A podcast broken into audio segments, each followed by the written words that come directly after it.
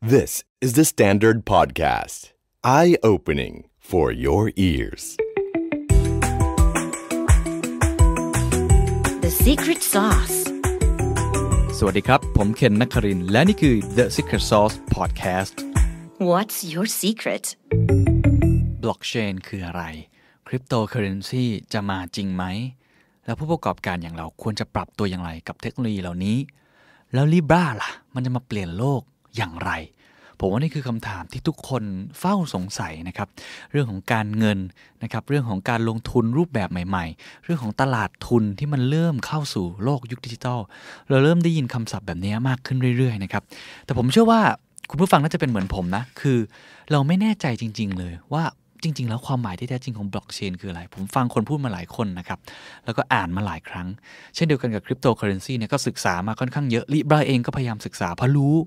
ว่านี่คืออนาคตที่น่าจะเกิดผลกระทบอย่างสูง ถ้าไม่เริ่มปรับตัวไม่ทำความเข้าใจตั้งแต่วันนี้ อาจจะโดนทิ้งไว้ข้างหลัง แต่ว่าวันนี้ครับผมได้พูดคุยกับบุคคลท่านหนึ่ง ซึ่งในส่วนตัวผมผมคิดว่าเขาคือคนที่เล่าเรื่องบิตคอยเล่าเรื่องบล็อกเชนได้เข้าใจง่ายที่สุดคนหนึ่ง และมันจะมากระทบกับเราอย่างไร ผมพูดคุยนะครับกับคุณท็อปจิรายุทธทรัพย์ศรีโสภานะครับ ก็ตอนนี้ถ้าใครติดตามเรื่องบิตคอยเรื่องลิบราเนี่ยคนนี้น่าจะเรียกได้ว่าเป็นคนที่คิวชุกที่สุดคนหนึ่งนะครับ เขาก็เป็นนักธุรกิจนะครับ ก่อตั้งเว็บเทรดนะครับ ชื่อ BitCup แล้วก็เว็บซื้อขาย Bitcoin ชื่อ coins.co.th ซึ่งทั้ง 2 เว็บนี้เนี่ยได้รับการรับรองจากกรตเรียบร้อยแล้วนะครับเออนอกจากนี้คุณท็อปจิรยุทธ์ยังได้ถูกเลือกให้เป็นหนึ่งในบอร์ดของประธานสมาคมฟินเทคแห่งประเทศไทยด้วย เป็นคนหนุ่มครับที่โอ้โหผมฟังเขาพูดเนี่ยรู้สึกว่าโอ้โหเราต้องทำการบ้านเรื่องนี้อีกเยอะเก่งมากนะครับ แต่ต้องบอกกันว่าคุณท็อปเนี่ยเขาเขาเอ่อเรียนจบจากจากต่างประเทศนะครับ เพราะฉะนั้นอาจจะมีสับแสงภาษาอังกฤษเยอะนิดนึงนะครับก็เอ่อแต่ผมเชื่อว่าฟังแล้วพอจะเข้าใจได้ ผมจะพยายามนะครับช่วยตบๆเข้ามาให้เข้าใจง่ายขึ้น ช่วยตั้งคำถามที่มันใกล้ตัวพวกเรามากขึ้น แต่ผมมั่นใจครับ ว่าวันนี้ความรู้เกี่ยวกับบล็อกเชนและคริปโตเคอเรนซีของคุณจะเปลี่ยนไป ผมเริ่มคำถามแรกกับคุณท็อปว่า อะไรคือเหตุผลที่ทำให้ดิจิทัลเคอเรนซีกำลังจะสร้างผลกระทบกับโลกนี้ครับ ความจริงเหตุผลที่ทำมันทำให้เกิดดิจิทัลเคอเรนซีได้เนี่ย เพราะว่า environment หลาย ๆ อย่างมันพร้อม ไม่ใช่แค่เรื่องเทคโนโลยีอย่างเดียวนะครับ ผมอยากจะบอกว่าทุกคนในยุคเนี้ยเราอยู่ในใช้ชีวิตอยู่ในยุคที่เราเรียกว่าอินเทอร์เน็ตเซนทรี ครับ เราไม่ได้อยู่ในยุค industrial revolution แล้วนะครับ ซึ่งทุกอย่างมันโดนดิจิทัลไปหมดแล้ว ครับ นะครับ อย่างที่ 2 คือหลัก ๆ มันมีทั้งหมด 3 อย่างที่เปลี่ยนโลกนะครับ อย่างแรกก็คือเออก็คือเรื่องของข้อมูลตอนเนี้ยครับเอ่อมันไม่มี asymmetric information แล้ว คือมัน ทุกคนสามารถเข้าถึงข้อมูลได้ในเลเวลเดียวกัน อืม ตอนเมื่อก่อนเนี่ยอยากจะเปิดบริษัท ไม่รู้เลยว่าต้องทำยังไงบ้าง ครับ ไปเปิดหา yellow pages อืม ใช่ไหมครับ ตอนนี้อยากจะรู้อะไรเข้า Google หาหมดได้หมดเลย ใช่ไหมครับ อย่างที่ 2 ก็คือเรื่องของโมบายโฟนมีคนที่ชื่อว่าสตีฟจ็อบส์นะครับได้พุทซูเปอร์คอมพิวเตอร์นะครับเข้ากระเป๋าของทุกคน ครับ แปลว่าบริษัทใหญ่ ๆ ทั่วโลกเนี่ยสามารถเข้าถึงคนได้แล้ว โดยที่ไม่ไม่ต้องมี barriers to entry นะครับเรื่องที่ 3 ก็คือเรื่องของ cloud computing ครับ ที่เมื่อก่อนเนี่ยคนอยากจะคิดไอเดียอะไรใหม่ๆเนี่ยต้องมีเงินทุนที่หนามาก ตอนนี้อ่าใช้ cloud ใช้มีเงินไม่กี่บาทก็สามารถเปิดบริษัทใหม่ได้แล้ว ที่เป็นอินเทอร์เน็ตสตาร์ทอัพคอมพานี ครับ ซึ่งมันทำให้บริษัทเนี่ยมันเกิดขึ้นมาเยอะมาก แล้วก็ computer literacy ทั่วโลกเนี่ยมันสูงขึ้นเยอะ ครับ มาก ก็ นะครับ มีข้อที่ 1 free access เข้าถึงได้ Information ใช่ ไหม ครับ อันที่ 2 ก็เป็นเรื่องของ smart devices อุป ใช่ ก ค ร รั ณ์ บ ที่มันกลายเป็นซูเปอร์คอมพิวเตอร์อยู่ในโทรศัพท์มือถือทุกคนแล้วก็ติด ใช่ครับ ตัว อันสุดท้ายคือ cloud computing ใช่ครับ ซึ่งมันทำให้บริษัทแบบใหม่เกิดขึ้นมาเยอะมาก แล้วคนทั่วทั่วโลกนะครับสามารถเข้าถึง access โดยที่เข้าถึงบริษัทที่มันเกิดขึ้นมาทุกๆ นาทีเนี่ยครับ ครับ ที่มันเกิดขึ้นมาโดยต้นทุนที่ต่ำมากนะครับเข้ามาเข้าถึงบริษัทพวกนี้ได้แล้ว โดย ครับ ที่สุดท้ายเนี่ยเขาก็มีทางเลือกนี้เขาก็จะเลือกใน option ที่บริษัทที่มันดีจริง ๆ ที่มีประโยชน์ต่อเขาจริง ๆ บริษัทที่อ่ามี dead weight loss เยอะ inefficiency สูงก็จะแพ้ไปใช่ไหมครับแล้วอันที่สี่ที่สำคัญก็คือ blockchain technology มันมานะ ครับ ก่อนหน้านี้ความจริงโลกของเรามีสิ่งที่เรียกว่าดิจิทัลเคอเรนซีต้องนานแล้วนะครับ แต่มันเป็น centralized คือออกได้ด้วยเออองค์กรใดองค์ ค ก ว ร บ หนึ่ คุ ง มโดยปาร์ตี้ไม่กี่ปาร์ตี้ ครับ ซึ่งเมื่อก่อนเราเล่นเกมก็จะมีพวกเกมไอเทมกัน อ่า ใช่ไหมครับ ใช่ พวกนี้ ใช่ ก็คือเป็นดิจิทัลเคอเรนซีชนิดหนึ่งเวลาเราโอนเงินข้ามแอปเนี่ยครับแบงค์ไม่ได้หอบเงินเป็นเป็นถุงๆข้ามกันรายวันไม่ใช่ มันเป็นแค่ accounting system account เงินวิ่งไปวิ่งวิ่งมา PayPal อย่างเงี้ยครับมันก็คือ digital currency แต่มันเป็น centralized digital currency แต่พอเรามี blockchain ที่มันเกิดขึ้นมาตอนปี 2009เนี่ยครับมันทำให้เกิดสิ่งที่เรียกว่า decentralized ใช่ไหมครับ digital currency ได้ ซึ่ง bitcoin เป็นตัวแรกที่มันเป็น fully decentralized ครับ digital currency นะครับ ซึ่ง Facebook เนี่ย ความจริง PayPal นะครับ ตอนที่เปิด PayPal อันแรกเลยเนี่ย objective ของ Peter Peter Thiel เขาบอกว่าเขาอยากจะสร้างเป็น digital US dollar แต่ในยุคเขาเนี่ย นั่นคือ objective ของมิชชั่นของบริษัทเขาเลยนะครับ แต่เขาไปไม่ถึงเพราะว่า เทคโนโลยียังไม่ถึง มันไปไม่ถึงใช่ไหมครับ แต่พอมายุคมาร์คซูเ e อร์เบิร์กปุ๊บ มีคนที่ชื่อว่าเจฟเบโซสสร้าง Cloud Computing ให้กับทุกบริษัททั่วโลก ไม่ต้องลงทุนในเซิร์ฟเวอร์ของตัวเอง มีคนอย่างสตีฟจ็อบส์เอามือถือใส่กระเป๋าทุกคน ครับ ใช่ไหมครับ มีคนอย่างซาโตชิสร้างบล็อกเชนเทคโนโลยีขึ้นมา ปรากฏว่าเขาใช้ existing infrastructure เนี่ยมารวมกัน สร้าง digital currency ที่มัน full decentralized ได้ แล้วสามารถเข้าถึงคนได้ โดยที่ไม่จำเป็นต้องพึ่งพาแบงก์หรือ barriers to entry แล้วเพราะว่าคนทุกคนมีมือถือหมดแล้ว ครับ เขาก็เลยบอกว่า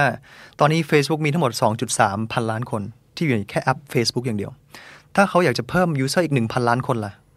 เขาจะใช้ความคิดเดิมๆไม่ได้ละ เพราะว่ามันเต็มแล้วไง user ทั่วโลกมีแค่ไม่เจ็ดพันล้านคน แล้วส่วนใหญ่ in the west เนี่ยในประเทศที่พัฒนาแล้วเนี่ยเป็นลูกค้าเขาหมดแล้ว เขาจะเพิ่ม the next billion user มันมันจะเรียกว่า NB NBU project next Bi- next billion ยูเซอ user ร์อีกพันล้านคนนั่นแหละ เขาต้องทำยังไง ครับ เขาก็มองว่า the next NBU project เนี่ย next billion user เนี่ย มันไม่ได้อยู่ที่ประเทศที่พัฒนาแล้ว มันอยู่ที่ประเทศกำลังพัฒนาอย่างในในโซนของเรา ในประเทศฟิลิปปินส์ใช่ไหมครับ ในในอาเซียน แล้วก็ในแอฟริกา ซึ่งคนพวกนี้เป็นอีกอีกหนึ่งพันล้านคนที่ไม่มีไม่มีแบงก์แอคเคาท์ ครับ แต่เขามีมือถือ นะครับ ซึ่งถ้ามาร์คซูเ e อร์เบิร์กเนี่ยครับเป็นคนผลักดัน Libra Association ให้มันเกิดขึ้นได้เนี่ยครับแปลว่าเขากำลังสร้าง financial infrastructure ที่จะทำให้คนอีก 1,000 ล้านคนเนี่ยใช้มือถือแทนแบงก์ account ได้เลย โดยที่เขาจะไม่มีความจำเป็นที่จะต้องไปเปิดแบงก์ account อีกต่อไป แต่คนพวกนี้สามารถทำทุกอย่างทุกธุรกรรมทางด้านการเงินเหมือนกับคนที่มีแบงก์ account ตรงที่ว่าเขาสามารถซื้อกาแฟได้ผ่าน QR code เขาสามารถจ่ายค่าน้ำค่าไฟ ค่าเทอมลูกได้ผ่าน ใช่ไหมครับ Messenger ของ Mark Zuckerberg เขาสามารถโอนเงินระหว่างการปล่อยกู้ระหว่างกันได้ โดยที่ไม่จำเป็นต้องมีแบงก์ account อีกต่อไป ครับ มันเป็น financial layer นะครับที่คนสามารถ build product on top ได้ ถ้าเรามีเป็น digital currency ลองคิดภาพนะครับแบงก์เนี่ยถูกสร้างมาจาก layer ที่เป็นดอลลาร์ที่เป็น physical แล้วเขาก็สร้าง infrastructure on top ใช่ไหมครับ ตอนนี้สิ่งที่มาร์คซูเ e อร์เบิร์กทำเนี่ยเขาสร้างเป็น digital layer ของดอลลาร์ จะทำให้บริษัทใหม่ ๆ สร้างเป็น infrastructure on top ที่จะเสิร์ฟคนในยุค Internet Century ครับ แบงค์ไม่ได้เสิร์ฟคนในยุค Internet Century แบงค์เสิร์ฟคนในยุค Industrial Revolution ครับ ฟังดูแล้วก็แบงค์นี่ต้องปรับตัวเยอะเหมือนกัน แต่ผมขอผมย้อนกลับไปนิดหนึ่งได้ไหมครับผมเชื่อว่าหลายท่านเนี่ยได้ยินคำว่าบล็อกเชนบ่อย อธิบายให้ฟังหน่อยว่าจริง ๆ มันคืออะไร หรืออาอาจจะเอาคอนเซปต์คำว่า centralize กับ decentralize ก่อนก็ได้ว่าการ decentralize เนี่ยมันส่งผลกระทบอย่างไรต่อวงการการเงินโลกบ้างครับ ครับ ก็อ่าอาจจะอธิบายบล็อกเชนเร็ว ๆ นิดหนึ่งนะครับ ก็บล็อกเชนเนี่ยมันเป็น protocol นะครับ หรือให้มองว่ามันเป็นเลเยอร์ที่ 2 ของอินเทอร์เน็ตที่มันเพิ่งมา หรืออินเทอร์เน็ตเจเนอเรชันที่ 2 ก็ได้ โอเคเข้าใจ อินเทอร์เน็ตเจเนอเรชันแรกเนี่ยเราจะเรียกมันว่า TCP/IP นะครับเป็นสิ่งเป็น protocol อีกชนิดหนึ่ง ครับ protocol คืออะไร คือถ้าสมมติใครไม่ได้เรียน computer science มาเนี่ยให้มองว่ามันเป็นภาษากลาง เป็น common language ให้คนบนโลกอินเทอร์เน็ตที่ต่างคนต่างจ้องที่จะโกงกันไม่เชื่อใจกันเนี่ยสามารถเข้ามา communicate กันในภาษาเดียวกัน เพื่อที่จะแก้ไขปัญหาหนึ่งปัญหาปัญหาหนึ่งบนโลกอินเทอร์เน็ต อย่าง protocol ดัง ๆ ที่คนทั่วทั่วโลกรู้จักกันก็คือ HTTP ถ้าใครเข้าไปเห็นเบราว์เซอร์ข้างบน ก็คือจะเป็นภาษาภาษาหนึ่งที่เราให้เรา access information ได้ อีก protocol หนึ่งก็คือ SMTP ให้คนส่งอีเมล ทั่วโลกในภาษาเดียวกัน ใช่ไหมครับและหรือถ้าใครรูดบัตรเครดิตออนไลน์จะเป็นกุญแจสีเขียว security protocol ที่เรียกว่า SSL ซึ่ง TCP/IP เนี่ยมันเป็น protocol นะครับ20 ปีแรก หรือเลเยอร์แรกของอินเทอร์เน็ต ที่ทำให้เราเนี่ยแลกเปลี่ยนทุกอย่างที่เป็นข้อมูลนะครับ ภาษากลางมันกันเถอะอืม ครับที่ทำให้เราแลกเปลี่ยนทุกอย่างที่ที่เป็นข้อมูล โอเค โดยที่ไม่จำเป็นต้องพึ่งพาหรือมีตัวกลาง โอเค เมื่อก่อนเนี่ยเราต้องพึ่งพาตัวกลาง เช่น บรรณาธิการหนังสือพิมพ์เวลาสื่อสารกัน โทรเลขในการสื่อสารกันไปรษณีย์แต่พอมี TCP/IP ปุ๊บ มันทำให้เกิดแอปพลิเคชันที่ build on top ที่เรียกว่า Facebook ที่เรียกว่า Line ที่เรียกว่า Skype ทำให้คนโทรไปต่างประเทศฟรีแล้ว ทุกๆวันนี้ที่เราส่งสวัสดีตอนเช้าบนไลน์หากันได้ ก็เพราะว่า TCP/IP มันวิ่งอยู่ข้างหลังบ้าน ใช่แล้วคือ มันทำให้เราแลกเปลี่ยนข้อมูลกันฟ แต่ รี ว่ามันมีการ decentralize ครั้งแรกไปก่อนแล้ว ใน ครับ แง่ของการสื่อสาร ของการสื่อสาร ตอน information ครับ โอเค อินเทอร์เน็ตหรือ TCP/IP เนี่ยมันมา democratize information โอเค นะครับ แต่มันไม่สามารถมา democratize มูลค่าได้ 20 ปีที่ผ่านมา เพราะว่ามันมีขีดจำกัดในความสามารถของตัว TCP/IP ซึ่งมันทำให้เราสื่อสารกันฟรีโทรไปต่างประเทศกันฟรี มีมีประสิทธิภาพมากขึ้นก็จริงในการแลกเปลี่ยนข้อมูล แต่มันทำด้วยวิธีการเดียวคือวิธีการเพิ่มสำเนานะครับถ้าสมมติผมบอกให้คุณอีเมลไฟล์รูปภาพที่อยู่บนเครื่องคุณ ครับ มาให้ผมหน่อยอีเมลแบงค์อ่า PDF ไฟล์ที่อยู่บนเครื่องคอมพิวเตอร์มาให้ผมหน่อยพอผมได้รับปุ๊บคุณยังมีสำเนาอันเดิมอยู่ในเครื่องถูกไหมครับ มันเป็นการสื่อสารโดยการเพิ่มสำเนามาอีกอันหนึ่ง อ๋อที่เราทำกันอยู่ทุกวันนี้คือการเพิ่มสำเนา เพิ่มสำเนา ไม่ได้ส่งไม่ได้ส่งตัวเดิมอันนั้นมาให้ถูกไหม ใช่ครับเพราะว่า โอ สุดท้ายคุณยังมีไฟล์อันเดิมอยู่ในเครื่องถูกไหมครับ เข้าใจแล้ว ถึงแม้ว่าคนที่คุณส่งไปก็ได้รับ โอเค ซึ่งถ้าสมมติเราพูดถึงข้อมูลเนี่ยมันมีสำเนาเยอะยิ่งดี เพราะว่ามันคือการ maximize communication ครับ จะมีอีกกี่พันล้านสำเนาเศรษฐกิจมันอยู่รอด อืมอืมอืม แต่ถ้าลองคิดภาพว่ามันเป็นแบงค์พันขึ้น มาล่ะ สมมติเราดิจิทัลแบงค์พันในรูปแบบเดียวกับ PDF หรือไฟล์รูปภาพ แล้วพอผมอีเมลไปให้คุณแล้ว ผมยังมีแบงค์พันอันเดิมอยู่ใน เครื่อง ก็ดีเหมือนกันนะฮะ อย่างแรกที่ผมทำก็คือไปลาออกจากงานถูกไหมครับ อย่างที่สองก็คือจะนั่งส่งแบงค์พันอันนี้ให้กับทุกคนที่ผมรู้จัก ใช่ ภายในหนึ่งวันเมืองไทยจะกลายเป็นเวเนซุเอลาทันทีเลย จริงจริง มันไม่เวิร์กไงครับ ครับ เพราะว่าฉะนั้น 20 ปีที่ผ่านมาเนี่ย เทคโนโลยีมันยังไม่ถึงอืม ใช่ครับ ซึ่งเทค20 ปีที่ผ่านมาเนี่ยมันก็มา disrupt แค่วงการการสื่อสารหรือสิ่งพิมพ์หรือ information เข้าใจ นะครับ 20 ปีเนี่ยเราเพิ่งมีเป็นสิ่งที่เรียกว่า information web อืมอืมอืม GDP ของของบริษัท หรือ market cap ของบริษัทที่เป็น physical เกี่ยวกับการแชร์ข้อมูลเนี่ยเล็กลงเรื่อย อืม ๆ ลองสังเกตว่าโทรเลขไม่อยู่แล้ว อ่าจริง ใช่ไหมครับ Post Today ปิดตัวไปแล้ว ครับ ใช่ไหมครับช่อง 3 ใครจะคิดว่าวันนี้ติดลบแล้ว อืม ต้องดึงพี่บีมาจากช่อง 3 มาช่วยกู้สถานการณ์ มาช่วยอืม แต่ดิจิทัลเพลเยอร์ที่เกี่ยวกับการแชร์ข้อมูลนะครับใหญ่ขึ้นเรื่อย โอเคเข้าใจละ ๆ Google ใหญ่ขึ้นเรื่อยๆ Facebook ใหญ่ขึ้นเรื่อยๆเพราะว่าข้อมูลถ้ามันอยู่ในรูปแบบของดิจิทัลมัน effective กว่า อืม ทำงานได้ 24 ชั่วโมง 7 วันต่อสัปดาห์ พูดภาษาเดียวกันไม่มีค่าใช้จ่าย ฟิสิกอลนี่ต้องรอคนตื่นมาทำงาน คุยกันคนละภาษา โทรเลขคุยกันหนังสือพิมพ์โทรทัศน์คนละเจ้าของคนละภาษา มีค่าแปลภาษา inefficiency dead weight loss เต็มไปหมดเลย อืม ผมอยากจะบอกว่า 20 ปีให้หลังเนี่ย สิ่งที่เรียกว่าบล็อกเชนมันมาแล้ว อืม มันเป็นระยะที่ 2 โอเค ของ ห็ อินเทอร์เน็ต ภาพเห็นภาพ เจเนอเรชันที่ 2 ของ ครับ อินเทอร์เน็ตนะครับ ซึ่งมันเป็นโปรโตคอลเหมือนกันที่วิ่งอยู่ข้างหลังบ้าน ไม่ต่างกับ TCP/IP อืม แต่ข้อแตกต่างก็คือมันทำให้เราแลกเปลี่ยนทุกอย่างที่เป็นมูลค่า อืม นะครับโดยที่ไม่จำเป็นต้องพึ่งพาหรือมีตัวกลาง อันแรก ก แลก ต่อ เปลี่ยนข้อมูล อันนี้เป็นมูลค่า ครับ นี่คือข้อแตกต่างคีย์เวิร์ดที่แตกต่างกัน เข้าใจแล้ว นะครับ อืม information web กับ value web นะครับซึ่งจำได้ไหมครับที่ผมบอกว่า 20 ปีถ้าสมมติเราใช้แค่ TCP/IP 20 ปีที่ผ่านมา มันสื่อสารกันโดยการเพิ่มสำเนา ครับ นะครับเรามีสำเนาในกับในเอ่อในเครื่องของเรา แต่ถ้าตอนนี้เรามีเรามีบล็อกเชนเนี่ยเราใส่เลเยอร์ที่ 2 ของของอินเทอร์เน็ตเข้าไปแล้วเนี่ยมันสามารถทำให้เราเนี่ยดิจิทัลนะครับแบงค์พันแล้วเวลาผมส่งอีเมลแบงค์พันไปให้คุณแล้วเนี่ยแบงค์พันอันเดิมที่อยู่ในเครื่องของผมเนี่ยจะหายไปเลย จะไม่มีสำเนาอันเดิมอยู่ในเครื่องอีก มันมาแก้ไขปัญหาที่เราเรียกว่า double spend problem การมีสำเนาในโลกออนไลน์นะครับมีคำพูดหนึ่งที่ผมชอบมากนะครับเขาบอกว่า 20 ปีที่ผ่านที่ผ่านมาเนี่ยอินเทอร์เน็ต creates digital abundance digital abundance แปลว่าอะไรแปลว่าอะไรก็แล้วแต่ที่เราอัปโหลดเข้าไปเนี่ยมัน abundance มากมัน copy เพิ่มเติมได้ตลอด อยากจะมีกี่ไฟล์กี่พันล้านไฟล์ ครับ นั่ง copy ได้ เขาบอกว่าตอนเนี้บล็อกเชน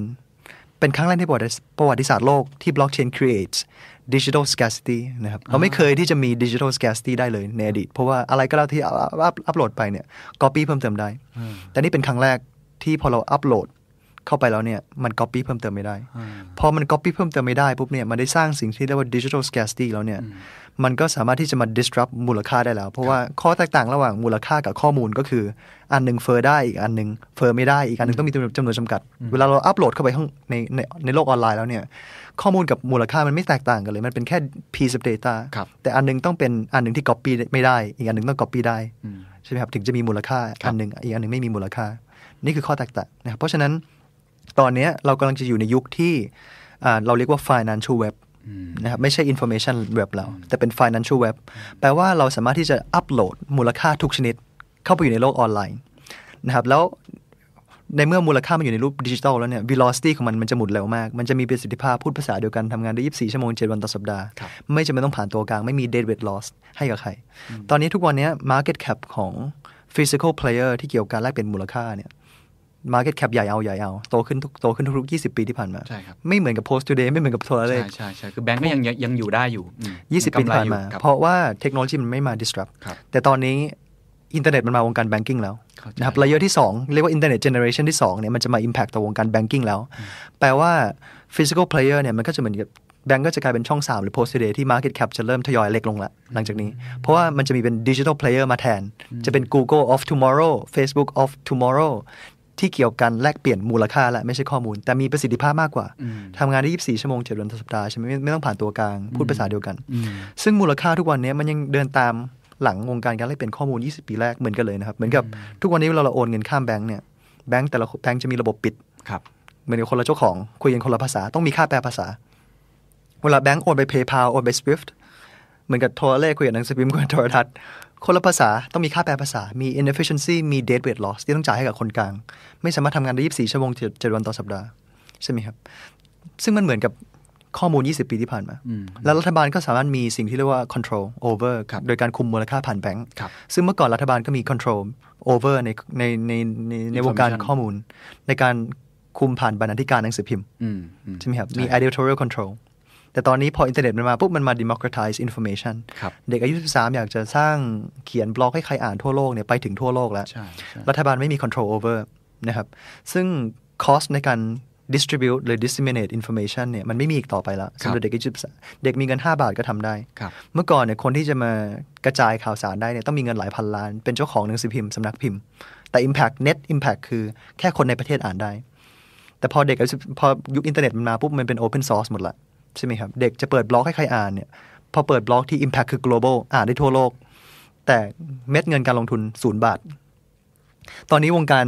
20 ปีให้หลังเนี่ย วงการแลกการแลกเปลี่ยนมูลค่ามันคล้ายๆกันเลย คนที่จะให้คน disseminate value กระจายมูลค่าได้เนี่ย ต้องเป็นเจ้าของแบงก์ ซึ่งต้องมีเงินหลายพันล้าน แล้วรัฐบาลก็มี editorial มีมีคล้ายๆ editorial control มี control over ของแบงก์ใช่ไหมครับ แต่หลังจากนี้พอบล็อกเชนมันมาเนี่ย เด็กอายุ13 อยากจะสร้างเป็น transaction network ที่ดีกว่าแบงก์ และ impact คือ global ให้คนมา transact asset ชนิดใดชนิดหนึ่งได้แล้ว ครับ เหมือนเปิดบล็อกได้เลย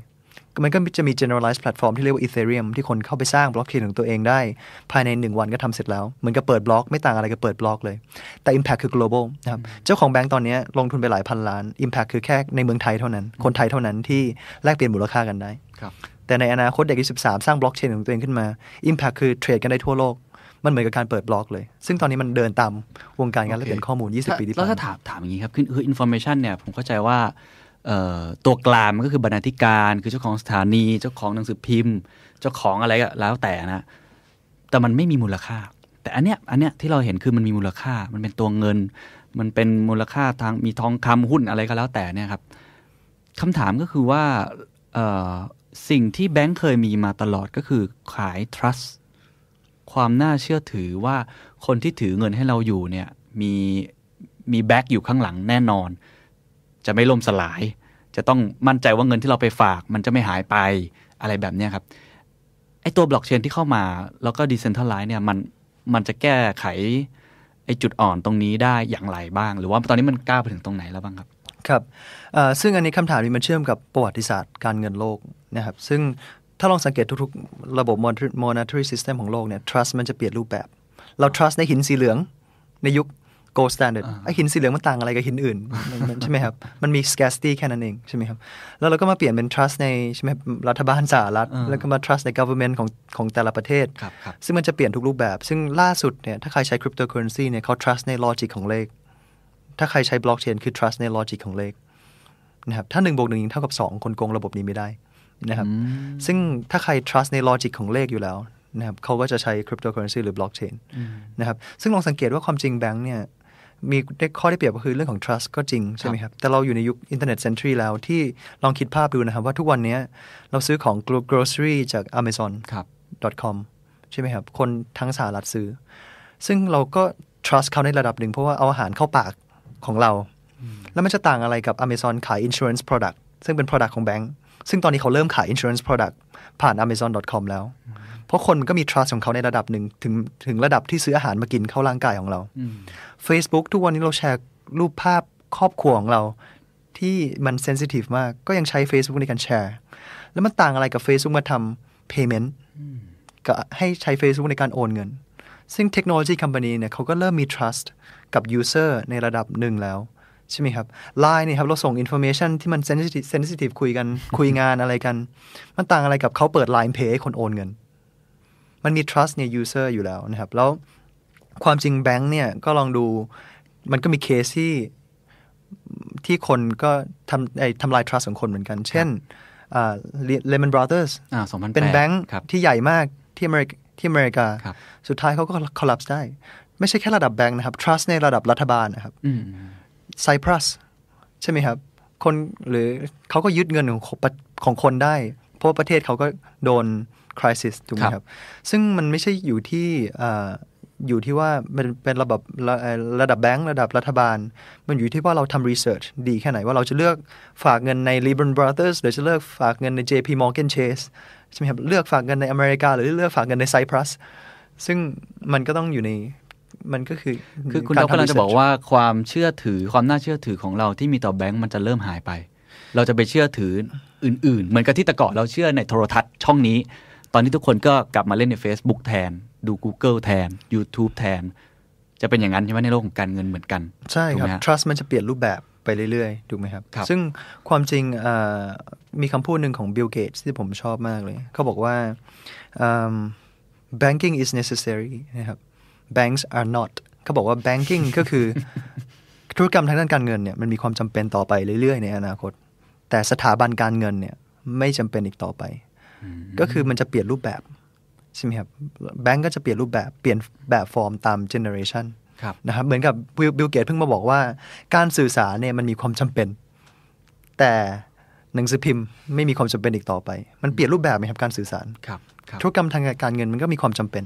กู้เงินโอนเงิน ยั มัน งมี มี จำเป็ ทุ น ก อยู่ ๆเจเนอเรชัน อื แต่มันแค่เปลี่ยนไม่ใช่เป็นหนังสือพิมพ์แล้วใช่ไหมครับเปลี่ยนเปลี่ยนรูปแบบการการทำธุรกรรมทางด้านการเงิ อ่ะ น อนาคตเอ่อในมุมมองคุณท็อปเนี่ย มันจะเป็นยังไงครับในวงการการเงินเนี่ยที่ที่เราพอที่จะเห็นภาพอาจจะสมมติอ่ะปีหน้าลิบราเกิดขึ้นจริง แล้วก็ในมุมมองส่วนตัวผมก็เชื่อคล้ายๆคุณท็อปคือน่าจะเกิด Impact พอสมควร แต่ว่าผมไม่ได้อยู่วงการการเงิน เราก็เอ่อไม่แน่ใจไม่กล้าฟันธงขนาดนั้น แต่ในมุมมองคุณท็อปเนี่ยมันมันจะเกิดอะไรขึ้นต่อไปหลังจากนี้ อะไรคืออุปสรรคอะไรคือโอกาสของคนทำงานทั่วไป ผมผมจะเลิกใช้เงินสดเลยหรือเปล่าครับ หรือว่าผมจะเลิกฝากเงินกับแบงค์หรือเปล่า แล้วผมก็มาอยู่ในรีบราแล้วก็เพียร์ทูเพียร์ฝากกับคนนู้นปล่อยกู้อะไรมันมันจะเป็นยังไงต่อฮะ ครับเอ่อเอ่อในอนาคตเนี่ยครับเราจะมีสิ่งที่เรียกว่า Open Financial Web นะครับอันนี้คือมาแน่นอนนะครับ Open Financial Web และสิ่งที่ผมคอนเฟิร์มได้คือ Cryptocurrency ยังไงก็มานะครับแน่นอนเหมือนกับผมสามารถคอนเฟิร์มได้ว่าโซเชียลมีเดียมันมา แล้ว แต่ผมไม่รู้ว่าตัวไหนคือ High Five ตัวไหนคือ Facebook แต่ โอเค overall เนะครับโลกเรากำลังจะมี โอเค สิ่งที่เรียกว่าโซเชียลมีเดีย อาจจะไม่ใช่รีบราก็ได้ อาจจะเป็นตัวอื่นก็ได้แต่คริปโตมาแน่ ครับ โอเค ซึ่งผมมองว่าอืมมันมีคำพูดอีกคำหนึ่งที่ผมชอบมากนะครับ เขาบอกว่าเว็บ 1.0 เนี่ยมันเกี่ยวกับการ publish information ให้คนอ่าน เขาบอกว่าเว็บ 2.0 เนี่ยมันคือ interaction หลังจากที่เรา media publish อืม เสร็จปุ๊บ คนสามารถเข้ามา interact กันได้ละ ให้คอมเมนต์อะไร ก็คือพันทิป Facebook ครับ ใช่ไหมครับ ซึ่งเว็บ 3.0 เนี่ยเขาบอกว่าจะไม่เราเนี่ยสามารถแลกเปลี่ยนมูลค่ากันได้ละนะครับ ซึ่งเว็บ 3.0 มันกำลังจะมานะครับ Open Financial Web นะครับ ซึ่ง Libra เนี่ยมันคืออาอยากจะให้มัน ความจริงมันเป็นอีกวันหนึ่งที่โลกเราควรจะจดจำในประวัติศาสตร์นะค ครั รับ บ ซึ่งผมมองว่า Libra เนี่ยมันเป็นโมเมนต์ที่เหมือนกับถ้าเทียบ 20 ปีที่แล้วเนี่ยเหมือนกับโมเมนต์ที่ Netscape มันออกมา เป็นโมเมนต์ที่ hit mass adoption เบราว์เซอร์ตัวนั้น เบราว์เซอร์ตัวแรกที่ Mark Anderson เป็นคนคิด หลังจากนั้นเราก็มีเป็น Google Chrome มีเป็น Internet Explorer แต่ใช่ไหมครับแต่แต่เน็ตเน็ตสเคปเนี่ยมันเป็นโมเมนต์ที่ทำให้อินเทอร์เน็ตมัน reach mass เข้าใจละ adoption เข้าใจ ซึ่งผมมองว่า Libra เนี่ยเป็นเป็นตัวแรกเป็นโมเมนต์คที่รับ จะทำให้ cryptocurrency reach mass adoption นะครับแต่ผมไม่สามารถฟันธงได้ว่า ตัวไหน มันจะเป็น Internet Explorer หรือจะเป็น Google เข้าใจ Chrome หรือเปล่า ครับ นะครับแต่มันมาแน่นอนคริปโตเคอเรนซี ครับ นะครับซึ่งผมมองว่าในอนาคตเนี่ยทุกคนจะมีฟรีดอมที่จะ choose ที่จะเลือกว่าจะใช้ภาษาไหนในการ communicate มูลค่า เหมือนกับที่ 20 ปีที่ผ่านมาตอนนี้คนมีออปชันที่จะเลือกแล้วว่าเราอยากจะใช้ใช้แพลตฟอร์มไหนในการ communicate information จะใช้ Facebook Twitter Instagram อีเมลแล้วแต่ ใช่ครับ แต่เมื่อก่อนเราไม่มีทางเลือกนะครับ เมื่อก่อนเราต้อง communicate กันผ่านบรรณบรรณาธิการหนังสือพิมพ์ หรือโทรเล ส่งจ ข ดหมาย ใช่ไหมครับส่งจดหมายมีไม่กี่ทางเลือก แต่พอ TCP/IP มันมาปุ๊บมันทำให้แอปพลิเคชันหลายๆอันเกิดขึ้นมา อืมเข้าใจ นะครับ Facebook สร้างบน TCP/IP Line สร้างบน TCP/IP Skype สร้างบน TCP/IP ถ้าเราไม่ชอบ user experience ของ Facebook Messenger ในการคุยกัน เราก็ใช้ Line ในการคุยกันใครไม่ชอบใช้ Line ก็ใช้ WhatsApp สุดท้ายหลังบ้านมันคือ TCP/IP นะครับเพราะฉะนั้นตอนเนี้ยในวงการการแลกเปลี่ยนมูลค่าเนี่ยเราเหมือนกับยังไม่มีตัวตัวเลือกต้องใช้แบงก์ต้องใช้เงินบาทเท่านั้น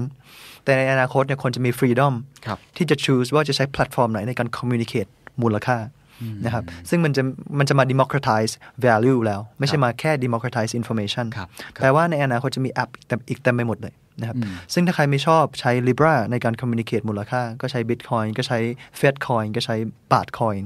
ก็ได้ แต่สุดท้ายแล้วเนี่ย ผมมองว่า โอเพนบล็อกเชนนะครับจะเป็นจะเป็นบล็อกเชนที่ชนะเลิศชนะที่สุดในอนาคต เพราะว่ามันคือแพลตฟอร์มที่ทำให้คนเนี่ยสามารถช่วยกันเข้ามาคิดค้น innovate จนสุดท้าย Product มันจะเป็น Product ที่ดีที่สุด เพราะผมเชื่อว่ายังไง Product ที่ดีที่สุดจะเป็น Product ที่ชนะในอนาคตที่มันแก้ไขปัญหาให้ผู้คนจริงๆนะครับอย่าง 20 ปีที่ผ่านมาให้มองวงการการแลกเปลี่ยนข้อมูลนะครับตอนที่ TCP/IP มันออกมาเนี่ยครับเจเนอเรชันแรกของบริษัทที่ใช้เนี่ยเขาใช้ intranet เป็นระบบปิด ครับ เขากลัวมากเลย เพราะว่าอะไรก็ไม่รู้อินเทอร์เน็ตคอนโทรลไม่ได้ เขาใช้ทุกรัฐบาลยุคแรก บริษัทยุคแรกใช้อินทราเน็ตหมดเลยแล้วแล้วก็มีไฟวอลกั้นเต็มไปหมดเลย มีแบ r รียอะไรเต็มไปหมดเลย สุดท้ายมันก็พัฒนาไปได้ระดับหนึ่ง แต่สุดท้ายมันเป็นเจเนอเรชันที่ 2 ของคัมปานีที่ใช้อินเทอร์เน็ตที่มันมาเปลี่ยนแปลงโลก เพราะว่าคนตัวเล็กตัวน้อยสามารถเข้ามาอินโนเวตอะไรก็ได้โดยที่ไม่ต้องขอ permission ใคร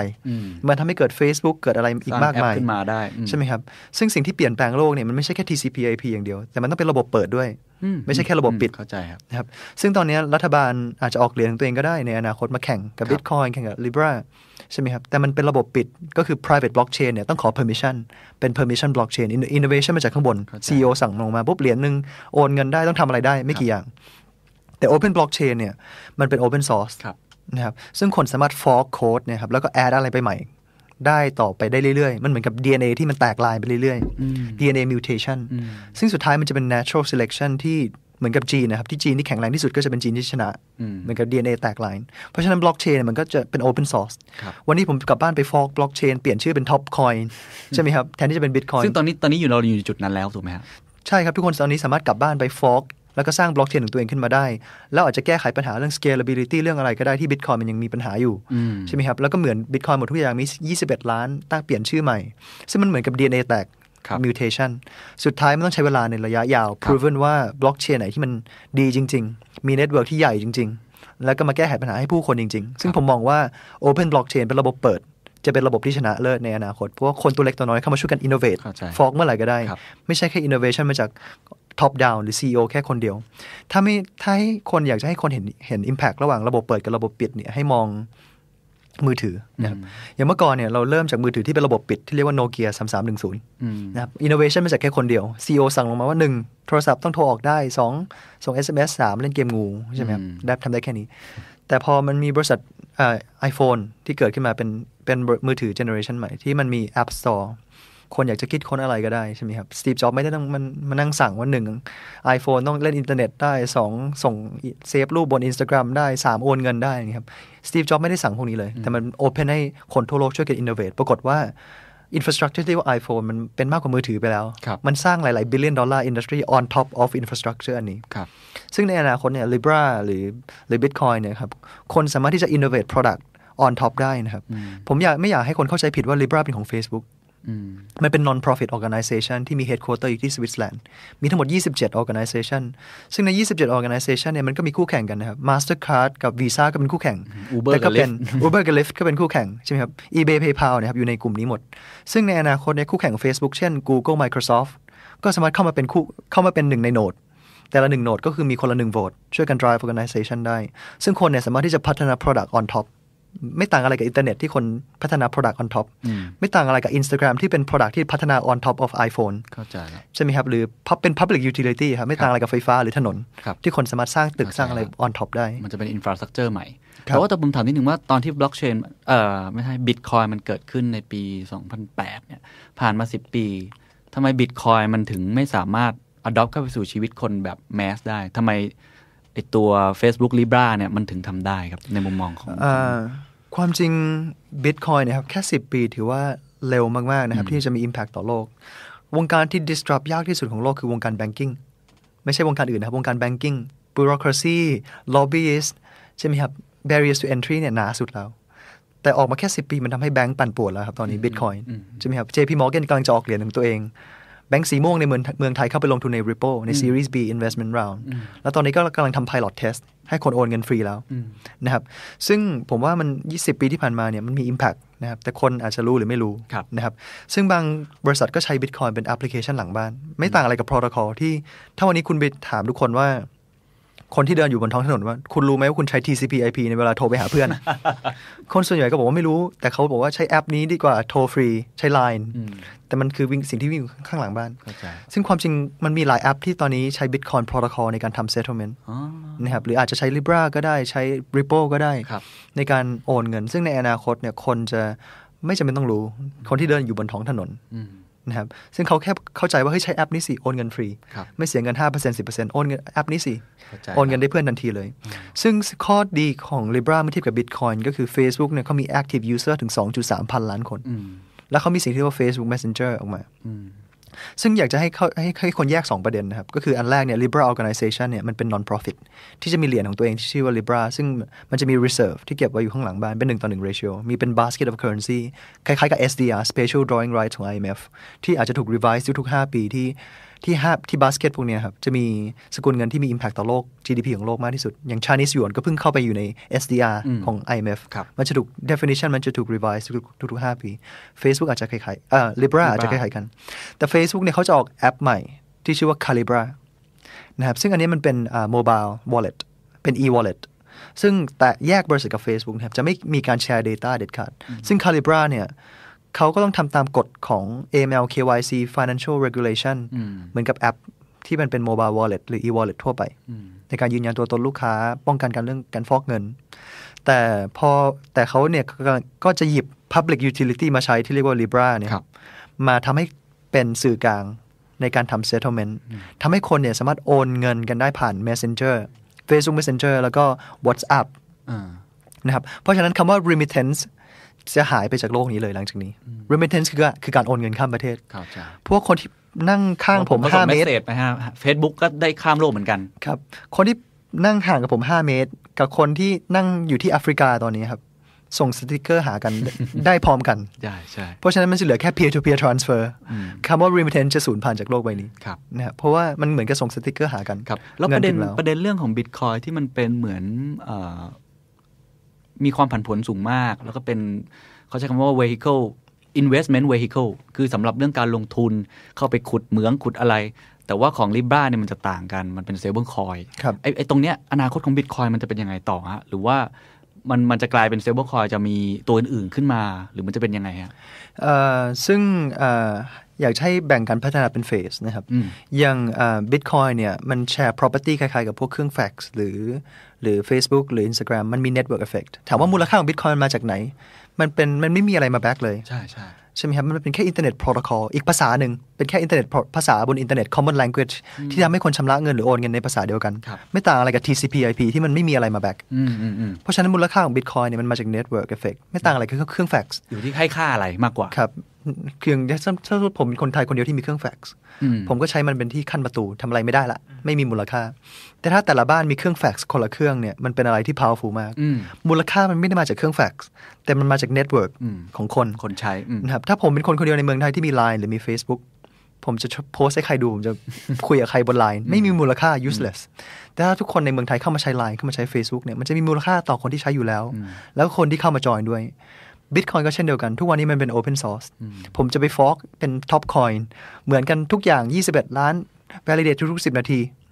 เหมือนกันเป๊ะเลย แต่เปลี่ยนชื่อแค่ Top Coin เนี่ยถ้าไม่มีคนใช้มันก็ useless เพราะฉะนั้น value ของ Bitcoin มันมาจาก network effect แล้ว network effect เนี่ยมันมันจะมีทั้งหมด 2 impact การพัฒนานะครับเฟสแรกเนี่ยก่อนที่จะทำให้เกิด network effect ได้เนี่ยมันต้อง drive ด้วยการ speculative value มาจาก speculative asset ซึ่งตอนแรกเนี่ยมันก็คือกลายเป็น investment vehicle ที่จะจะทำให้ ครับ อ่าราคามันขึ้นลงเพราะคนเข้ามาเก็งกำไร หวังว่ามันคือมันจะกลายเป็น internet protocol ตัวถัดไป ที่จะเป็นกลายเป็นภาษาของอินเทอร์เน็ตที่ทำให้คนโอนมูลค่า แล้วในเมื่อหลักเศรษฐศาสตร์ก็คือมันมีแค่ 21 ล้าน แต่ถ้าทุกคนใช้ตัวนี้หมดในการสื่อสารกันในการโอนมูลค่าในโลกอินเทอร์เน็ตเนี่ยตามหลักก็คือ demand curve มันต้องขับขยับไปทางขวา supply curve มัน vertical เราต้องมีเป็น capital gain ในที่สุดถูกไหมครับเพราะ supply มันจำกัด ซึ่งคนก็เลยเข้าไป speculate กัน แต่นี่ก็คือหลักการ finance พอคนเข้าไป speculate ปุ๊บ มันทำให้ user base มันใหญ่ขึ้น จากตอนแรกไม่มีคนเข้าไปเลยถูกไหมครับ พอ user base มันใหญ่ขึ้นเนี่ย ตอนนี้สมมติมี exogenous shock ที่ถ้าเปรียบเทียบให้คนเข้าใจง่ายๆเนะครับ user base ให้เปรียบเหมือนกับตอนนี้ bitcoin เป็นเหมือนกับสระว่ายน้ำนะครับ exo- exogenous shock ที่เข้ามาฮิตเนี่ยให้ให้เปรียบเทียบเหมือนเป็นคนอ้วน เวลาคนอ้วนกระโดดไปสระว่ายน้ำเนี่ยมันมี big splash มันมี volatility ต่อราคา ช็อกอะไรก็ตะช็อกอะไรก็แล้วแต่ที่ฮิต exhaustion shock แต่ถ้าสมมติ user base มันใหญ่ขึ้นไปเรื่อยๆ คนเข้ามา speculate ขึ้นไปเรื่อยๆเรื่อยๆจนสุดท้ายสระว่ายน้ำมันกลายเป็นมหาสมุทร exhaustion shock คนเดิม คนอ้วนคนเดิมคนเดิมเนี่ยกระโดดลงไปในมหาสมุทรเนี่ย ไม่ได้ มันแทบ กระทบ จะไม่มี impact ต่อราคาเลย ครับ เพราะฉะนั้นในระยะยาวเนี่ยตอนในระยะสั้นก่อนนะครับ short term เนี่ย bitcoin จะกลายเป็น investment vehicle แต่ในระยะยาวเนี่ยมันจะกลายเป็น transactional protocol เพราะว่าตามหลักเศรษฐศาสตร์ก็คือ ราคามันจะนิ่งแล้วถ้า user base มันใหญ่ ไม่ต่างอะไรกับ US ดอลลาร์หรือทองคำนะครับ ถ้าทองคำมันกลายเป็นสระว่ายน้ำเมื่อไหร่คนไม่ใช้ทองคำแล้ว ผมคนเดียวก็สามารถเล่นกับราคาทองคำได้ หรือถ้าคนไม่ใช้ US ดอลลาร์แล้ว user base มันเล็กกลายเป็นสระว่ายน้ำคนอ้วนกระโดดลงไปก็ big splash อยู่ดี ครับ มันก็ไม่ได้เพกที่ 30 กว่าบาทอยู่ดี อืม แต่พอดี US ดอลลาร์ user base มันใหญ่มาก มันกลายเป็นมหาสมุทร มันก็เลย stable นะครับ ซึ่งผมมองว่าในระยะสั้นเนี่ย Bitcoin เป็น investment vehicle นะครับ ในระยะยาวถ้ามันใหญ่ไปเรื่อยๆเนี่ยจนสุดท้าย productivity เท่ากับจำนวน supply ของ Bitcoin แล้วเนี่ย มันจะเป็น flat ที่มันเป็นเป็น stable ของมัน ซึ่งคุณท็อปมอง กลายเป็น มีมี transaction ความเป็นไปได้สูง ตอนนี้ยังเขายังยังเป็น winning blockchain อยู่นะครับ ซึ่งมันเป็น open source ผมก็ confirm ไม่ได้ว่ามันคือ high five หรือ Facebook โอเค ถ้าผมรู้ว่ามันมันเป็น Facebook ตั้งแต่ day one ผมก็คงลงทุนตัวนี้แล้วก็ไม่ทำอะไรแล้วถูกไหมครับ ซึ่งเราไม่รู้เลยนะครับ มันเป็นการ speculate ซึ่งเมื่อก่อนเนี่ย ก่อนที่ TCP/IP มันจะมาเนี่ย คนก็แข่งกัน อืม คนก็คิดว่าไม่รู้ว่ามันมี compete มันมี competing protocol อืม จนสุดท้าย TCP/IP เป็น winner อืม เป็น win- winner protocol สำหรับแลกเป็นข้อมูล ตอนนี้เรากำลังกำลังกำลังจะหา winning protocol สำหรับแลกเป็นมูลค่า ในโลกอินเทอร์เน็ต ซึ่งตอนนี้ Bitcoin เป็นผู้นำอยู่ มี network effect ที่ใหญ่ที่สุด แต่แต่ แต่ มัน Facebook ครับ นะครับ อ่ะ Facebook Libra เนี่ย มันรอไม่ไหวให้ถึงจุดที่มันกลายเป็น transactional protocol เหมือน Bitcoin ที่ต้องมานั่ง bootstrap network effect เข้าใจละ เขาก็เลยเพกด้วยมีมีเป็น asset backed อ่าอ่าข้า เพื่อที่จะการันตีราคา เพราะว่า user base เขาอยากจะให้ เขารอไม่ได้อะ รอไม่ได้ใช่ครับ มันรอให้สระกลายเป็นมหาสมุทรไม่ได้เขาเลยแบ็กด้วยไอ้เคอร์เรนซีปัจจุบันไปเลย ใช่ครับ ซึ่งไม่ใช่แค่ currency เดียวนะครับ หลายๆ เป็น basket of currency ครับ มีหลาย ๆ ประเทศ แล้วก็ไม่ได้เก็บที่แบงก์ประเทศใดประเทศหนึ่ง กระจายเก็บตามแบงก์ทั่วโลก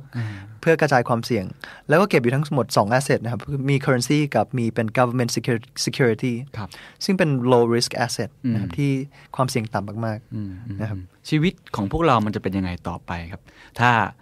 เอ่อ20 ปีที่แล้วเราคงไม่คิดเหมือนกันว่าวันนี้เราจะไถ Facebook อ่านข่าว จะเกิดเดอะสแตนดาร์ดเกิดขึ้นในโลกโซเชียลมีเดียในโลกออนไลน์ได้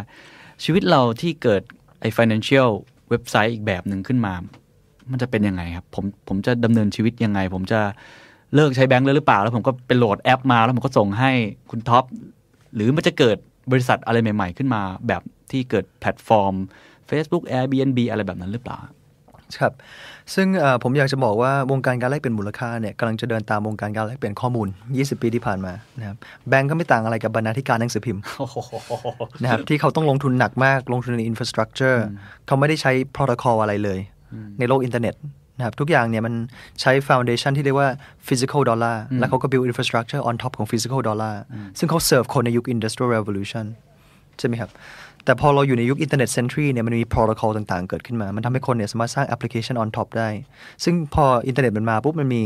มันมามีโปรโตคอลที่เป็น foundation เกี่ยวกับข้อมูลที่เรียกว่า TCP/IP ปุ๊บมันทำให้ the standard เกิดขึ้นไม่ได้ เพราะว่าเรา build on top of this infrastructure หนังสือพิมพ์ไม่ได้ build on top of any protocol เขา build on physical layer ใช่ไหมครับ ซึ่งมันเป็น physical information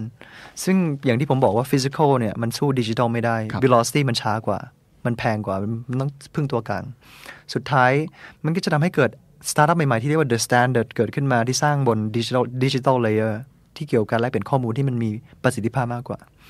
ซึ่งตอนเนี้ยวงการการแลกเปลี่ยนมูลค่าในอนาคตเนี่ยมันก็จะเกิดทำให้เกิดสตาร์ทอัพหลายๆสตาร์ทอัพที่ build on fi- on digital layer ที่เรียกว่า blockchain ที่เรียกว่า Libra ใช่ไหมครับ ซึ่งมันเป็น open source ที่ทุกคนสามารถ build things on top ไม่ต่างอะไรกับคนที่สร้าง Instagram บน iPhone Mark Zuckerberg สร้าง Facebook บนอินเทอร์เน็ต Larry Page สร้าง Google บนอินเทอร์เน็ต ใช่ไหมครับ หรือ Bill Gates ในยุคนั้นยิ่งสร้างเป็นซอฟต์แวร์บนคอมพิวเตอร์ ซึ่งแต่ละคนก็ tap on existing infrastructure ในยุคของตัวเอง ซึ่งในอนาคตเนี่ย ตอนนี้ physical เอ่อในอนาคตเนี่ยเอ่อ financial layer ที่เป็นดิจิ t a ลมันมาแล้วนะครับที่เรียกว่า blockchain ที่เรียกว่า Libra ซึ่งก็จะมี the standard of tomorrow Google of tomorrow Facebook of tomorrow ที่ tap on internet protocol ที่เป็น financial protocol ที่ serve คนยุค internet century แบงค์ serve คนยุค industrial revolution ที่เขา tap on physical layer เข้าใจ ไม่ใช่ digital layer นะครับ โอ้ ฟังดูแล้วมันโลกอนาคตมาก ๆ แต่ว่าผมถามงี้แล้วกันเพราะว่าหลายคุณผู้ฟังหลายท่านก็คงถามคล้าย ๆ ผม พอฟังไปทั้งหมดแล้วว่าโอเคความเป็นไปได้น่าจะเกิดขึ้นอย่างไร ผู้ประกอบการอย่างพวกผมทำไงดีฮะ ผมจะตายไปเหมือนหนังสือพิมพ์ จะตายเหมือนโกดักไหม เราปรับตัวยังไง ทั้งในคนที่อยู่ในอินดัสทรีเกี่ยวกับ Financial เลยก็ได้ หรือว่าคนที่อาจจะไม่ได้เกี่ยวข้อง แต่ว่ามันก็จะต้องใช้ในชีวิตประจำวัน ถูกไหมฮะขายของ ก็ต้องต้องอยู่ในผูกพันอยู่ในพวกนี้แหละ เราเราในมุมมองของคุณทับคิดว่าเราเราเริ่มรับมือตั้งแต่วันนี้อย่างไรดีฮะ เอ่อสำหรับผู้ประกอบการพวกพ่อค้าแม่ค้าเนี่ยครับอ่าผมว่าพวกเขาเนี่ยได้ประโยชน์โดยตรงเลย อืม ปัญหาปัจจุบันของพ่อค้าแม่ค้าก็คือเรื่องของการรับเงินเนี่ยครับก็คือ 1 จ่ายค่าธรรมเนียม 3%ให้กับบัตรเครดิต ในการรับชำระเงิน อืม 2 เรื่องของเรื่องของเครดิตการ์ดฟรอดที่เราได้ยินกันบ่อยๆ เพราะว่าเราต้องใส่ sensitive information ไม่งั้นรูดบัตรเครดิตไม่ได้ 3 ก็คือเรื่องของ charge back risk คือเวลาส่งของไปปุ๊บ ลูกค้าแกล้งโวยกับเครดิตการ์ดว่าฉันไม่ได้เป็นคนทำนะเครดิตการ์ดเขา freeze transaction นั้น reverse transaction กลับแต่ของเนี่ยส่งไปแล้ว นี่คือปัญหาเรื่องของ charge back risk และปัญหาหลักๆ เลยของพ่อค้าแม่ค้าก็คือ payment แต่ละระบบเนี่ยเป็นระบบปิด คุยคนละภาษา อืมอืม ต้องมีค่าแปลภาษานะครับ แต่พอ Facebook หรือ Libra Libra Association เขา launch เป็น infrastructure ใหม่อันนี้ครับ มันทำให้พ่อค้าแม่ค้าเนี่ยครับ สามารถรับเงินจากคนทั่วโลกได้ โดยที่ไม่ต้องลงทุนอะไรเลย มีแค่ Facebook Messenger อย่างเดียว ซึ่งเขาก็มีอยู่แล้วในการรับเงินนะครับ ซึ่งรับเป็น Libra แทน ถูกไหมครับ ซึ่งเขาจะแก้ไขปัญหาทั้งหมดเลย 3%จ่ายเหลือ 0%เพราะว่ามันเป็น non-profit organization ไม่ต้องจ่ายให้กับ credit card company ละ แล้วก็รับเงินทันที ครับ ไม่มีไม่มีดีเลย์รอวัน 2 วันไม่จำเป็นนะครับสามเปอร์เซ็นต์หรือศูนย์เปอร์เซ็นต์ปัญหาที่ 2 เรื่องของชาร์จเรื่องของเครดิตการ์ดฟรอดก็จะไม่มี เพราะว่าลูกค้าที่ชำระเงินด้วย Libra เลยเขาก็มี Messenger เหมือนกัน เหมือนส่งสติกเกอร์หากัน ไม่ต้องส่ง sensitive information เหมือนบัตรเครดิต ถูกไหมครับอ่าปัญหาที่ 3 เรื่องของ payment คุณคนละคนละภาษาก็จะไม่มี เพราะว่าทุกคนใช้ messenger และทุกคนใช้ libra หมด แปลว่าอะไร แปลว่าถ้าสมมติลูกค้าอยากจะชำระด้วย line เขามีเอ่อแม่ค้าพ่อค้ามี facebook messenger แต่ถ้าสมมติ line ใช้ libra facebook messenger ใช้ libra มันพูดภาษาเดียวกัน มันก็จะแก้ไขปัญหาเรื่อง payment คุยกันคนละภาษา เพราะฉะนั้นพ่อค้าแม่ค้าได้ประโยชน์แน่นอน ครับ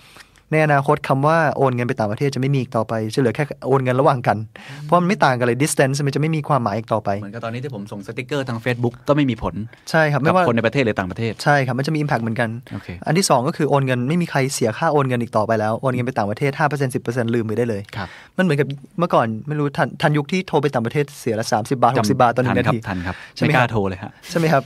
ตอนนี้เราโทรกันฟรีหมดแล้ว มันมา democratize information เพราะฉะนั้นในอนาคตเนี่ยโอนเงินก็ฟรีหมด โอเค เหมือนกัน impact ต่อคนทั่ว ๆ ไป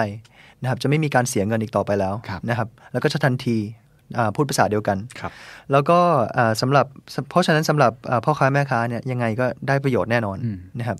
สำหรับคนที่จะต้องปรับตัวเนะครับผมมองว่ามันเป็นโอกาสสำหรับคนยุคใหม่มาก ๆ เลยที่สามารถสร้าง product on top of Libra infrastructure ให้มองว่ามันเป็น public utility ซึ่งคนส่วนใหญ่เข้าใจผิดว่ามันคือ Facebook Coin อืมอืม มันไม่ใช่ Facebook Coin Facebook มีแค่1โหวตคาลิบรามีอีก1โหวต แต่ทุกคนเนี่ยมันมีทั้งหมด 27 organization ไม่ได้แปลว่าในอนาคตจะมี 100 ไม่ได้ ครับ ทุกคนที่มีตอนนี้ founding member เนี่ยมี requirement ก็แค่ต้องมี market cap อย่างน้อย 1 billion ดอลลาร์ ครับ ถึงจะเข้าไปเป็นหนึ่งใน founding member จ่ายเงิน 10 10 ล้าน สิบล้านใช่ไหม 10ล้าน ครับ US ดอลลาร์ ซึ่งเข้าไปเพิ่มเป็น reserve เพื่อ ครับ ที่จะเพิ่มเหรียญ ถ้าสมมติในอนาคตคนใช้ Libra เยอะขึ้น ครับ market cap ของ Libra ก็ต้องใหญ่ขึ้น แต่จะใหญ่ขึ้นได้ก็ต่อเมื่อต้องมี reserve ที่เป็น 1 ต่อ 1 ratio คล้ายๆ gold standard คล้ายๆ Bretton Woods system นะครับ ซึ่งมันก็คือการเพิ่ม member นั่นเอง ครับ ในการเพิ่มขะลงขันคนละ 10 ล้านเพิ่มขึ้นไปเรื่อยๆ มันก็ไม่ได้แปลว่าแบงก์ชาติจะเข้าไปจอยไม่ได้ใช่ไหมครับ Federal Reserve จะเข้าไปจอยไม่ได้ Microsoft Apple คู่แข่งของ Facebook ก็เข้าไปช่วยกันรัน ครับ เป็น validator คนละหนึ่งโหนดกันได้ เพราะฉะนั้นผมมองว่าให้มองว่ามันเป็น public infrastructure ที่มันจะเพิ่มโอกาสให้คนอย่างมากมายมากมายมหาศาล ให้มองว่ามันเป็น app Sto- app store ที่คนจะ launch อีก อาจจะเป็น creativity มัน limitless โปรดักในการกู้เงินยืมเงินขายประกันอะไรก็แล้วแต่ ใช่ครั ถูกบไหมฮะ ใช่ครับ ซึ่ง productivity มัน creativity มัน limitless ครับ ครับ เพราะว่าคนจะสร้างอะไรก็ได้ on top of อันนี้ ครับ มันเป็น app store อันใหม่ ที่ แล้ เกี่ยว ว ผ กับ ม การเงินโลก ถ้าผมเป็นนายแบงค์ล่ะครับ ผมทำงานแบงค์อยู่ตอนเนี้ยทำไงดีครับ ผมว่าตอนนี้คนที่อ่าจะเป็นเจ้าของแบงค์เนี่ยเขาอาจจะ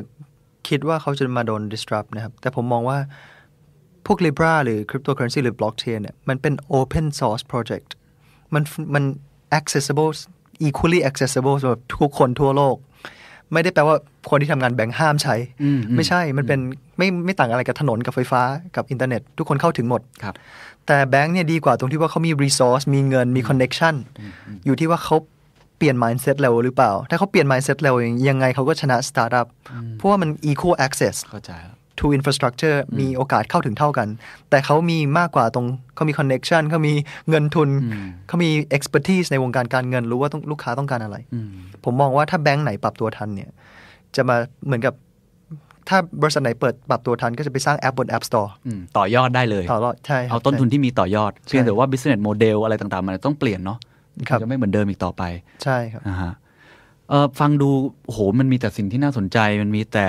ความท้าทาย มันมีข้อเสียบ้างไหมครับ ในมุมมองของของคุณท็อปมันมีอะไร ครับ ที่เราเราต้องระแวดระวังผลกระทบ มี อะครับไางอืม อย่างพออินเทอร์เน็ตมันมายุค 20 ปีที่แล้วเนี่ยครับอ่า information web มันมา มันทำให้มันมา democratize information มันทำให้การควบคุมข้อมูลมัน มันคุมผ่านบรรณาธิการหนังสือพิมพ์ไม่ได้ละใช่ไหมครับ มันก็จะมีพวกคนที่หวังไม่ดีใช้เทคโนโลยีในทางด้านไม่ดีที่เราเรียกว่า dark web อืม ถ้าใครไม่อยากใช้รัฐบาล connect กัน ไม่อยากให้ให้เขา trace ในการแลกเปลี่ยนข้อมูลกันได้ เขาก็ไปสร้างแอปของเขาบน TCP/IP ของเขาใช้ TCP/IP ได้เลย อืม ใช่ไหมครับ ซึ่ง 20 ปีให้หลังเนี่ย บล็อกเชนมันมา democratize value ครับ มันทำให้เราเนี่ยสามารถโอนเงินที่พันล้าน 2,000 ล้านได้เนี่ย ไม่ต่างอะไรกับโอน คลิกกดคลิกเดียวพันล้าน 2,000 ล้านไปแล้วนะครับจริงความจริงล่าสุดเนี่ย ประมาณเดือนที่แล้วมีคนโอนเงินประมาณ 2,000 กว่าล้านด้วยบิตคอยน์เสียค่าธรรมเนียม 18 บาท 30 นาทีเงินไปถึงอีกฝั่งหนึ่งแล้ว ของโลกกดแค่คลิกเดียว เพราะฉะนั้นมันก็จะมีเป็น dark web version ที่เกี่ยวกับการแลกเป็นมูลค่า financial crime มันก็จะเปลี่ยนแบบ อืมอืม จะเปลี่ยนทุกยุคทุกสมัย อืม ให้ให้ทันกับยุคนั้นนะครับ financial crime มันก็จะมีรูปแบบใหม่ๆ ที่ตามมา คนก็จะถูกหลอก มันก็จะไม่ใช่แบบไปเอาบัตรเครดิตขโมยบัตรเครดิตมารูด ไม่ใช่เอาบัตร ATM มาแล้วแอบไปกด ไม่ใช่อย่างนั้น ครับ มันก็จะมาเปลี่ยนตามทุกทุกเทคโนโลยี financial crime ก็จะเปลี่ยนรูปแบบไปเรื่อยๆ แล้วคนก็จะถูกหลอกไปเรื่อยๆนะครับแต่ผมอยากจะ แนะนำว่าถ้าคนถูกหลอกหรืออะไรอย่างเงี้ย คนชอบเหมารวมว่าเทคโนโลยีเป็นเป็นสิ่งที่ไม่ดีนะครับ อย่างตอนแรกเนี่ยรถยนต์ออกมาคนก็ออกว่ามันทับคนตาย ใช่ไหมครับ มันเสียงอะไรใช้อะไรไม่รู้เสียงดังมากใช้อะไรก็ไม่รู้ที่เรียกว่าน้ำมันแก๊สโซลีนหาซื้อได้ยาก ใช่ไหมครับจนสุดท้ายมันข่าวตอนนั้นก็นั่งมาโคมมาโคมรถยนต์มันอันตราย จนสุดท้ายภาพลักษณ์ของรถยนต์มันเสียไปเลย จนสุดท้ายรัฐบาลของประเทศอังกฤษต้องออกกฎหมาย ที่เรียกว่า Red Flag Act 1896 นะครับลองกลับไปอ่านในปี 1896 ได้ กฎหมายนี้เขาบอกว่าถ้าใครจะใช้รถยนต์ได้ต้องมี 3 คนนะครับ คนแรกคือคนขับ คนที่ 2 คือวิศวกรที่ต้องนั่งคู่กับคนขับ เพื่อที่จะ supervise เครื่องยนต์ไปด้วย คนที่ 3 คือคนวิ่งถือธงแดง 100 เมตรนะครับนำหน้ารถยนต์ ก่อนที่รถยนต์จะ มา แล้วก็ประกาศให้ทุกคนข้างทางฟัง ว่า death machine มันกำลังจะมาแล้ว มันจะมาทับคุณตายอย่าเข้าใกล้ ซึ่งกฎหมายนี้เนี่ยบังมันบังคับให้รถยนต์ห้ามขะขับเร็วกว่าคนวิ่งถือธงมันช้ามากๆนะครับสุดท้ายเนี่ยประประเทศอังกฤษก็ได้แพ้อย่างราบคาบเลย เพราะว่าคนกลับไปขี่ม้าหมดมันเร็วกว่า มันเร็วกว่าคนวิ่งถือธงใช่ไหมครับปรากฏว่ารัฐบาลไม่ได้ใช้รถยนต์เต็มศักยภาพ อืม ใน capacity ของมัน เพราะว่ามีคนวิ่งถือธงนำหน้านะครับ ไฟฟ้าเหมือนกัน ตอนนั้นออกมาใหม่ๆเนี่ยคนก็ออกมาโจมตีว่ามันจะช็อตคุณตาย มันจะเผาบ้านคุณทิ้งบิตคอยผมจำได้เลยตอนเปิดบริษัทแรก คนบอกว่ามันคือแชร์ลูกโซ่ อืม ฟอก ใช่ เงินซื้อขายยา อาชญากรรมมันจะ follow pattern เดียวกัน เข้าใจ นะครับ อะไรที่มันใหม่มันจะต้องมีฝั่งที่เห็นด้วยและไม่เห็นด้วยแหละ ครับ แล้วคนจะฉวยโอกาส เพราะว่าส่วนใหญ่ criminal จะ advance กว่าคนทั่วไป จะใช้เทคโนโลยีมาหลอกคน ใช่ใช่ใช่ แต่ไม่ได้แปลว่าเทคโนโลยีมันไม่ดีนะครับอย่างอีเมลทุกวันเนี้ยที่ได้รับอีเมลส่งแชร์ลูกโซ่จากแอฟริกามาขอเงินเนะครับมันไม่ได้ไม่ได้แปลว่าอีเมลมันมีช่องโหว่มันมันมันเป็นสิ่งที่ไม่ดีมันไม่ใช่ มันเป็นแค่คนส่วนเล็กที่ใช้เทคโนโลยีทางนั้นที่ผิดๆถ้าเราจะเอาเทคโนโลยีที่เรียกว่าคอนไปทุบคนตายเนี่ยมันก็เป็นสิ่งที่ไม่ดี แต่คนส่วนใหญ่เขาไม่ได้เอาคอนเขาเอาคอนมันมาสร้างบ้านมันเพิ่ม productivity ให้กับโลก ครับ ถูกไหมครับเพราะฉะนั้นเทคโนโลยีมัน neutral นะครับแต่มันก็จะมีภัยตามมา ครับ ด้วยด้วยเหมือนกัน พอพอคุยอย่างนี้แล้วรู้สึกว่าอยากชวนคุยว่าจะทำยังไงให้คนที่มีหน้าที่ในการกำหนดนโยบายเป็นรัฐบาล ไม่ออกกฎหมายเหมือนที่อังกฤษเคยออกชูธงแบบนั้นในแง่ในแง่ของการเงิน มันมีมีคำแนะนำไหมครับ ว่ารัฐบาลควรจะ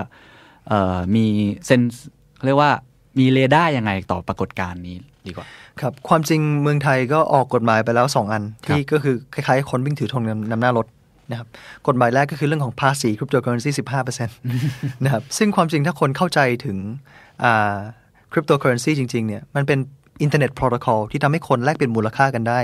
โดยที่ไม่จำเป็นต้องเสียค่าธรรมเนียมให้กับคนกลาง ลดค่าธรรมเนียมในการโอนเงิน ข้ามประเทศได้ถูกมาก นะครับ ซึ่งเมืองไทยเนี่ยเพิ่งไปเพิ่มต้นทุนมันถึง 15%เ อืม หมือนกับคนเอา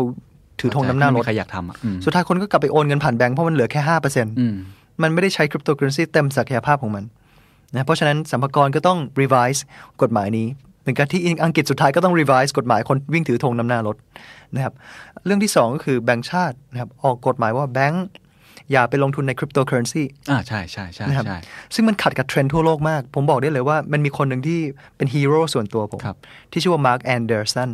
นะครับซึ่งมาร์ a แอนเดอร์สันเนี่ยเป็นคนที่เห็นถึงศักยภาพของเทคโนโลยีเนี่ยอย่างน้อย 10 ปี ก่อนคนทั่วไปจะเห็นกัน จะเข้าใจกัน ตอนที่เขาเป็นมหาเด็กมหาลัยอยู่เนี่ยเขาได้สร้างสิ่งที่เรียกว่า Netscape เป็นเบราว์เซอร์อันแรกของโลก แล้วเขาก็ขายให้กับ Microsoft แล้วเขาก็เป็นมิลเลนเนอร์หลังจากที่เขาขาย Netscape เสร็จเสร็จนะครับสิ่งถัดไปที่เขาทำคือเขาสร้าง Cloud Computing อืม สิบปีก่อนที่ Amazon จะมาสร้าง Cloud Computing แล้วปี 2013 เนี่ยเขาลงทุนเยอะมากใน Cryptocurrency นะครับเขาเป็นคนที่เขียน article ที่ชื่อว่า why Bitcoin matters นะครับแล้วผมเข้าไปอ่าน ผมก็เลยเห็นอีกมุมมองอีกมุมมองหนึ่งที่คนส่วนใหญ่ นอต ยั ตาดู คิด มู ว่า นั่นเอง ครับซึ่งคนส่วนใหญ่ยังคิดว่ามันเป็นแชร์ลูกโซ่อยู่เลย แต่ผมไปอ่าน article ของเขาที่เขียนว่า why Bitcoin matters เห็นอีกมุมหนึ่งว่ามันจะมาเปลี่ยนแปลงโลกยังไงนะครับแล้วปี 2013เนี่ยเขาลงทุนใน Cryptocurrency เยอะมากจนอ่ามันก็เกือบจะ 10 ปีแล้วนะครับปี 2023 ก็ 10 ปีแล้วอีก 3-4 ปีเอง ครับ นะครับ แต่ที่น่าสนใจคือปีล่าสุดเนะครับเขาเป็นเจ้าของกองทุนที่ชื่อว่า Anderson Horowitz เป็นกองทุนที่ใหญ่มากเบอร์หนึ่งเบอร์สองของโลกเลยนะครับเป็นกองทุนเป็น VC นะครับที่ลงทุนใน Facebook ลงทุนใน Instagram ใช่ไหมครับ คือกองทุนนี้เลย Market Cap แบงก์ไทยนี่เทียบไม่ติดเลยนะครับแล้วเขาบอกว่ากองทุนเนี่ยกองทุนเนี่ย objective ของเขาก็คือ maximize return ให้กับ investor มันไม่ควรจะ cap ว่า definition ของ instrument ที่เขาจะลงเนี่ยเป็นแค่หุ้นของ startup แล้ว อืมอืมอืม นะครับเขาก็เลยส่งไฟลิ่งไปที่กรตสหรัฐบอกว่าเขาอยากจะลงทุนใน financial instrument ที่นอกเหนือจากหุ้นของสตาร์ทอัพแล้วตอนนี้ไฟลิ่งก็ผ่านแล้วนะครับ ซึ่งเขาบอกว่าเขากองทุนกองเนี้ยเขาจะลง Anderson Horowitz เนี่ยเขาจะลงทุนอีก 1,000 ล้านดอลลาร์ มาลงทุนในคริปโตเคอเรนซีอย่างเดียว ในปีนี้ปีเดียว โอ้โห นะครับซึ่งคนนี้เป็นคนที่เห็นเทคโนโลยีอย่างน้อย 10 ปีก่อนคนทั่วไป ครับ นะครับซึ่งเขาเข้าใจแล้วว่าตอนเนี้ยคริปโตเคอเรนซีมันคือ Open Source Protocol ชนิดหนึ่ง เป็นภาษาภาษาหนึ่ง แต่ในยุคแรกเนี่ย VC ไม่สามารถทำกำไรจาก Open Source Protocol ได้ เพราะว่า TCP/IP มันไม่ได้มีจำนวนจำกัด คนไปทำกำไรจาก application stack protocol stack ไม่ทำไม่สามารถทำงานได้ ไปลงทุนใน Facebook กำไรได้ Amazon Google กำไรได้ แต่ Facebook ใช้ TCP/IP เป็น open source เข้าใจ ในการ communicate กัน Google ใช้ SMTP ให้คนส่งอีเมลหากันในภาษาเดียวกัน ซึ่งพวกนี้มันเป็น open source ที่เป็น non profit ช่วยกันสร้าง แต่ VC ไม่สามารถทำกำไรได้เลย อืม แต่ relationship นี้มัน reverse แล้วในยุค value หรือ in- หรือ financial web ตอนนี้เราอยู่ในยุคที่ protocol เนี่ยหรือภาษาในโลกอินเทอร์เน็ตมันมีจำนวนจำกัด อืม Bitcoin เป็นภาษาภาษาหนึ่งที่มีแค่ 21 ล้าน Bitcoin ถ้าสมมติทุกคนในในอนาคตใช้ภาษานี้หมดในการโอนมูลค่าเนี่ยตามหลักเศรษฐศาสตร์ก็คือมันต้องมี capital gain นะครับนี่ก็คือเหตุผลใช่ไหมครับ Ethereum เป็นอีก protocol เป็นอีกภาษาหนึ่งที่ทำให้คน run เป็น decentralized application ได้ อืม ซึ่ง Mark Anderson เขาก็เป็นคนที่ลงทุนใน Bitcoin ใน Ethereum เยอะมาก ซึ่งเขามองว่ามันเป็นครั้งแรกในประวัติศาสตร์ที่ VC เนี่ยสามารถทำเงินจาก Open Source Project ได้แล้ว โอ้ล้ำมาก ซึ่งเมื่อก่อนเขาทำไม่ได้ แล้วเขาบอกภายในปีนี้ปีเดียวเนี่ยเขาจะลงทุนอีกคนเดียวนะครับในกองทุนของเขาเนี่ยมาจากเขาคนเดียวเนี่ยหนึ่งพันล้าน US ดอลลาร์ ซึ่งปีที่แล้วคนเงินลงทุนจาก VC ทั่วโลกรวมกันเนี่ยในบล็อกเชนสตาร์ทอัพบวกกับ Protocol เนี่ยคริปโตเคอเรนซีเนี่ยประมาณ 5.5 บิลเลียน แต่แค่ปีนี้ปีเดียวเขาจะลงทุนอีก 1 บิลเลียนส่วนตัว นี่คือสิ่งที่เกิดขึ้นใน Silicon Valley กับคนที่เห็นถึงศักยภาพของเทคโนโลยี 10 ปีก่อนคนลวงหน้า ครับ แต่พอมาถึงมามองเมืองมองมองที่เมืองไทย แบงก์ชาติประกาศว่า แบงก์อย่าเข้าไปลงทุนในคริปโตเคอเรนซีเห็นไหมครับมันเทรนด์มันมันเพิ่งออกกฎหมาย ให้คนวิ่งถือธงนำหน้ารถอีกแล้ว อืมสูญเสียโอกาสมากเลยเนาะ ครับ ถ้าถ้าถามอย่างนี้แล้วกันผมเชื่อว่าหลายคนฟังเชื่อนะครับ เห็นด้วยคล้อยตามมีเหตุมีผล แต่ผมว่าหลายคนก็อาจจะรู้สึกว่าแบบ โอ้โห มันไกลตัวเกินกันไปเกินไปเลย มันจะเป็นจริงหรืออาจจะมีมีคำถามมีความสงสัยเกิดขึ้นเหล่านี้เอิ่มถ้ามีคนเดินเข้ามาแล้วขอคำแนะนำนะครับกับกับคุณท็อปเนี่ยว่าคริปโตเคอเรนซีเนี่ยมัน จะ Impact กับชีวิตเขาจริงหรือ หรือแค่ไหน และเขาควรจะกระโดดเข้าไปอย่างไรที่ไม่ใช่แค่รอ เพราะใครไม่ขารอตั้งรับอย่างเดียว แต่ว่าเขาควรจะเข้าไปทำอะไรกับมันบ้าง อยากจะให้คำแนะนำกับเขาอย่างไรบ้างครับ ทั้งคนที่เชื่อและไม่เชื่อเลยนะ เอ่อทั้งคนที่เชื่อหรือคนที่ไม่เชื่อเนะครับเอ่อเขาได้ใช้คริปโตเคอเรนซีแน่นอนนะครับจะมันจะมีสิ่งที่เรียกว่า humanization ก็คือเหมือนกับในอนาคตเนี่ยคนที่ไม่เชื่อคริปโตเคอเรนซีเนี่ยครับแต่ถ้าเขาเล่น Facebook เขาส่งสติกเกอร์หากันเนี่ยมูลค่าไปแล้ว โดยที่เขาไม่จำเป็นต้องรู้ว่าเขาใช้บล็อกเชนอยู่ ว่าเขาใช้คริปโตเคอเรนซีเป็น settlement สิ่งที่ settlement หลังบ้านอยู่นะครับซึ่งมันไม่ต่างอะไรกับคนทุกวันนี้เลยที่เขาอาจจะไม่เชื่อใน TCP/IP หรืออินเทอร์เน็ตแต่เขาเขาไม่รู้เลยด้วยซ้ำไปว่าเขาใช้ TCP/IP ในการ communicate กัน ซึ่งในอนาคตเนี่ยมันจะมีสิ่งที่เรียกว่า humanization ก็คือแอปต่างๆเนี่ยมันจะเข้าถึง mass adoption คนทั่วไปโดยที่เขาไม่จำเป็นต้องรู้ ถ้าเป็นคนธรรมดานะครับที่เดินอยู่บนท้องถนนเนี่ยเขาไม่จำเป็นต้องรู้ว่าเขาใช้ blockchain protocol cryptocurrency อยู่ในการโอนมูลค่า แต่เขาแค่รู้ว่าเฮ้ยใช้แอปนี้สิเพราะเพื่อนฉันก็ใช้มันมี network effect เหมือน Line ทุกคนใช้ Line หมด ใช้แอปนี้สิโอนมูลค่าฟรีแล้วโอนทันที รับเงินสะดวกสบายนะครับบางทีเขาอาจจะไม่เข้าใจด้วยเขาไม่อาจจะไม่จำเป็นต้องรู้ด้วยซ้ำไปเขาว่าเฮ้ยใช้แอป Messenger สิ รับ settlement ได้เป็นเงินบาท ไม่ต้องลงทุนอะไรเลยมีแอปอยู่แล้ว แต่หลังบ้านมันอาจจะเป็นบล็อกบล็อกเชนพอร์ตคอที่ต่อกับ Libra ต่อกับอะไรอยู่ก็ได้ใช่ครับที่คนส่วนใหญ่ไม่จำเป็นต้องรู้ อืมโอ้โหมันน่าตื่นเต้นมากๆ เงินสดจะหายไปจากโลกไหมครับ อันนี้ก็เป็นอีกอันหนึ่งที่ผมฟันธงได้เลยว่า cashless แน่นอนนะครับ ซึ่งลองสังเกตว่าทุกๆวงการเนี่ยครับเราจะย้ายจาก physical ไปเป็น digital ครับ นะครับ แต่ digital จะมีประสิทธิภาพมากกว่า physical ยกตัวอย่างจากวงการเพลง เมื่อก่อนเราเริ่มจากเทป เทปมาเป็น CD ครับ CD มาเป็น MP3 MP3 มาเป็น YouTube ฟังเพลงผ่าน YouTube 1,000 เพลง มัน effective กว่าถือเทป 1,000 ตลับ มันฟังเพลงได้เหมือนกันแต่มันจับต้องไม่ได้แล้ว นะครับวงการเงินสดหรือการเงินมันก็เหมือนกัน ก็จะฟิสิกอลเปลือกหอยหิน หินสีเหลืองใช่ไหมครับบริ t ต n Woods Post b r i t t a n Woods Digital Currency มัน evolve แต่มันมีประสิทธิภาพกว่า มันไม่มี dead weight loss มันไม่มี effic- inefficiency มันโอนกัน frictionless velocity มันวิ่งเร็วกว่านะครับซึ่งถ้าลองดูที่สวีเดน ตอนนี้ทั้งประเทศสวีเดนเนี่ยเขาไม่ใช้เงินสดแล้ว ใช่ใช่ใช่ นะครับถ้าใครบินไปที่สวีเดนนะครับความจริงเขาประกาศแบงก์ชาติเขาประกาศเลยว่าเลิกพิมพ์พันธบัตรธนบัตรไปตั้งแต่ปีที่แล้วนะครับไม่ใช่แล้วนะครับธนบัตรเขาเลิกหยุดพิมพ์ตั้งนานแล้ว หรือแม้แต่กระทั่งสาขาแบงก์ที่สวีเดนเขายังมีป้ายติดเลยว่าไม่รับเงินสด นี่คือสาขาแบงก์นะครับ ติดว่าไม่รับเงินสด โหดมาก จีนเองก็เหมือนกันเนาะจีนก็เป็นอืม โดยเฉพาะจีนนี่เร็วมากหลังจากแค่ปี ใช่ 2014 เองนะครับ ตอนนี้ Alipay WeChat Pay Account เกือบ transaction ของทางประเทศแล้ว ครับ อยู่ในดิจิทัลหมดแล้ว ครับโอ้โหใครจะไปคิดว่าวันหนึ่งเงินสดแบงก์เหรียญที่เราถืออยู่ มันจะมีมูลค่ามันจะมีเหมือนกับตลับเทป เหมือนกับกล้องฟิล์ม เหมือนกับแผ่นเอ่อเสียง จะกลายเป็นแค่ ใช้คำว่าประวัติศาสตร์ไปนะครับ ฟิสิกอลเงินนะครับมันควรจะไปอยู่ในพิพิธพิพิธภัณฑ์ อ้าวโอ้โห นะครับในในอนาคตในระยะยาว ครับผมผมนี่มันน่าตื่นเต้นมากๆนะครับ คาดการณ์ได้ไหมครับประมาณกี่ปีอ่ะ ผมว่าภายใน 5-10 ปีนะครับเราจะเห็น Impact อย่างมหาศาล เพราะเราอยู่ในยุคที่เรียกว่าเรียกว่า FinTech Revolution แล้วนะครับอ่าเมื่อก่อนยังไม่ถึงยุค FinTech, FinTech Revolution ถามว่าทำไมถึง 5-10 ปี เพราะว่าเทคโนโลยีมันสร้างบนเทคโนโลยีเคยเห็นกราฟเรื่องการพัฒนาของเทคโนโลยี มันเป็น exponential นะครับ ซึ่งลองดูแค่ย้อนแค่ 10 ปีที่แล้วเนี่ยอ่าโลกของเรายังไม่มีไลน์เลยนะครับไลน์เกิดมาน้อยกว่า 10 ปี ที่คนใช้กันครึ่งประเทศ นะครับ 40 กว่าล้านคนนะจครับ ริงครับ เกิดมาแค่น้อยกว่า 10 ปี 10 ปีที่แล้วเนะครับ เรามี iPad หรือยังครับ ยังไม่มีเลยครับ อืม Instagram Uber Airbnb Bitcoin Blockchain มันเกิดขึ้นมาน้อยกว่า 10 ปี ทั้งหมดเลยเป็นสิ่งที่คนใช้กันทั้งโลกแล้ว จริง และอีก 10 ปีข้างหน้าเนี่ยครับ มันจะเป็นคอมบิเนชันของ AI Blockchain Internet of Things 5G เข้ามาทำให้ ใช่ไหมครับ โตขึ้นไป Autonomous เร็ว Vehicle มากกว่านี้อีก เร็วมาก ๆ มันมีกราฟหนึ่งที่น่าสนใจมากเลยครับ เขาบอกว่า Ford ใช้เวลาประมาณร้อยกว่าปีกว่าจะ hit billion market cap ครับ ใช่ไหมครับเทสลาแป๊บเดียว reach market cap เดียวกันแล้ว ใช่ใช่ มันสั้นมากเลยยุคนี้ เหมือนกับที่ Airbnb ใช้เวลาไม่นานก็มียูนิตลงห้องมากกว่าพวกเชนโรงแรมใหญ่ๆรวมกันอีก ใช่ครับมันพัฒนามันเร็วมากในยุคอินเทอร์เน็ตเซนทรี ครับ ใช่ไหมครับ มันใช้เวลา Amazon เนะครับ20 ปี กว่าจะเป็นยูนิคอน reach unicorn sta- status คือ 1 billion ดอลลาร์ใช้เวลา Facebook เหลือ 10 ปีใช่ไหมครับ Airbnb น้อยกว่า 10 ปี Uber น้อยกว่า 10 ปี IPO กันหมดแล้วครับในอนาคตอาจจะ 6 เดือนก็ได้เป็นยูนิค อนเพราะว่าเทคโนโลยีมันสร้างบนเทคโนโลยีคำว่าเทคโนโลยีสร้างบนเทคโนโลยีหมายความว่าไง หมายความว่ายุค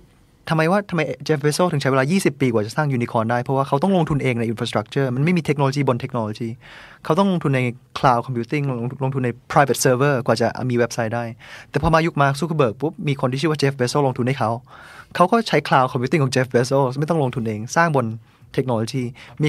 ช็อตคัทมีคนที่ชื่อสตีฟจ็อบส์เอามือถือใส่ทุกคนกระเป๋าทุกคนเข้าถึงลูกค้าทั่วโลกไม่จำเป็นต้องมานั่งเปิดออฟฟิศทั่วโลก ใช่ไหมครับ พอมาถึงยุค Uber มีคนลงทุนให้แท็กซี่ทั่วโลกอยู่แล้ว มีคน Cloud Computing มีมีมือถืออยู่แล้ว มี Facebook อยู่แล้ว มันยิ่งเร็วเข้าไปใหญ่ เพราะฉะนั้นผมมองว่าอีก 5-10 ปีเนี่ย เทคโนโลยีมันยิ่งเร็วมาก แล้วจะเห็นถึงถึงความเปลี่ยนแปลงในวงการการเงินเลย โอ้โห เราอยู่ในยุคที่โลกน่าตื่นเต้นจริง ๆ นะครับ เพราะฉะนั้นโลกหลังจากนี้ ไม่ใช่แค่ว่าอยากกระพริบตานะ ผมว่า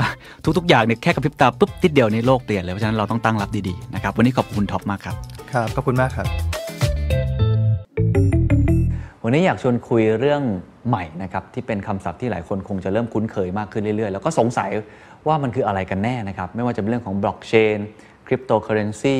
ดิเซนทัลไลซ์ไฟแนนซ์มีคำศัพท์ใหม่ๆ เกิดขึ้นมากมาย สอดคล้องกับสถานการณ์ของบิตคอยที่ราคาพุ่งกระฉูดจริงๆนะครับตอนนี้1บิตคอยมีมูลค่าประมาณเนี่ยหนึ่งล้านห้าแสนบาท หลายคนก็เลยอยากรู้ว่าโลกนี้มันทำงานยังไงแล้วมันเป็นอย่างไร วันนี้มีโอกาสได้พูดคุยกับสตาร์ทอัพไทยนะครับ สัญชาติไทยแท้ ๆ เลยครับ แล้วก็เป็นคนที่อายุยังน้อยอยู่เลยนะครับ ที่สำคัญที่สุดก็คือสตาร์ทอัพของเขามีมูลค่าฟังดีๆ ครับ 50,000 ล้านบาท ไม่ผิดครับ 50,000 ล้านบาทคลับเฮาส์ที่ตอนกำลังฮิตกันอยู่เนี่ยนะครับมูลค่าตอนนี้อยู่ที่ประมาณ 30,000 ล้านบาท แต่อันนี้คือ 50,000 ล้านบาท เรียกได้ว่า valuation เกินหน้ากับยูนิคอร์นไปแล้วนะครับ เป็นสตาร์ทอัพที่ทำเกี่ยวข้องกับเรื่องบล็อกเชนเป็นโซลูชันชื่อว่าแบรนด์โปรโตคอลแล้วก็มีบริษัทลูกชื่อว่า Alpha วันนี้จะพยายามอธิบายอย่างง่ายที่สุดนะครับ ตอนนี้จะยาวนิดนึง แต่รับรองว่าสนุกมาก ๆ เพราะว่าคนที่เป็น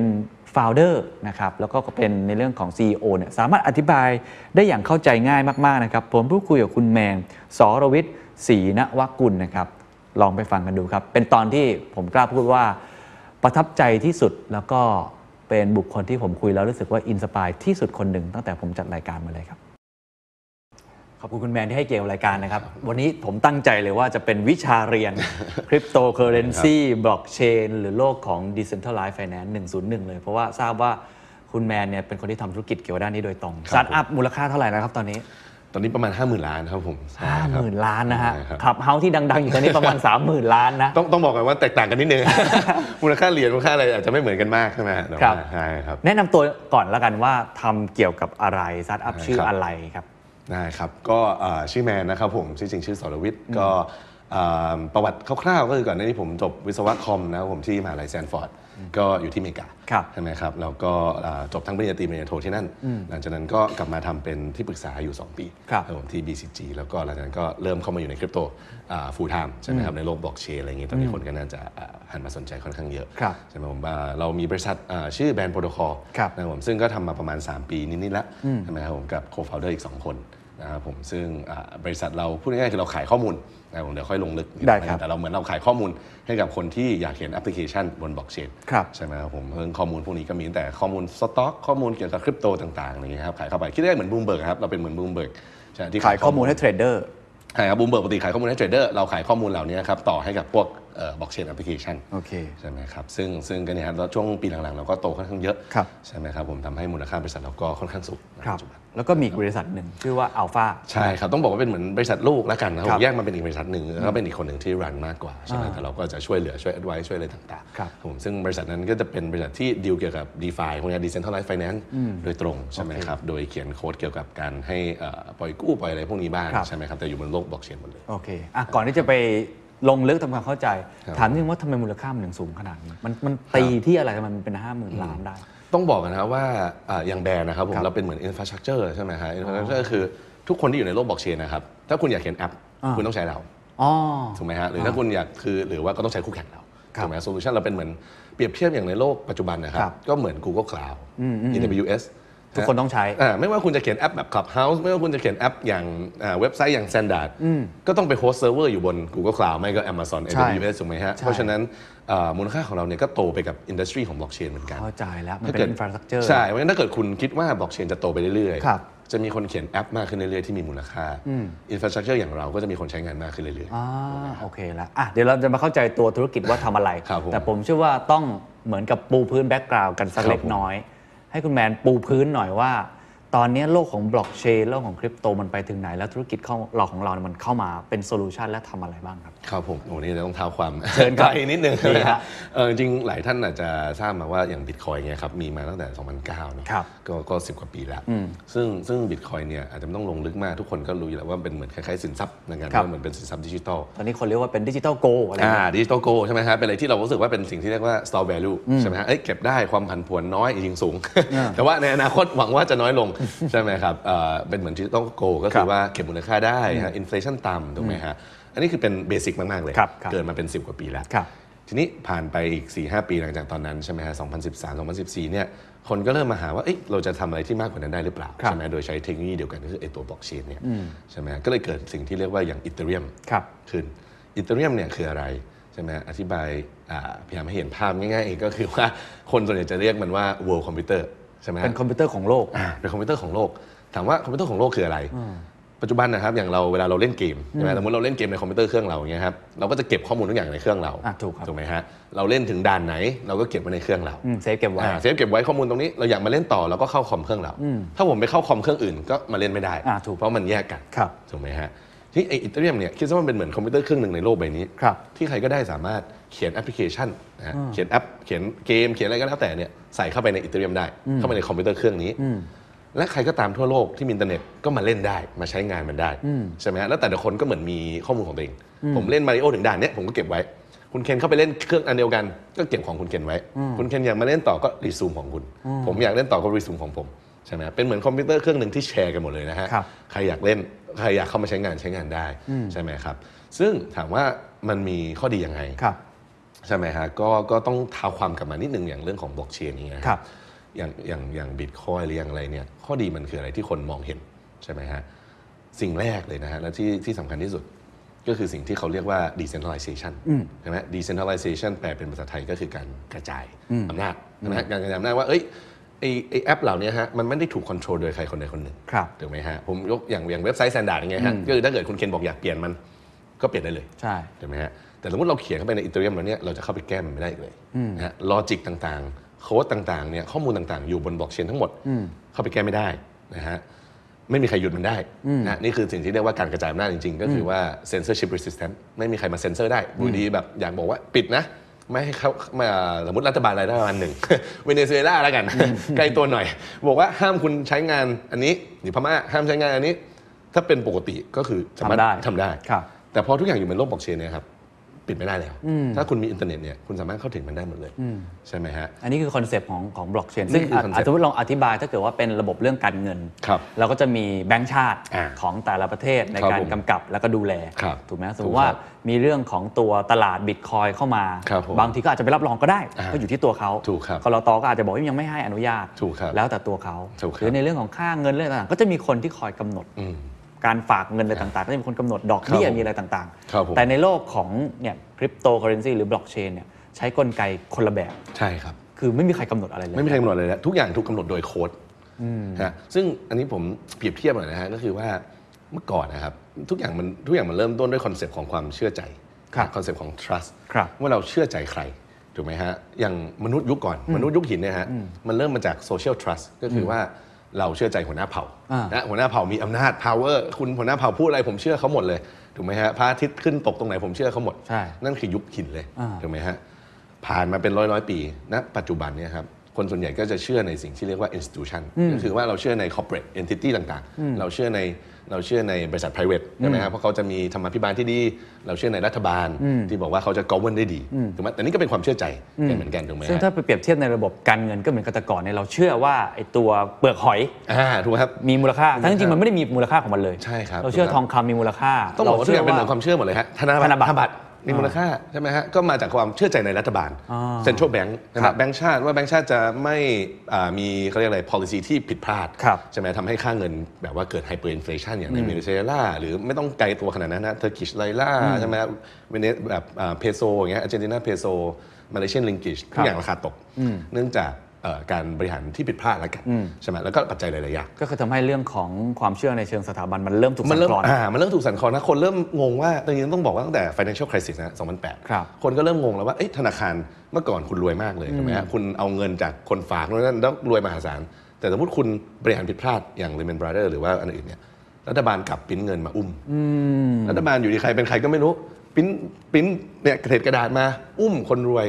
มันก็เริ่มเกิดความไม่พอใจใช่ไหมครับว่าเอ๊ะแล้วตัวค่าเงินมันมาจากไหนกันแน่ ันจะเป็นเรื่องการเมืองเหมือนกันนะ ใช่ครับ มันค่อนข้างมันค่อนข้างต้องบอกว่ามันค่อนข้างการเมืองระดับหนึ่งใช่ครับเรื่องเรื่องเรื่องเรื่องความเป็น liberal ระดับหนึ่ง ครับ ใช่ไหม เชิญ ค ต่ น อ ที่เข้ามาในบิตคอยเพราะฉะนั้นเอ่อพอเป็นอย่างนั้นเนี่ยเขาเรียกอะไรดี บอก คนก็เริ่มอ่าเริ่มเริ่มบอกเฮ้ยแล้วเราจะเชื่อใจใครได้ถูกไหมครับว่าเราไม่อยากเชื่อใจรัฐบาลเราไม่อยากเชื่อใจนั่นมันก็เลยเริ่มเกิดคอนเซปต์ของบิตคอยอะไรขึ้นบอกว่าเฮ้ยแทนที่คุณจะเชื่อใจกันและกันเนี่ยอินสติทูชันต่างๆเนี่ยมาเชื่อใจโค้ด มาเชื่อใจเลขนะมันทุกอย่างเป็นแมทแมติกหมดใช่ไหมเชื่อใจเลขโค้ดทั้งหมดที่เขียนเข้าไปในบล็อกเชนแก้ไขไม่ได้นะ ใช่ไหมครับเพราะฉะนั้นมาเชื่อใจอันนี้แทนถามว่ามันยังใหม่มาก คนส่วนใหญ่ก็ยังไม่ค่อยเข้าใจ คนส่วนใหญ่ก็อ่านโค้ดไม่เป็นถูกไหมฮะก็ก็ต้องบอกว่าเรายังยังยังเออร์ลี่มาก ครับ ๆ กว่าว่าถ้ามันสำเร็จจริงๆอะนะครับ แต่นี่คือนี่คือสิ่งที่เขาเรียกว่า paradigm shift จริงๆ ที่บอกว่าเอ้ยเราจะเปลี่ยนความเชื่อใจของกันและกัน ครับ แทนที่เราจะเชื่อใจกัน ครับ เอ่อจากหัวหน้าเผ่า social trust ไปเป็น institution trust ไปจนถึงไปกลายเป็น trust ในเลข mathematical trust ใช่ไหมซึ่งเราก็หวังว่าเราก็มองว่าอีก 20-30 ปี โลกมันก็อาจจะไปทางนี้มากขึ้น อ่ะอันนี้ในเชิงคอนเซปต์ว่ามันคือพระดามชิปอย่างแท้จริง ครับ ทีนี้เมื่อกี้ผมว่าหลายคนอาจจะสงสัย เราเคยได้ยินแหละคำว่า ครับ บิตคอยอีเทเรียมอะไรต่างๆ แต่เราก็จะเห็นว่าบิตคอยมันเป็นเนี่ยอย่างที่บอกเป็นเป็นตัว value สำหรับในแง่ของอาการลงทุน ครับ เก็งกำไร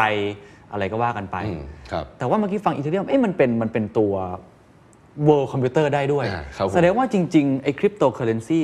มันสามารถทำอะไรได้มากกว่านั้น อ่าใช่ครับ ก็คอนเซปต์เดียวกันเลยฮะอย่างเมื่อกี้ที่ท้าความคือคอนเซปต์ของความเชื่อใจ ครับ ว่าเมื่อตอนแรกสมมติเราคิดแล้วว่าเรามีสินทรัพย์แล้ว ฮะ อย่างเอ่ออย่างบิตคอยอีเทเรียมก็เลยพยายามจะเอาไปมากกว่านั้นอีก บอกว่า โอเค เราจะสร้างแอปพลิเคชันบนไอ้เวิร์คอมพิวเตอร์เครื่องเนี้ย อ่า ที่เราไม่ต้องเชื่อใจกันและกัน อ่าน ฮะผมยกตัวอย่างให้เห็นภาพก็คืออ่าอาจจะในหนึ่งการพนัน ได้ สมมตินะฮะ เชิญครับ เพราะการพนันคือความเชื่อใจกันเลยสมมติ ผมบอก ผมบอกคุณเคนใช่ไหมเอ้ยเรามา agree กันเป็น contract กันนะ ระหว่างกันและกันว่าถ้าเชลซีแพ้คืนเนี้ยคุณเคนต้องโอนเงินให้ผม ถ้าไม่งั้นผมต้องถ้าเกิดเชลซีนะผมจะโอนเงินให้เอ่อถ้าเชลซีชนะผมจะโอนเงินให้คุณเคนฮะเป็น agreement ใช่ กันและกัน ซึ่งผมต้องเชื่อใจกัน ครับ ถูกไหมฮะคุณเคนอาจจะหนีผมไปก็ได้ ถูก ก็ต้องไปเกิด legal enforcement อะไรต่างๆ มันก็เลยเกิดธุรกิจคนกลางใช่ไหมฮะอย่างเช่นบอดคาสิโน มันเป็นคนกลางที่บอกว่าคุณเชื่อใจเฮาส์นะเชื่อใจเรา แล้วเดี๋ยวเราจะไม่โกงนะแล้วถ้าเกิดคุณนั่นนะผมจะจ่ายเงินให้นู่นนะเราที่แลกเปลี่ยนกับอะไรก็ฟรีนะเขาก็จะเก็บไป เช่นเดียวกันนะครับ ไอ้เนี่ยธุรกิจเนี้ยก็สามารถโดน disrupt ได้ใช่ไหมฮะจากอีเทเรียมที่บอกว่า เอ้ย ผมสามารถเขียนโปรแกรมเข้าไปใน World คอมพิวเตอร์เครื่องนี้ ที่ไม่มีใครเปลี่ยนได้นะ ครับ ว่าเขียนโค้ดไว้เลยว่าสมมติ if ใช่ไหมฮะถ้าเกิดเชลซีแพ้ เขียนเป็นลอจิกนะฮะ โอนเงินของคุณเคนให้ผม ไม่งั้นโอนเงินผมให้คุณเคนเขียนเข้าไปในอีเทเรียมแล้วเราสองคนเอาเงินใส่เข้าไปในอีเทเรียมทั้งคู่นะฮะทุกอย่างจะถูก execute ได้ด้วยตัวเองนะฮะอันเนี้ยสิ่งที่เขาเรียกว่า smart contract นะอาจจะเคยได้ยินกันบ้างในถ้าเกิดใครตาม blockchain สิ่งที่เรียกว่า smart contract เนี่ย ครับ มันก็เลยกลายเป็นคอนแท c t ที่สมาร์ทขึ้น อ๋อ นะที่เราไม่ต้องเชื่อใจกันละ ครับ แต่เราเชื่อใจเลขเชื่อใจโค้ดที่เราใส่เข้าไปในอี ค เท รับ เรียมตรงนี้หรือว่าไอ้ World คอมพิวเตอร์เครื่องนี้ โอเค ใช่ไหมนี่ก็เลยเกิดธุรกิจแบบใหม่ ๆ ที่มากขึ้นคนก็เริ่มสร้างเกี่ยวกับ finance เกี่ยวกับอะไรเลยมันเลยเริ่มเกิดมาเป็นเนี่ยฮะพวกแอปพลิเคชันใหม่ๆ ที่เรียกกันว่า DeFi decentralized finance คือมันเลยเกิด use case ต่างๆ มากมาย ใช่ มากขึ้น ครับ สมมุติว่านอกจากเรื่องเรื่องบอลเนี่ยไอ้สมาร์ทคอนแทคมันใช้อะไรในชีวิตประจำวันได้อีกไหมเช่นเรื่อง ผมไม่แน่ใจเรื่องการโอนโฉนดที่ดินหรืออะไร ครั แบบ บผมผมเข้าใจว่าจริง ๆ มันพอที่จะทำแบบนั้นได้ เช่นเดียวกัน ครับผมก็มีคนพยายามจะ experiment มากขึ้นนะมีคนพยายามต้องบอกว่าเราใหม่มากๆ ยังใหม่มากๆใช่ไหมแต่ถามว่ามีไหมมีคนพยายามจะทำเหมือนกันนะครับอย่างเช่นเอ่อทำไงให้เอาโฉนดที่ดินหรือพวก physical asset asset ต่างๆ ที่อยู่ในโลกเนี่ยเอามาอยู่ในบล็อกเชนให้ได้ อ่า ใช่ไหมฮะมา represent มันว่าไอ้โทเก้นเหรียญเนี้ยมันเท่ากับโฉนดที่ดินที่นู่นนะ อ่าใช่ เอามารับส่งกันได้ อ่า แล้วถ้าเกิดมันเอามาอยู่ในบล็อกเชนแล้วเนี่ยเราก็จะเขียนโค้ดมาทำงานกับมันได้ถูกไหมฮะกับกับโฉนดที่นี้ก็มีคนพยายามจะทำฮะเอิ่มถามว่ามีอะไรนอกจากพนันเอาที่มันใกล้ตัว ครับ มากขึ้นผมว่ามันก็มีอย่างเช่นเรื่องของการเอ่อเรียกว่าปล่อยกู้แล้วกันฮะอาจจะดูน่ากลัวแต่ว่า เรียกว่า money market ใช่ไหม borrow กับ lending ใช่ไหมซึ่งอันนี้ต้องบอกว่ามันเป็นแอปพลิเคชันแรก ๆ แน่ ๆ ถ้าเกิดคุณมีสินทรัพย์สิ่งต่อมาที่เกิดขึ้นอย่างในแบงก์อย่างเงี้ยฮะก็คือการ ใช่ ก็คืการ ปล่อยกู้ าปล่อยกู้ใช่ไหมฮะถามว่าทำยังไง ผมสามารถเขียนโค้ดอีกเหมือนกันฮะ smart contract เลยนะฮะ เขียนขึ้นไปบนไว้อีเทเรียมแล้วบอกว่าถ้าคุณส่งเงินเข้ามา ซึ่งเงินในที่นี้ก็คือพวกคริปโตต่างๆก่อน อ่ะ นะ ก็ ฮะ ตอนนี้ที่ทำได้ยังไม่ อ่า คริปโต ต้องเป็นคริปโตก่อน ก็เหมือน ใช่ ส ไหม มมติว่าสมมติว่าเป็นเงินจริงสมมตินะครับ ผมก็ต้องทานสเลตมันเป็นในโลกค มัน ริปโต เป็นในโลกคริปโตก่อนถูกไหม โอเค ซึ่งจริงๆก็มีคนทำถูกไหมพวก CBDC ต่างๆ พวกแบบว่าดิจิตอลไทยบาร์ดิจิตอลอะไร มีคนทำเต็มไปหมดพยายา ครั ม บ จะทำอยู่ นี่เอาเอาแค่บิตคอยก่อน โอเค บิตคอยก็เป็นสินทรัพย์ดิจิตอล ครับ เมื่อก่อนผมทำอะไรกับมันไม่ได้เลย ถือไว้ใน account ผมไม่ได้ไม่ได้เปอร์เซ็นต์ไม่ได้อะไร ก็ซื้อขายอย่างเดียว ซื้อขายอย่างเดียวถูกไหมถือไว้อย่างเดียว ปัจจุบันผมเขียนโค้ดได้นะฮะบอกว่าสมมติคุณส่งบิตคอยเข้ามาในโค้ดอันเนี้ย ฮะ ในคอมพิวเตอร์ world คอมพิวเตอร์เนี่ยฮะ ใช่ไหมฮะคุณส่งเข้ามาเท่าไหร่สมมติคุณส่งมาล้านดอลลาร์ของ Bitcoin ครับ ผมจะให้คุณปล่อยกู้ได้ 50%ของ value นั้นอ่าพูดง่ายๆคือมันเหมือนลงรับจำนำนะฮะผมไม่อยากขายบิตคอยถูกไหมฮะแต่ผมอยากได้เงินสดมาก่อน เพื่อเอามาใช้ในชีวิตประจำวัน แล้วผมค่อยเอาเงินสดมาคืน เพื่อเอาบิตคอยคืนทำมูลมูลค่ามันคืนใช่ไหมฮะผมก็สามารถส่งบิตคอยเนี่ยเข้าไปในโค้ดโค้ดบอกผมส่งให้ 1 ล้านดอลผมให้ยืมกู้มา 5 0 0แสนเป็น 50%ถามถามว่ามันต้องต่ำเพราะว่าคริปโตมันมันเหวียงใช่ไหมฮะมีความโมลตาถ้าเกิดบิตคอยล่วงไงฮะมันมีสิทธิ์ที่จะต่ำกว่า 5 0 0แสน นะเขาระบบก็ต้องมีระบบวิธีทำยังไงให้ขายสินทรัพย์นี้ออกไปได้ ถ้าเกิ ครั ด บ ว่ามันกลายเป็นหนี้เสียเลย ครับ ใช่ไหมฮะแต่ว่าพูดคร่าวๆง่ายๆคือเป็นโค้ดเลยนะฮะอยู่บนโลกคอมพิวเตอร์เนี่ยผมไม่ต้องผ่านแบงค์ผมไม่ต้องทำอะไรเลย ผมมีอินเทอร์เน็ต ผมมีบิตคอยผมใช้เวลาไม่ถึง 5 นาทีอะครับส่งเข้าไปยืมเงินออกมาได้เลย ทุกอย่างเนี่ยไม่ต้องอินทรักับคนใดๆทั้งนั้น โอ้ นะผมเนี่ยไปอินทรักับโค้ดเรียกว่าเป็นคอมพิวเตอร์เครื่องเนี้ยไออินเตอร์เรียมเนี้ยทั้งหมดเลย แล้วแล้วแล้วตอนนี้ไอ้สมาร์ทคอนแทคแบบนี้มีเยอะไหมครับ ต้องบอกว่ามีเย บนโล อะ ก มาก เนี่ย ครับต้องมีเยอะมากแต่ว่าเจ้าดังๆ จริงๆ ตอนนี้ก็มีอยู่ประมาณ4ี่ห้าเจ้าครับผมน่าจะมีประมาณสี่ห้าเจ้า ซึ่งถามว่ามูลค่ามันเยอะไหมนะฮะปัจจุบันเนี่ยมีการปล่อยกู้ระบบเนี่ยฮะปล่อยกู้ดืมเลนดิ้งเนี่ยทั้งหมดรวมกันเนี่ยน่าจะเกินสามสิบบิลเลียนดอลลาร์ครับ โอ้โหอันนี้คือต่อ ณปัจจุบันนะทั้งหมดเลย อ๋อ ที่ ทั้งหมด value อยู่ในนั้น value ที่อยู่ตอนเนี้ยฮะที่คนเอามาวางไว้ แต่ใน เอา นั้ มาน ก็ ฝาก คือเป็นเป็นคริปโตทั้งหมดนั่นแหละ ใช่ครับ แต่ value ลองตีออกมา ใช่ครับ ประ ซึ่ มาง ณนี้ ซึ่งมันก็มีแบบตั้งแต่บิตคอยอีเทเรียมไปจนถึงพวก stable coin อ๋อ ซึ่ง stable coin เนี่ยจะเริ่มเหมือนเงินทั่วไปแล้ว อ่า stable coin คืออย่างเช่น USDC ที่มันรองรับโดยรัฐบาลอ่าอเมริกาเลยใช่ไหม ครับ ฮะเอ่อแล้วก็อย่างที่บอกตอนนี้รัฐบาลต่างๆ ก็เริ่มตื่นตัวที่จะทำพวก ครับ นี้มากขึ้น ไอ้สิ่งนี้ก็คือเรียกว่าไอ้ decentralized อ่า ถูก ใช่ ไหม ครับ decentralized finance ใช่ครับ อ่า แต่ที่เรียกว่า decentralized ก็เพราะว่าไม่มีใครกำหนด ไม่มีธนาคารมาคุมถูกไหมฮะไม่มีธนาคารมาคุมทุกอย่างคือขึ้นอยู่กับโค้ดที่มี ทุกคน ห เป็น ขีย ธ ม นา แล้ว คารได้หมด จะเรียกว่าทุกคนเป็นธนาคารได้หมดถูกต้องเลยครับใช่ฮะเพราะอย่างนั้นก็คือเราสามารถอินทรักับโค้ดแบบนี้ ครับ เรามีเงินของผมอะผมสามารถไปอินทรักับมันจะปล่อยกู้ยืมยังไงได้หมด ขึ้นอยู่กับลอจิกของโค้ดอันนี้ ๋อ ถูกไหม แล้วต้นทุนในการทำสมาร์ทคอนแทคหรือทำไอ้ระบบแบบนี้เนี่ย ครับ มันอยู่ที่อะไรที่ถ้าถ้าผมฟังในยสมมติว่าสมมติผมเป็นวิศวกรคอมพิวเตอร์ ครับ ผมอยากรวยจาก เนี่ยนะผมก็ ครับ เขียนสมาร์ทคอนแทคมาตั้งตัวเองเป็นธนาคารที่ยิ่ง ครับ ใหญ่ แล้วก็ อืม เอ่อเหมือนกับให้คนมาใช้บริการแล้วก็กิน ครับ ค่าฟรีอะไรอย่าง ค เงี้ รั ย บ มันมันวัดกันที่อะไรเนี่ย ก็มีหลายอย่างนะครับ ครับ วัดที่อะไรคือจริงๆการการเขียนโค้ดอย่างนี้ก็เหมือนทำสตาร์ทอัพแหละฮะถูกไหมฮะก็เหมือนพยายามจะทำโซลูชันอันหนึงมาให้กับคนทั่วไป อ่า เพราะฉะนั้นมันแข่งกันที่อะไร ก็เหมือนทำ product อันหนึ่ง อ่าเหมือนทำโปรดักต์เลยฮะแค่โปรดักต์เนี้ยแทนที่เราจะคุมผมปล่อยเข้าไปแล้วอยู่ในอยู่ในโลกบล็อกเชนแล้วซึ่งมันแข่งกันด้วยอะไรมันก็หลายอย่างนะค ครั รับบ ตั้งแต่อย่างเช่นอินเทอร์เรทใช่ไหมคุณเป็นระบบโมเดลแบบไหนคือจริงๆโมเดลมันมีมันมีข้อแตกต่างเยอะนะฮะในระดับเทคนิคฮะว่าว่าว่าเอ้ยจะคำนวณ interest rate ยังไง อ่า อ่าเปอร์เซ็นต์ที่ปล่อยกู้เท่าไหร่ มันเซฟขนาดไหน ระบบวิธีการวิธีการลิควิดเดตอะไรเงี้ยมันมีมันมีมัมี ซึ่งไอคนที่เขียนก็ต้องเข้าใจระบบเศรษฐศาสตร์ ถูก สู ต้อง งค มา รั ก บถูกต้องครับคุณต้องเข้าใจทั้งเทคโนโลยี คุณต้องเข้าใจเศรษฐศาสตร์เอามารวมกันทั้งหมดเลยเพื่อที่จะสร้างอะไรขึ้นมาได้ใช่ไหมแล้วสุดท้ายแล้วคนก็ต้องมาเชื่อใจอีกเหมือนกันว่าเอ้ยไอ้โค้ดเนี้ยจะเขียนดีไม่มีบั๊กนะไม่มีปัญหานะเราเอามาฝากได้แล้วจะไม่มีปัญหาถูกไหมก็แข่งกันด้วยหลาย ๆ หลาย ๆ อย่างเนี่ยครับแล้วก็รวมไปถึงพวก go to market คือจริงเหมือน startup เลยฮะเหมือน startup ทั่วไปเลยแค่บอกว่า โปรดักที่ผมสร้างขึ้นมาเนี่ยผมไม่ได้คุมแล้วนะเมื่อผมสร้างเสร็จแล้วผมปล่อยเข้าไปในบล็อกเชนแล้วอะไม่เกี่ยวกับผมแล้ว ครับ ใครมาอินทรกับมันก็ได้ ผมไปหยุดมันยังไม่ได้เลยฮะสมมติผมบอกเฮ้ยผมอยากหยุดไม่ให้คนใช้นะ ยังหยุดไม่ได้เลยฮะเพราะว่าใส่เข้าไปในอีเทเรียมแล้ว ใส่เข้าไปในบล็อกเชนแล้ว ตอนนี้มัน เออ มันคืบหน้าไปถึงไหนไอ้โลกอันเนี้ยไอ้ decentralized ครับ finance เนี่ย ก็ต้องบอกว่าจะบอกว่าใหม่ก็ใหม่มากเลยนะฮะ เพราะว่าอย่างไอ้ระบบอ่าไอ้มันนี่มาเก็ตเนี่ย ครั ที่ บ เป็นการปล่อยกู้ยืมเนี่ยก็เพิ่งมาประมาณ 2 ปีเอง ตอนนี้ ะฮะ ทำอะไรได้บ้าง มีมีมีปล่อยกู้ มีอย่างอื่นอีกไหมคือ อ่า ถ้าเกิดในระบบของธนาคารมันก็จะมี product เย solution อะไปหมดเลยา ตอนนี้มัน ใช่ครับ ไปถึงไหนละ ตอนนี้ไปถึงไหนฮะอ่าเราแน่นอนเรามี money market ละ ครับ เรามี lending เรามี insurance ด้วยนะฮะ มีคนพยายามจะทำ insurance ก็คือว่า เฮ้ยทำยังไงให้เรามาทำ insurance เกี่ยวกับพวก contract พวกเนี้ยฮะ ว่าสมมติว่ามีบั๊กขึ้นมาเนี่ย สมมติว่ามันมีปัญหาเงินหายเนี่ย ผมยังมี insurance ได้นะ โอเค ทำไมฮะ ก็มีคนพยายามจะสร้างพวก ซับซ้อน insurance ขึ้นมา ขึ้นเรื่อย ใช่ฮะ แต่อันนี้ก็ใหม่มากเหมือนกันฮะ insurance นี่เพิ่งมาเลย ฮะ มี insurance มีพวก derivative ใช่ไหม derivative อย่างในอย่างในเอ่อ financial market เราก็มีพวก derivative ใช่ไหมหรืออนุพันธ์ต่างๆใช่ไหมที่แบบว่าเออ ก็มีมากขึ้นเรื่อยๆครับอ่ามีอันสิ่งที่เรียกว่า tokenized asset tokenized asset ก็คืออย่างผมปกติซื้อขายคริปโตถูกไหมฮะ ครับ แต่คนทั่วไปอาจจะบอกเฮ้ยผมตอนเนี้บิตคอย Bitcoin มันขึ้นมาเยอะ ผมอยากขายบิตคอยแล้วไปซื้อหุ้นก่อน ค่อยกลับมาใหม่ ปัจจุบันยากมากถูกไหมครับ เพราะว่าผมต้องขายบิตคอยเอาเงินออกมาเข้า ใช่ เซ็ตเทรดนู่นนี่นั่น ใช่ใช่ ก็มีคนพยายามจะทำนะด้วยกันบอกว่าเฮ้ยทำไงให้เราสร้างเหรียญเหรียญหนึ่งโทเก้นเนี้ยที่มันมีมูลค่าเท่ากับหุ้น หรือมีมูลค่าเท่ากับแอสเซทแอสเซทอื่นนอกโลกใช่ไหมก็คือทองคำอาจจะอันเนี้ยเท่ากับทองคำหนึ่งอันหนึ่งเอานะอันนี้เท่ากับหุ้นสต็อกแอปเปิลอันนี้เท่ากับหุ้นเทสลา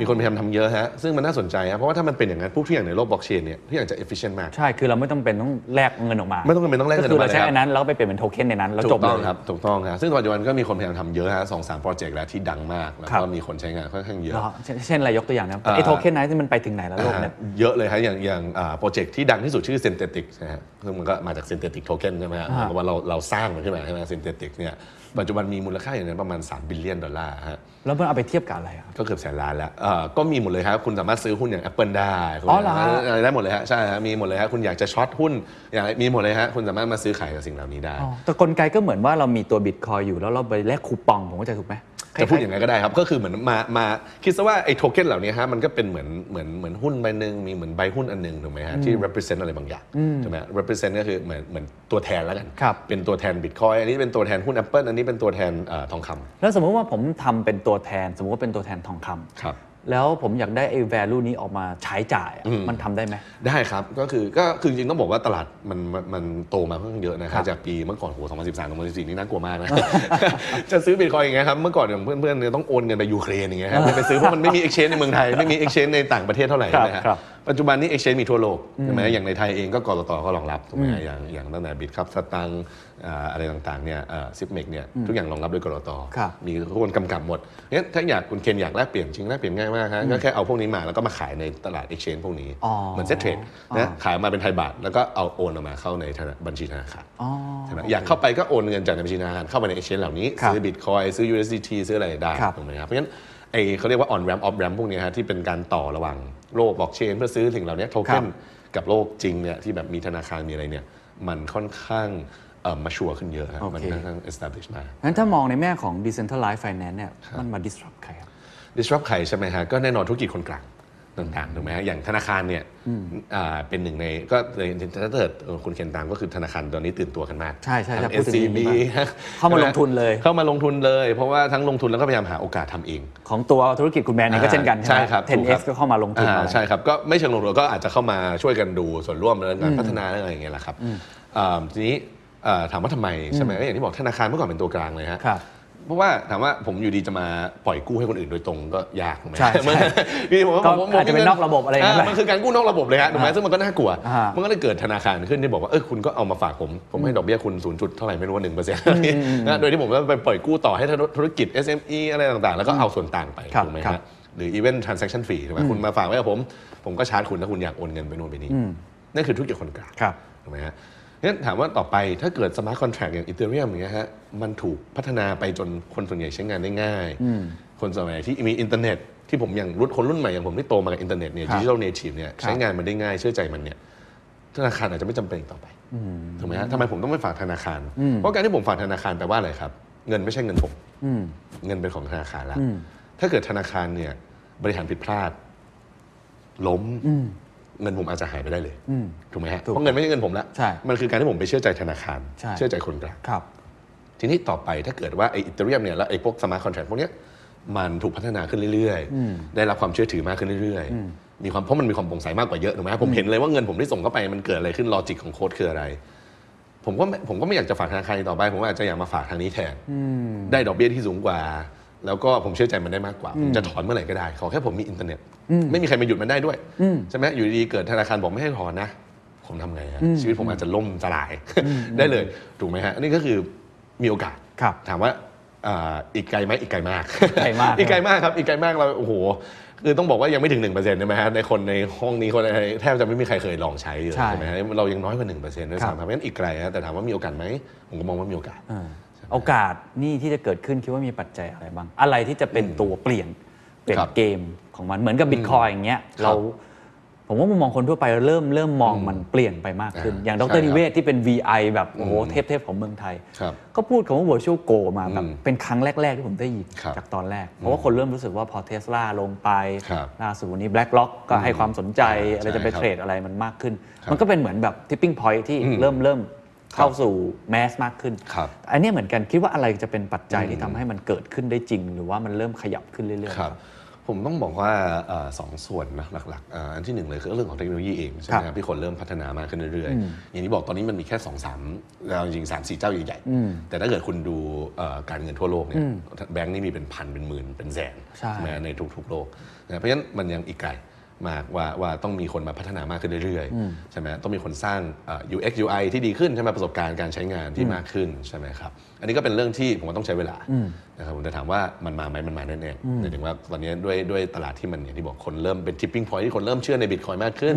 ใช่ไหมครับเริ่มเป็นสินทรัพย์ที่รัฐบาลให้การยอมรับ ครับ นักลงทุนเนี่ยให้การยอมรับ ครับ มันก็ทำให้อีโคซิสเต็มนี้ยมันโตเร็วขึ้นใช่ไหมครับ แต่ส่วนที่สองที่ผมว่ามันจะช่วยให้มันเกิดขึ้นเร็ว ก็คือความเชื่อถือใน institution เนี่ยเหมือนเดิมนะฮะเพราะว่าเอ่อการที่ควรจะเปลี่ยนเนี่ยใช้งานจากอันปัจจุบันไปอีกอันหนึ่งต้องแปลว่าเขาเริ่มไม่เชื่อใจในสิ่งที่เขามีอยู่นะเขาเริ่มไม่เชื่อใจในสิ่งที่เขามีอยู่ ซึ่งมันน่าจะเกิดขึ้นได้ ถ้าเกิดว่าเอ่ออย่างที่บอกฮะตั้งไปตั้งแต่ธนาคารที่ mismanage เอ่อรัฐบาลที่ตอนนี้แข่งกันปริ้นเงินใช่ไหมคนอาจจะไม่เชื่อใจมากขึ้น คนก็เริ่มหันมาศึกษาหา alternative ใช่ไหมฮะมากขึ้นผมว่าอันเนี้ยก็จะมันทำให้ทำให้ คิดว่าคิดว่าเหมือน mindset นะฮะเอาง่ายคำตอบคือ mindset เลยฮะมันเรื่องมันตอบยากใช่ไหมว่า เข้าใจครับ mindset จะเปลี่ยนเมื่อไหร่ อ่า เอ่อผมยกตัวอย่างหนึ่งนะอย่างแอปที่ชื่อ Telegram นะฮะ อ่าครับ แอป Telegram คือ messenger ถูกไหมฮะที่คนเอ่อส่งข้อความ ครับ ข้อดีของมันคือมัน private มัน private มากก็คือว่าไม่มีใครมา intercept ได้ใช่ไหมฮะนั้นถามว่ามันมีมานานหรือยังมันมีมานานมากนะฮะ มันมีมาเป็นหลายเป็น 10 ปีใช่ไหมฮะ แต่มันเพิ่งจะมันถูกใช้งานจริง ๆ เมื่อปี 2 ปีที่ผ่านมา ไม่มีอะไรเปลี่ยนเลยนะฮะ ไม่มีการอัปเดตซอฟต์แวร์ที่มันดีขึ้นหรืออะไรคือมันหนีแต่ว่าหมายถึงว่ามันมันมันไม่ได้เปลี่ยน core value ของ ครั มั บ นถามว่าทำไมอยู่ดีคนมาใช้งาน ก็เพราะว่า mindset ที่เปลี่ยนไป paradigm ที่เปลี่ยนไปที่บอกว่า เฮ้ย เราเริ่มไม่เชื่อใจไลน์แล้วนะ เราไม่เริ่มไม่เชื่อใจไอ้พวกโซลูชันอื่น ๆ ที่รู้สึกว่า เอยถ้าเกิดว่ามีใครมาขอข้อมูลเราข้อมูลเราลีกไปได้ง่ายมากเลย ใช่ไหมไม่ว่าคนคนนั้นจะเป็นใครก็ตาม ใช่ไหมฮะคนก็เลยเริ่มสนใจคำว่า privacy ใช่ ใช่ไหมฮะมากขึ้นเอ่ออย่างที่บอกฮะ right to privacy ต่างๆอะไรเงี้ยมีคนสนใจพวกนี้มากขึ้นเรื่อยๆทั่วโลกนะฮะไม่ใช่แค่ในประเทศหรือว่าอะไรต่างๆทั่วโลก มันก็เลยเกิดการเปลี่ยนการใช้งานมากขึ้น adoption แบบโอ้โหขึ้นเป็น S curve เลยอะฮะเทคโนโลยีไม่ได้เปลี่ยนสิ่งที่เปลี่ยนคือ mindset ของคนแล้วก็ paradigm ของคนงั้นเหมือนกันเลยฮะผมมองเหมือนกันเลยว่าเมื่อไหร่ก็ตามที่เราไปถึง tipping point ที่คนเริ่มเปลี่ยน mindset ว่าเฮ้ยทำไมเราเอาเงินของเราเนี่ยที่เป็น ครับ value ของเราไปฝากให้คนอื่น ครับ ทำไมเราไม่สามารถเป็นแบงก์ของเราธนาคารของเราเองได้ทำไมเราไม่ไปเชื่อใจโค้ดแทนที่จะเชื่อใจสิ่งต่างๆ ที่เราไม่รู้ว่าข้างหลังคืออะไรบ้าง ครับ เมื่อนั้นเนี่ยผมว่ามันก็จะเริ่มเกิด adoption ที่มากขึ้น แล้วเท่าที่ฟังเนี่ยคุณแมนเชื่อว่าไอ้สิ่งที่เรากำลังจะพูดอยู่กันทั้งหมดเนี้ยเป็นสิ่งที่เกิดขึ้นมาแล้วจะไม่ได้เป็นแค่แฟชั่นมาแล้วไปแล้วหายไป แต่จะใช้เวลาค่อย ใช่ครับ จากกระแสทางเลือกเป็นกระแสทางหลักอยู่ที่เวลา ใช่ครับ แล้วก็จังหวะ mindset ของคนพฤติกรรม ใช่ครับ เชื่อว่ามันมาแน่ ใช่ครับ แต่จะเมื่อไหร่ าแน่ใช่ครับแน่นอนนะ ไม่คิดว่ามันวันหนึงมันจะแบบล้มหายตายจากไปเหมือน ยาก ระแส มากเลยครับ ผมไม่ค่อยเห็นอย่างนั้นเลยครับและ ไม่มีไม่มีพอยที่มองว่าตรงนั้นจะเกิดขึ้นได้ ไม่ไม่มีเลยฮะอย่างอย่างบิตคอยเนี้ยก็ยกตัวอย่างง่ายๆนะผมก็อยู่มานานใช่ไหม ครับ ฮะอย่า คงรับ บิตคอยเนี่ยผมไม่เคยเห็นคนที่เชื่อใจในบิตคอยสมมติว่าเก็ตว่าเอ้ยบิตคอยคืออะไร มันทำหน้าที่ยังไง แล้วอยู่ดีๆมาวันหนึงบอกไม่เชื่อใจละผมเอาเงินไปไปฝากธนาคาร เออเออมีไหมไม่มี แทบไม่มีเลยนะ ผมแทบไม่เห็นคนที่เข้าใจบิตคอยแล้วอยู่ดีมาบอกว่าผมไม่เชื่อใจบิตคอยแล้ว แต่ผมเห็นคนที่ตอนแรกเอ้ยไม่รู้บิตคอยคืออะไร มันคือมันคือแชร์แม่ชะม้อย ใช่ไหมฮะ มันคืออะไรก็ไม่จับต้องไม่ได้ เริ่มเชื่อมันมากขึ้นเลยเลยๆผมเห็นแต่ด้านเดียวเลยฮะ มันเป็น one way conversion เลยฮะ อ่า ใช่ครับ มัน ใช่ครับ มันฉะนั้นมันคล้ายๆกับดิจิ t a ล disruption ที่มาแน่ ไม่ใช่ว่ามันจะกลับไปเหมือนเดิมที่บอกว่า ใช่ครับ normal แล้วก็เดี๋ยว new normal แป๊บนึงแล้วกลับเป็นไม่มี ผมว่ามาแน่ครับ แต่ถามว่ามันจะมาทดแทนได้หรือเปล่าอันนี่ผมก็ยัง question นะฮะในความหมายคือผมอย่างผมเองก็ไม่ได้เป็นซูเปอร์ออพติมิสติกขนาดนั้นว่าโอ้โหบล็อกเชนจะมาทดแทนทุกอย่าง อ่าอ่า ผมไม่ผมไม่เชื่อในสิ่งเหล่านั้น ผมยังเชื่อว่ายังไงเราก็ต้องการความเชื่อใจกันในระดับโลโก้ในระดับที่เออผมเชื่อใจ SCB ผมเชื่อใจ KBank ยังไงพวกนั้นยังมีอยู่อยู่แล้วฮะถามว่าพ่อแม่ผมอยู่ดีจะมาใช้ decentralized finance ยากมากถูกไหมฮะเพราะฉะนั้นมันต้องมีตรงนั้นอยู่แล้ว แต่ถามว่าไอ้ตัวเนี้ยมันจะมาทดแทนได้ขนาดไหนกี่เปอร์เซ็นต์ที่จะเริ่มสวิชมา ผมว่ามีแน่ๆอันเนี้ยมีแน่ๆแต่ถามว่ามันร้อยเปอร์เซ็นต์ไม่มีทาง เข้าใจแล้ว ผมไม่คิดว่ามั มันก็เหมือนกับ 100% โลกของสื่อ สมมติว่าโลกออนไลน์โซเชียลมีเดียมา ครับ ทีวีก็ยังไม่ได้ตาย อ่ถูกยังไม่ตายร้อยเปอร์เซ็นต์นะฮะยังไงมันก็คือมาทดแทนใช่ไหมครับระดับหนึ่งแต่มันไม่ได้แบบว่าโอ้โหกลายเป็น replace ทันทีอะไรย่าง มัน งี้ย ก็จะเหมือน ไใช่ กับจัดสมดุลของมันเองอีกทางหนึ่ง ถูกต้องครับ ถูกไหม ใช่ครับ อ่ะ ใช่ครับ พูดกันมาตั้งนานมันเป็นการปูพื้นยังไม่ได้เข้าสู่ธุร ปู กิจ ไม่ยาวมาก ตกลงแบรนด์โปรโตคอลทำอะไรครับ ครับ อ่าจริงถ้ามาถึงจุดนี้อ่าคนเริ่มเห็นภาพใช่ไหม อ่า ฮะ ครับ นะคนเริ่มเห็นภาพว่าเออมันมี World Computer นะครับ คนเขียนแอปพลิเคชันเข้าไปได้ อืม แก้ไขไม่ได้ อืม ใช่ไหมฮะอย่างอ่าตัวอย่างเรื่องของการพนันเมื่อกี้ ครับ ถูกไหมฮะทีนี้พอมันเป็นโค้ดอะครับพอมันเป็นแมชชีนนะครับเอ่อมันเป็นหุ่นยนต์ใช่ไหมฮะปัญหาของมันหนึ่งอย่างเลยนะฮะก็คือว่ามันเนี่ยไม่สามารถรู้ข้อมูลที่เกิดนอกตัวมันได้ ข้อมูลที่อยู่ในโลกของความเป็นจริงเนี่ยฮะ ฮะ มันไม่รู้ เพราะมันเป็นแค่โค้ดใช่ไหมฮะ โค้ดมันคือ if if else statement เนี่ยง่ายๆ ใช่ไหมฮะ อย่างตัวอย่างเมื่อกี้โค้ดมันไม่มีทางรู้ฮะว่าเชลซีชนะหรือแพ้เนื้ออกไหมโค้ดมันเป็นแค่หุ่นยนต์นะฮะ เข้าใจแล้ว โค้ดจะรู้ได้ยังไงว่ามันนั่น เราต้องใส่เข้าไป อ่าต้องมีคนใส่ข้อมูลเหล่านี้เข้าไปเพื่อให้โค้ดอ่ะมันทำงานได้ เข้าใจ ตาม แล้ว ลอจิกของมัน มันมีลอจิกของมันอยู่ถูกไหมฮะ มันมีสมการของมัน อ่ามันมีสมการของมัน แต่มันไม่รู้ว่า input คืออะไรอ่ะ เอ๊ะอ่ะอย่างที่คุณเคนพูดนะมันคือสมการสมมติผมบอกว่า x บวก5เท่ากับ y ถ้าผมบอก x เท่ากับ1เนี่ย y ต้องเท่ากับ6 เข้าใจแล้วมันแต่แต่คนที่จะใส่ว่า x คืออะไรคือเรา คือเราถูกครับ อ๋อ เนี่ยไอ้ x เนี่ย input เข้าไปเนี่ยเพื่อให้เกิด output เนี่ย ฮะ เอ่อโค้ดมันทำด้วยตัวเองไม่ได้ เพราะว่าไอ้ input มันเกิดจากโลกข้างนอก ครับครับ นะต้องมีคนตัวกลางที่เอาข้อมูลเหล่านี้ใส่เข้าไปใช่ไหมครับตัวกลางเนี่ยเขาเรียกว่า oracle นะฮะ Oracle อ่าภาษาอังกฤษเรียกว่า oracle ครับ Oracle ที่เอ่อเป็นชื่อบริษัทเนี่ยเหรอฮะ อ่าจริงๆก็ได้ฮะแต่ Oracle ในที่นี่เป็นความหมายกว้างมากกว่าเหมือนเหมือนคนที่เหมือนเป็นเหมือนเขาเรียกอะ หม ไร อดู คนดูดูอ่าเหมือนหมอดู ฮะ หมอดูเพราะเพราะอะไรเพราะว่าเหมือนเป็นคนบอกว่าเอ้ยโลกความเป็นจริงมันคืออันนี้ นะเขาก็เลยเรียกมันว่า Oracle โอเค ใช่ไหมฮะอันนั้นคือธุรกิจที่เราทำ อ๋อ ใช่ไหมฮะ แสดงว่าสุดท้ายเป็นมันคอเป็น Oracle อ่าแบรนด์ Oracle เนี่ยคือ Oracle คือเราคอยดึงข้อมูลอย่างที่ผมบอกว่าเราขายข้อมูล เข้าใจ อ่า แล้ว ข้อมูลเนี่ยก็คือข้อมูลหุ้นตั้งแต่ราคาหุ้นเป็นถึงราคาเอ่อคริปโตอย่างเช่น ในโลกแห่ง Bitcoin ความเป็นจริง ในโลกแห่งความเป็นจริงใส่เข้าไปในโค้ดของบล็อกเชนนะอ่ะถามว่าทำไมก็คืออย่างที่บอกอย่างอ่าแอปพนันก็ต้องการรู้ว่าเอลซีชนะหรือแพ้ เราก็อาจจะส่งข้อมูลเหล่านี้เข้าไปได้ หรือไอแอปปล่อยกู้ที่ผมบอกไปใช่ไหมส่งบิตคอยเข้ามาจะปล่อยกู้ให้ 50%ของมูลค่ามันนะ ครับ แต่ถามว่าบิตคอยตอนนี้มูลค่าเท่าไหร่ โค้ดมันก็ไม่รู้อีกว่ามูลค่าบิตคอยตอนเนี้ยมันขายกันที่ 30,000 ดอลหรือ 50,000 ดอลหเอารือ แล้วโค้ดมันไปแทร็กจากระบบในคอมพิวเตอร์ทั่ว ๆ ไปได้ไหม ไม่ได้ครับ อันนี้เป็น limitation ครั อ๋ออ่บาต้องบอกว่าอันนี้เป็นข้อจำกัด ข้อจำกัดของของแอปพลิเคชันที่อยู่บนโลกบล็อกเชน โอเค ใช่ไหมเพราะมันมีข้อจำกัดเหล่านี้ก็เลยต้องมีคนสร้างโซลูชันมาแก้ อ่าเข้าใจละ ใช่ไหมซึ่งเราก็เลยเล็งเห็นตรงเนี้ยเมื่อ 3 ปีที่แล้วว่าเออ ถ้าเราจะต้องทำอะไร เราก็คงต้องทำนี้เพราะว่าตอนแรกอะฮะเราก็เบนสตอมกันนะฮะว่าเอ้ยเราอยากทำธุรกิจอะไรในบล็อกเชน ครับ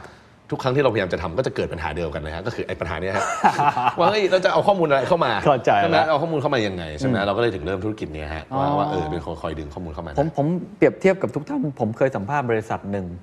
ชื่อโอมิเซ อืมครับ ก็คล้ายๆกันโอมิเซตอนแรกตั้งใจที่จะทำเหมือนกับเป็นอีคอมเมิร์ซ ครับ เป็นมาเก็ตอะไร อืม แล้วพอเขาก็ทำเนี่ยแล้วเขาเจอปัญหาหนึ่งก็คือเรื่อง Payment อ่าใช่ สุดท้ายเขาเลยมาทำ Payment แทนคล้าย ๆ กันอย่างนี้ นี้ ถูคกไหม ล้ายๆกันนะครับผมว่าหลายๆสตาร์ทอัพเป็นอย่างนั้นนะฮะคือคือถ้ามองดูสตาร์ทอัพทั่วไปทั้งหมดนะฮะจากร้อยทั้งร้อยแทบไม่มีใครประสบความสำเร็จด้วยเวอร์ชันแรก ไม่มีเลยฮะแอปเปิลเองก็เหมือนอย่างแอปเปิลก็ไม่ใช่ถูกไหมฮะแอปเปิลนี่ไม่ได้เริ่มจากการทำไอโฟนนั่นอะไรด้วยซ้ำถูกไหมฮะ อ่า ทุกอย่างทุกอย่างมันเกิดการพัฒนาแล้วก็หา ครับ อ่าเขาเรียกอะไรปัญหาแล้วก็แก้ ครับ มันเรื่อยๆ อันนี้คือสรุปว่าเราเป็นคนที่เอาข้อมูลจากโลกจริง เป็นโซลูชันหนึ่งมาไปบอกกับโค้ด อ่าไปบอก ซึ่ ซึ่ ง งให้มันรันได้ถูกไหมฮะ ไอธุรกิจนี้มีคนทำเยอะน้อยช่องว่างทางการตลาด คืออะไร ค ทำ รับ ไมเราถึงโดดเด่นขึ้นมาได้ค ครับ รับต้องบอกว่าตอนนี้เราเป็นที่ 2 ของโลกใช่ไหมฮะ ที่สองของโลกเลย ใช่ครับใช่ฮะแต่ว่าที่หนึ่งนี่ไกลมาก ที่หนึ่งนี่เรียกว่ามอนอปอลี่เลย เหรอฮะ ที่หนึ่งนี่อยู่มานานกว่าเราทำมาก่อนเรา 2 ปี ก็เป็นคนอเมริกัน เป็นคนอเมริกาใช่ครับ ผมชื่อบริษัทเชนลิงใช่ไหมครับ ก็ทำมาก่อนเรา 2 ปี มูลค่าตลาดเป็นแสนล้านนะฮะ แผลล้าน เป็นแสนแสนล้านนะ ปตทนะ เยอะมากครับมูลค่าตลาดเยอะมากครับ เพราะว่าเพราะว่าคนส่วนใหญ่ก็คือไปใช้โซลูชันเขาเยอะใช่ไหม ครับ ฮะอยากใครอยากทำเลนดิ้งโซลูชันก็ไปใช้เขาใช่ไหมคนอยากทำเนี่ยซินเทติกใช่ไหมคุณแอปเปิลก็ไปใช้เขา อืมเข้าใจละ ใช่ไหมฮะอ่าเรามาตอนนี้เราเป็นที่ 2 แต่ถามว่ามีผู้เล่นอีกไหมก็มีอีกเยอะฮะเป็น 6 7 เจ้าเลยฮะแต่เอา อ๋อ จริงเจ้าใหญ่ก็คือมีแค่เรากับเขา อ่า ที่ที่ แล้วทำอย่างไรถึงขึ้นมาเป็นที่ 2 ได้ ตั้ง ครั แต่ บ เริ่มต้นลูกค้าคือใครกลยุทธ์คือใคร อันนี้ ครับ จะเป็นโลกของธุรกิจแล้ว อ่า เริ่คมบผ เริ่มง่ายขึ้นแล้ว อ่าเริ่มเป็นโลกทั่วไปหน่อย จริงต้องบอกว่ามันก็เหมือนสตาร์ทอัพทั่วไปเลยคันนี้ใช่ไหมฮะว่าโอเคเราที่เราเริ่มทำ ครับ ก็ต้องมาดูกันว่าเจาะกลุ่มตลาดถูกไหมฮะว่าเอ้ยใครที่ต้องใช้โซลูชันอย่างเราแล้วเราทำไงให้เราดีกว่าคู่แข่งเราใช่ไหมฮะเอ่ออันนี้ก็ต้องเอ่อกลับมามองว่าเอ้ยอย่างเราเราอยู่ในเอเชีย ครับ ใช่ไหมอย่างเชนลิงอยู่ในเอ่อ US ใช่ไหมฮะเราก็เลยจะเจาะตลาดพวกเอเชียค่อนข้างเยอะก่อน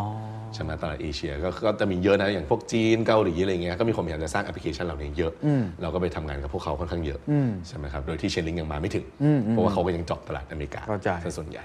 เอ่อก็เราเราเริ่มจากเซกเมนต์ตลาดตรงนี้ก่อนนะอีกเซกเมนต์หนึ่งซึ่งอันนี้จะเทคนิคเข้าหน่อยก็คือว่าอย่างในโลกบล็อกเชนที่ผมอธิบายไปฮะ ครับ เวิร์คอมพิวเตอร์เนี่ย ฮะ เราพูดถึงอีเทอริเอมถูกไหมฮะ ฮะ อันนี้คือคอมพิวเตอร์เครื่องหนึ่ง ครับ แต่จริงๆแล้วเนี่ยมันมีคนพยายามจะสร้างมาแข่งกับอีเทอริเอมอีกเหมือนกันถูกไหมฮะมีคนมาสร้างเยอะเลยฮะชื่อโป๊กเกอร์ดอทชื่อคอสมอสชื่ออะไรต่างๆเต็มไปหมดเลยใช่ไหมที่พยายามแข่งกัน ครับ ซึ่งอันเนี้ยมันเป็นเป็นคอมพิวเตอร์แยกเครื่องละทีนี้อย่างที่บอกแต่ด้วย limitation ของมันด้วยข้อจำกัดของมัน ทุกคนต้องการใช้ solution อย่างเราคือเป็น Oracle อ๋อ งั้นสิ่งที่เราเน้นก็คือเราก็คือไปอยู่ในอีโคซิสเต็มทุกอัน ใหม่ ใหม่ก่อน ใช่ครับเชนลิงได้เจาะอีเทเรียมเพราะอีเทเรียมมันมีมาก่อน แล้วคนก็ใช้งานเยอะ เราไปเจาะอันอื่นก่อนเลย ไปเก็บตกอันอื่นที่มันยังไม่เข้าไปถึง ซึ่งก็มีคนใช้เยอะเหมือนกัน ซึ่งตอนแรกอย่างน้อยฮะตอนนี้เริ่มเยอะแล้วฮะ มันก็เหมือนเป็น operating system ใช่ครับ คนละคนละโลก ถูกครับ เหมือน operating system เลยฮะแต่ เหมือน Android กับ า อันนี้ฝั่ง iOS อะไรแบบนั้น ค ถูกไหมฮะ ถูกครับ แต่ทุกคนต้องใช้ Oracle เหมือนเรา อ๋อ นะเนี่ยเราก็เลยไปอยู่ในอันเล็กๆก่อน หรืออะไรต่างๆแล้วตีรอบๆมันก่อน ฉลาดมาก แ ตีตัวเล็กก่อน เพราะเรารู้ว่าถ้าเราเข้าอินเตอร์เน็ตโดยตรงเนี่ยเราสู้เชลลิงไม่ได้แน่ๆ เข้าใจละ ใช่ไหมฮะแล้วอินเตอร์เน็ตเองก็แพงมาก นะ ฟรีค่าฟรีก็แพงอะไรต่างๆก็แพงนะฮะเราก็เลยมาอยู่ในอันอื่นก่อนเราก็ไปพันเนื่องกับตัวเล็กตัวน้อยเหมือนกัน แล้วก็โตไปกับเขาใช่ไหมฮะอันนั้น เรา ก็เป็นหนึ่งใน เรา กลยุทธ์ จุดจุดเริ่มต้นได้ไหมครับ ตอนที่เริ่มเข้าคมารับ แล้วทีมสร้างอะไรกันยังไง แล้วก็คือถ้ามันเป็นโปรดักต์ครับทุกท่าน ครับ เราก็พอจะเข้าใจสมมติผมจะทำกาแฟเนี่ย อืม ผมก็ต้องไปติดต่อ ครับ กับคนปลูกกาแฟ อ่า ใช่ไหม ครั ฮะ บผม เอามาติดต่อโรงคั่วอาจจะคั่วเองไหม ครับ แล้วก็เข้าไปในร้านกาแฟตกแต่งร้านให้สวยงาม ก็ ครับ ว่ากันไปมีบิสเนสโมเดลที่ชัดเจนว่าจะเก็บเงินอะไรยังไง ครับ แต่ว่าของอันเนี้ย มันเอ๊ะมันเริ่มยังไงนะมันเริ่มจากการเขียนโค้ดเหรอหรือมันเริ่มจาก อืม วิธีการยังไงโปรดัก ครับ ต์เราเป็นยังไง ครับ แล้ว business model มันมันคืออะไรก่อนที่จะก้าวมาถึงจุดนี้ได้ ครับ ผมว่าเอ่อด้วยความที่มันเป็นเป็นบล็อกเชนนะฮะอันนี้มันมันโคตรมาก ๆ เลยนะฮะจะจะจ๋าเลยใช่ไหมครับเพราะฉะนั้นเนี่ยทุกอย่างเริ่มต้นจากทีมก่อนใช่ไหมอย่างทีมเราเนี่ยเอ่อเรามีโคฟาวเดอร์อีก 2 คนนะครับ ครับ เอ่อซึ่งอีก 2 คนก็เป็นโคเดอร์หมดเลย เป็นเอนจิเนียร์หมดเลยใช่ไหมครับซึ่ง ก็ไปเจอกันที่สแตนฟอร์ดเหมือนกัน เอ่อจริงๆคนนึงมาจาก MIT ครับผม ครับ ก็คือโชคดีว่าสนใจในคริปโตด้วยกัน อ่า ใช่ไหมฮะแล้วเขาก็ค่อนข้างเก่งเลยฮะเห ค รี รั ย บ ญทองโอลิมปิกคอมไซที่หนึ่งประเทศอะไรเงี้ย